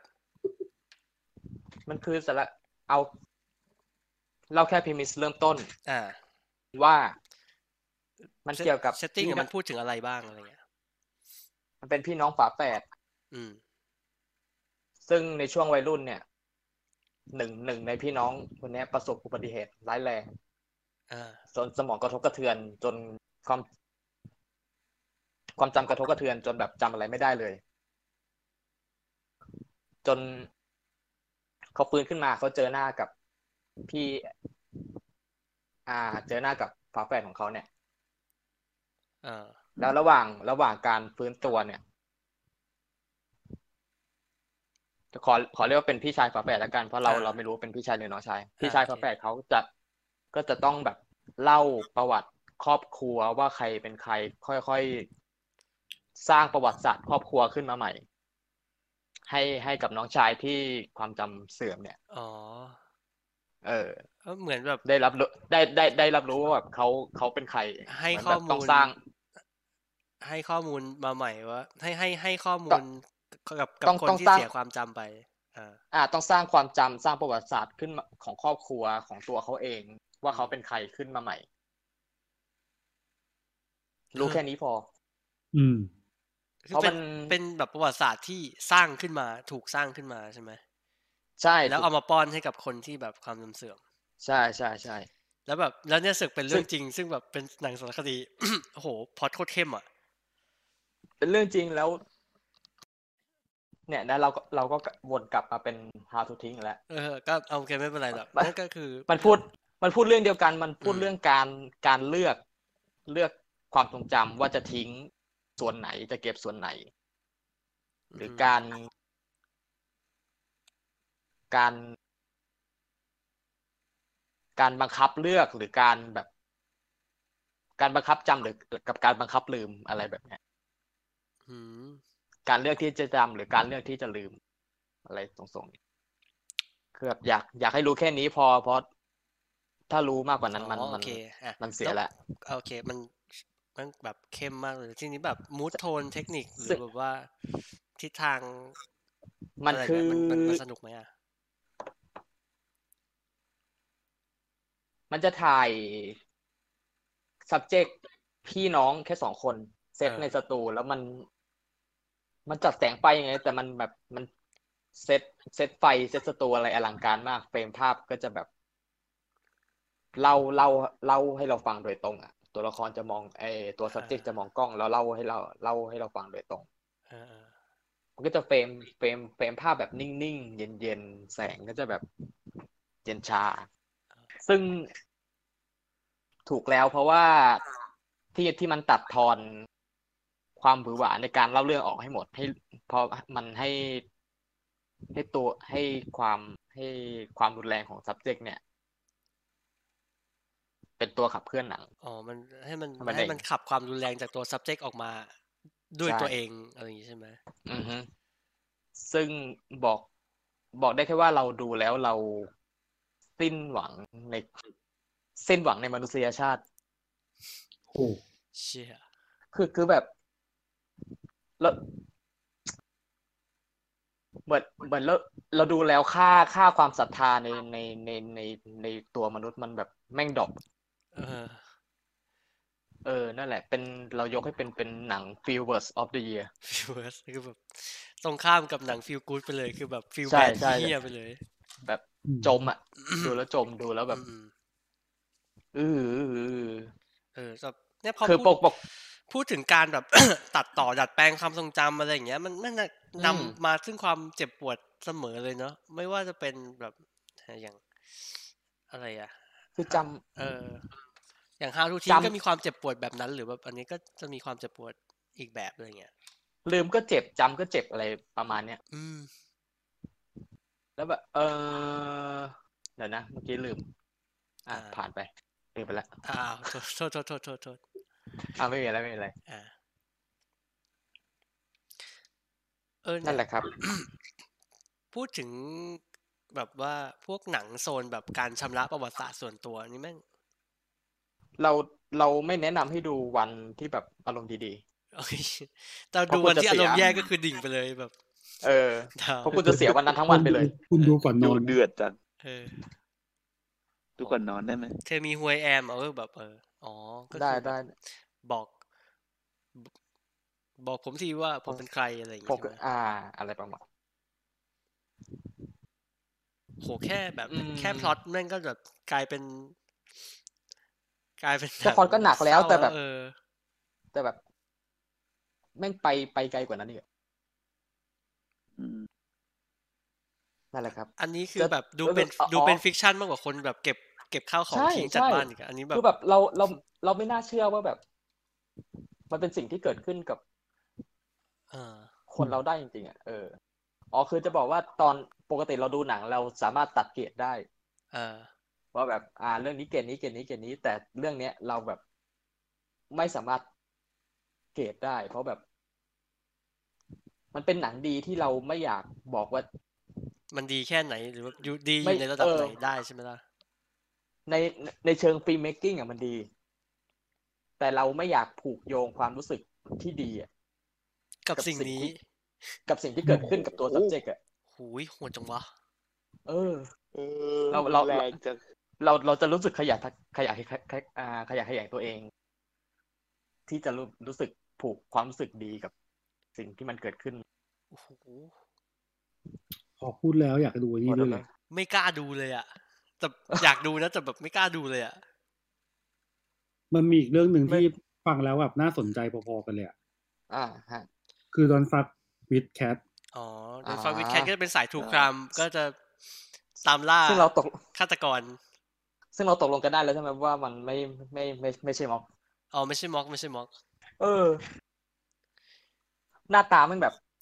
หน้าหนังแมันอเมริกันเวนดอลมากอะโคตรแบบฟิกชั่นมากๆอะไรเงี้ยเอออไรมันจะได้ขนาดนั้นแบบศึกเป็นเรื่องจริงแล้วแม่งน่ากลัวมากๆอะ แต่เรายังไม่ได้ดูนะ แต่เรารู้สึกว่าเนี่ยจะสตาร์ทดูแล้วพล็อตเป็นอย่างนี้ครับ คืออะเดี๋ยวเดี๋ยวเดี๋ยวทิ้งทิ้งไว้ก่อนพล็อตเป็นอย่างนี้คือ มีไอ้บ้าที่ไหนก็ไม่รู้อัพคลิปฆ่าแมวโชว์ในอ่เน็ตาเป็นแบบเขาเรียกอะไรวะ แบบ kill for click อะคือพวกที่แบบทำอ่าอะไรอ่าเจ็บปวดทำอะไรแบบเร็วๆ แย่ๆ อะไรอย่างเงี้ย เพื่อให้แบบให้มีคนคลิกเข้ามาดูเข้ามาด่า อืม รอเป้าแล้ว โอ้ยุคหนึ่งมันฮิตกันมาก ยุคนี้ก็ยังยังฮิตอยู่ไหมวะก็มีบ้างแหละ เราชาวเน็ตก็ใช้วิจารณญาณกันหน่อยแล้วอ่ากันทีนี้อ่าทีเนี้ย ความน่ากลัวก็คือว่า ไอ้สิ่งเนี้ย มันถูกพัฒนาไป ถึงจุดที่มันจะแบบฆ่าคนโชว์อะเน็ตเน็ตฆ่าคนโชว์ชาวเน็ตอะไรเงี้ยอืมเอ้ยมันเป็นมันเป็นคลิป ที่อยู่น่าจะอยู่ในยุคเดียวกับ เชื่อไม่อยากเมนชั่นถึงมันเลยอะ Two Girl One Cup อะอ่า เออมันก็จะตั้งชื่อแนวแนวเนี้ยวันไอ้นี่ทูไอ้นั่นอ่าทูอ่าไอ้นั่น วันไอ้นี่อะไรเงี้ยมันจะ แล้วมันโหดร้ายมากๆ แล้วก็อีกฝั่งหนึ่งก็จะมีตัวละครแบบ ชาวเน็ตที่ดูอะ แล้วช่วยกันสืบว่า ไอ้นี่มันเป็นใครอยู่ไหนแล้ว เราจะหยุดมันยังไงอะไรเงี้ยนักสืบออนไลน์ เออ ก็จะเป็นการแบบไล่ล่ากันระหว่าง คนสองฝ่ายกับไอคนฆ่าแมวที่แบบพัฒนาไปจะจะไปฆ่าไปฆ่าคนอะไรเงี้ย กับอีกคนหนึ่งที่ต้องแบบตามตามล่ามันด้วยหลักฐานที่ได้จากในอินเทอร์เน็ต อืม ก็ราวๆนี้ อันนี้ก็ลองไปดูกันเอง มันก็จะมีแบบ มันมีคำโปรยว่า the first rule of internet don't fuck with cat ก็คือกฎข้อแรกอืมถ้าคุณจะอยู่บนเน็ตให้แบบชีวิตเป็นสุขก็ อย่าไปยุ่งกับแมว อย่า อย่าทำร้ายแมว อะไรอย่างเงี้ยนี่คือตนเอ่อคือคือคือ setting ของมัน สิ่งอ่าเป็นสิ่งที่น่าสนใจใน Netflix ช่วงนี้ ใช่ โอ้จริง ๆ แล้วโหพูดไปไม่รู้กี่ทีแล้วสารคดีใน Netflix มันมันๆมีเยอะ เยอะ แล้วเราเรารู้สึกว่าเราบกพร่อง ทางด้านสารคดีดนตรีใน Netflix มากเลยอะปีที่แล้วอะอ๋อซึ่งมันเยอะนะ มันมีอะไรมั่งวะเดี๋ยวนะ อย่างสารคดีของบ๊อบดีแลนที่สกอร์เซซี่ทำก็ไม่ได้ดูไม่ได้ดูเหมือนกันเออเออเออเออเออแล้วก็มีอะไรนะ Hip-Hop Evolution หนังคอนเสิร์ตชั่นอ่าเออแล้วก็มีหนังคอนเสิร์ตของเบยอนเซ่เออก็ยังไม่ได้ดู มี อันนี้หลายปีแล้วแหละ ไอ้นี่เลดี้กาก้าอ่า ไฟไฟไฟฟีฟุตดอะไรสักอย่างเออไฟฟีดไฟฟีดทูอินก็คือความสูงเลดี้กาก้าแหละ สูง อ่า สูงห้าฟุตสองนิ้วเหมือนเราต้องะไงี้ยเหมือนเราต้องยกตอนสักตอนหนึ่งมาพูดถึงเออเออสายนี้ น่าสนใจเหมือนกัน หรืออย่างแบบเทเลสเฮาส์อะ อันนี้ก็จะแบบเออเทเลเขาก็อายรายกการดูเรียลนะลิตี้อะไรเงี้ยเออเธอเดสรู้สึกเป็นแบบดีว่ะเรียลลิตี้ไม่ใช่ที่ฝั่งพูดประเด็นหนักหนามากเช่นแบบความเจ็บปวดของอ่าชาวมิเลเนียลความอ่าคับแค้นใจของแบบพวกอะไรนะ คนที่ไม่มีสเปเชียลสกิลโดดเด่นอะไรเลยอะไรเงี้ย เออ จริงๆแบบพวกอ่าหรือสายแบบภาพถ่ายอะไรนี้มันมีเทลบายไลท์มั้ง อืม นี่ก็สนุอืกมอ่าถ้าเป็นแบบใครที่ชอบถ่ายภาพหรือแบบชอบดู อ่า วิชวลตะการตาก็ไปดูกันได้ แล้วก็พวกสายทำอาหารน่ะ มีเยอะแยะมากมายเลย มีตั้งแต่ทำอาหารแบบคนนิสัยดีทำนี่อาหารแบบคนใจร้าย ทำอะไรอย่างเงี้ย แล้วก็ล่าสุดเราเพิ่งเห็นอันนี้ขึ้น Netflix ก็ดูไปยังดูไม่จบ คือสารคดีไทยอ่า BKKY ของอ่า ของนนทพี่วัเบิ้ฒลน์อ่า เอ่อของของพี่เบิร์นนนทวัฒน์นำเบญจพล จริงๆมันมีความเป็นไฮบริดด้วยนะ เพราะว่ามันเป็น fiction ด้วย มันจะมีฟิก fiction ชันด้วยแบบเล่าขนานกันไป ซึ่ง fiction นั้นน่ะ มันคือ fiction ที่ถูกเอามา ประกอบจากบทสัมภาษณ์ใช่จากเด็กร้อยคน อ่าอืม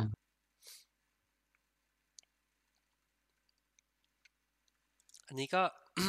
จริงๆ อยากอยากเชียร์ให้พวกเนี่ยสายสารคดีชาวอินโดอินดี้อะไรเงี้ย แบบมาขึ้น Netflix กันหรือแบบหาที่สตรีมมิ่งเถอะ เพราะว่ามันมันดีมากๆอยากเลดู เอออยากดูอ่า หรืออย่าง อย่างหนังในด็อกิเมนท r รีขับอันนี้ต้องไปดูกันที่เอ่อโมโนใช่ไหม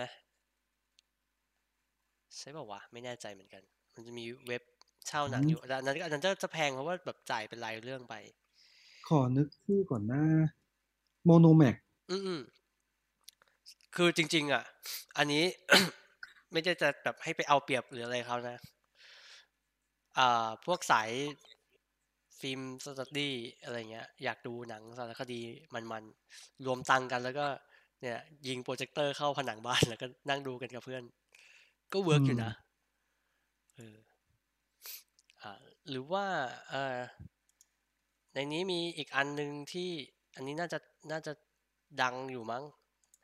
คนไทยน่าจะเห็นกันเยอะคือสารคดีชุด Street Food ครับ พูดถึงอ่าเรื่องอ่าอาหาร ข้างทางนั่นแหละเฮ้ยฮอตฮอตเพราะเราเห็นมันมันติดชาร์ตปลายปี ใช่ของของตัว Netflix เลยใช่ ก็คือก็จะมีแบบว่า ไทย ญี่ปุ่น อินเดีย อินโดนีเซียอืมไต้หวันอ่าเวียดนาม สิงคโปร์ ฟิลิปปินส์อะไรเงี้ย เป็นอ่าเป็นของโซนนี้หมดเลย อ๋อ Street Food Volume One ครับ เอเชียอืมสนุกดี แต่ก็จริงๆแล้วแบบในเอเชียมัน มีความแบบมันๆในเรื่อง culture เยอะนะเอออย่างมันจะมี part หนึ่งของอินโดนีเซีย แม่งมันมากเลยอะที่เป็นนี่อินโดนีเซียปะวะที่เป็นคุณยายขายขนมริมอ่าทางอะที่อายุยายแบบเกือบร้อยปีแล้วอะอันนั้นก็มันมาก แล้วก็อันนี้น่าสนใจมาก Bikram Yogi Guru Predator อ่า เออเออเห็นแล้วเออเออเออสายอันนี้เป็นเป็นหนังเนอะเป็นเป็นสารคอ่าดี เหมือนสกันระเออ แต่ว่าเป็นเป็นหนังสารคดีไม่ใช่ไม่ใช่ซีรีส์เออใช่เป็นไม่ใช่ฮะอ่าพูดถึงเอ่ออะไรดีอะเซเลบกูรูโยคะกูรูโยคะที่แบบดังมากอ่าในอเมริกาอะไรเงี้ยแล้วก็จะมีความอื้อฉาวว่าเขาจะเป็นลวนลามลวนลาม เออ เป็นคนที่มีการแบบว่าคุกคามทางเพศมีกับมีบรรคดาดีลวนลวนลามอ่าอ่า นักเรียน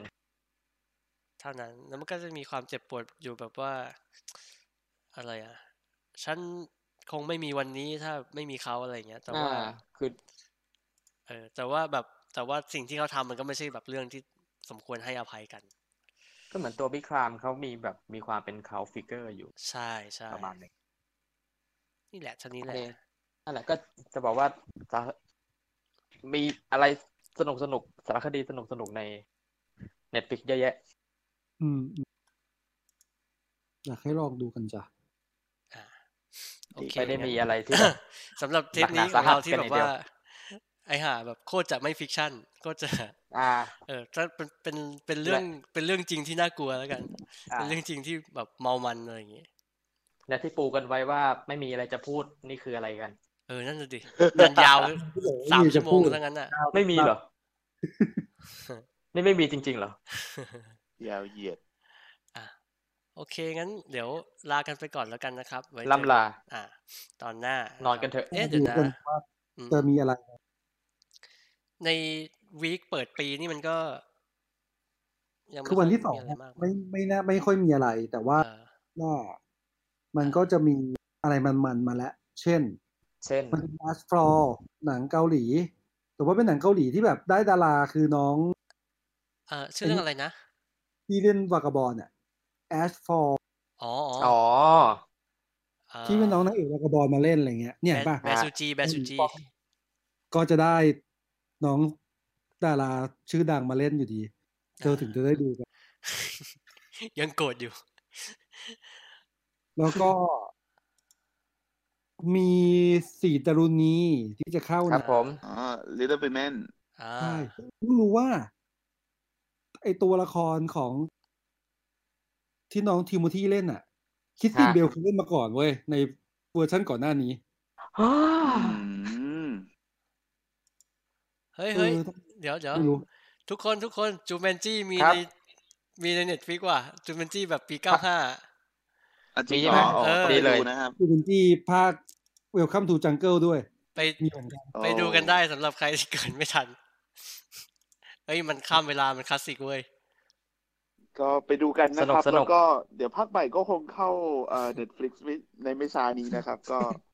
อย่าลืมดูน่านะครับน่าจะไม่ช้าแล้วนะ เพราะว่าที่เซอร์ไพรส์มากก็คือ Spider-Man Far From Home อะ เข้าแล้จริงใช่ใช่ใช่โคตรไว เออ ไวมาก ไวเร็วมากมาก เฮ้ย แบบ Jumanji แม่งอยู่ในหมวด watch together for older kids ว่ะครับสามารถก็ดูกับทุกคนในครอบครัวได้ เออ ดีถูกแล้วเฮ้ย Home Alone ก็ยังมีอะโอ้โห นี่แม่ง อะ อะ อาทิตย์หน้า ก็เนี่ยสีตรุณีแล้วก็มี แล้วก็ปืนปืน แล้วก็มือปืนมือแต่ว่าปืมือน ก็เนี่ยมีความเงียบมากเลยอะแบบ มือปืน อ๋อ มือปืนโลกพระจันทร์โลกพระโลกพระจันทร์โลกพระจันทร์สองอ๋อด้วย ใช่ อ๋อเออประเทศไทยหิมะตก จุดเลิศ พอรอบที่แล้วอะ ก็อย่างนี้นะ คือแบบอยู่ๆก็ประกาศงดฉายล่วงหน้าแบบ ไม่กี่วันอะ อืมอ่า อันเนี้ยก็เหมืตัอนวอย่างเป็นก็เงียบมากไม่มีข่าวเลยเลย ก็อินหน้าก็หนังสาวมากและแมนมากเออปนแต่เรากันไม่ปรู้ว่าถ้าถ้าอัดกันวันศุกร์เราไม่แน่ใจว่าเราจะไปดู แต่เดี๋ยวเดี๋ยวว่ากันอีกทีอะเดี๋ยวค่อยว่ากันอีกทีหนึงถ้าไม่มีหนังก็เราก็จะพูดถึงอ่า ซีไปรีส์เบิกอะไรอ่าต่างๆมากมาย เบอร์คลัมเออเออเออเออเออเออจะพยายามดูไอริสแมนให้จบนะครับ ครับ อะโอเคงั้นไม่เจอกันใหม่แล้วกันอ่าสวัสดีครับเย้บ๊ายบาย บ๊ายบายโอ้ครับ ปิดรายการกันอย่างนี้ อะเดี๋ยวตัดเอ่อ สามารถติดตามปิดเอ่อปิดยังไงอ๋อโอเคโอเค ติดตามวันวันๆสันดูอะไรได้นะครับ ทาง Spotify Google Podcast Apple Podcast ครับที่คุณชื่นชอบนะครับหครัรืบอว่าอะเพจสำหรับเฟซบุ๊กครับเพจชื่ออะไรครับอ่าอ่าชอบดูหนัง ชอบดูหนังแต่ไม่ชชออบบออกดูหนันองกแต่ไม่บ้าชนอบไอสัตว์ลืมอ่าออกบ้านนะครับหรือมีทวิตเตอร์ก็มีนะครับ วันวันอ่าๆดูมีอะไรทวิตเตอร์นะควัรับนวันๆสันดูอะไรแล้วก็ อืมอ้าววันก่อนเราเจอเพื่อนเพื่อน เพื่อนเราจำศัพท์กับ เพจวันวันดูเอ้ยแม่งแบบเหมือนกันเฉยเลยเอออันนั้นก็จะเป็นรายการเรื่องหนังเนอะเป็นทีมเออทีม ก็ติดตามกันได้ครับ ได้ทั้งสองช่องอ่าสำหรับคนที่แบบว่าไม่ไม่อยากจ่ายตังค์สตรีมมิ่งอะไรอย่างนี้ไปก็ตามอ่าไปฟังกันใน Anchor ได้ครับ ก็เซิร์ชเลยวันวันอ่าฉันดูอะไรเจอเหมือนกัน ครับ เออ อ่าสำหรับวันนี้ก็ลากันอ่าไปก่อนครับ บ๊ายบาย โอเค ปิดดีแล้วนะบ๊ายบายครับ ครับ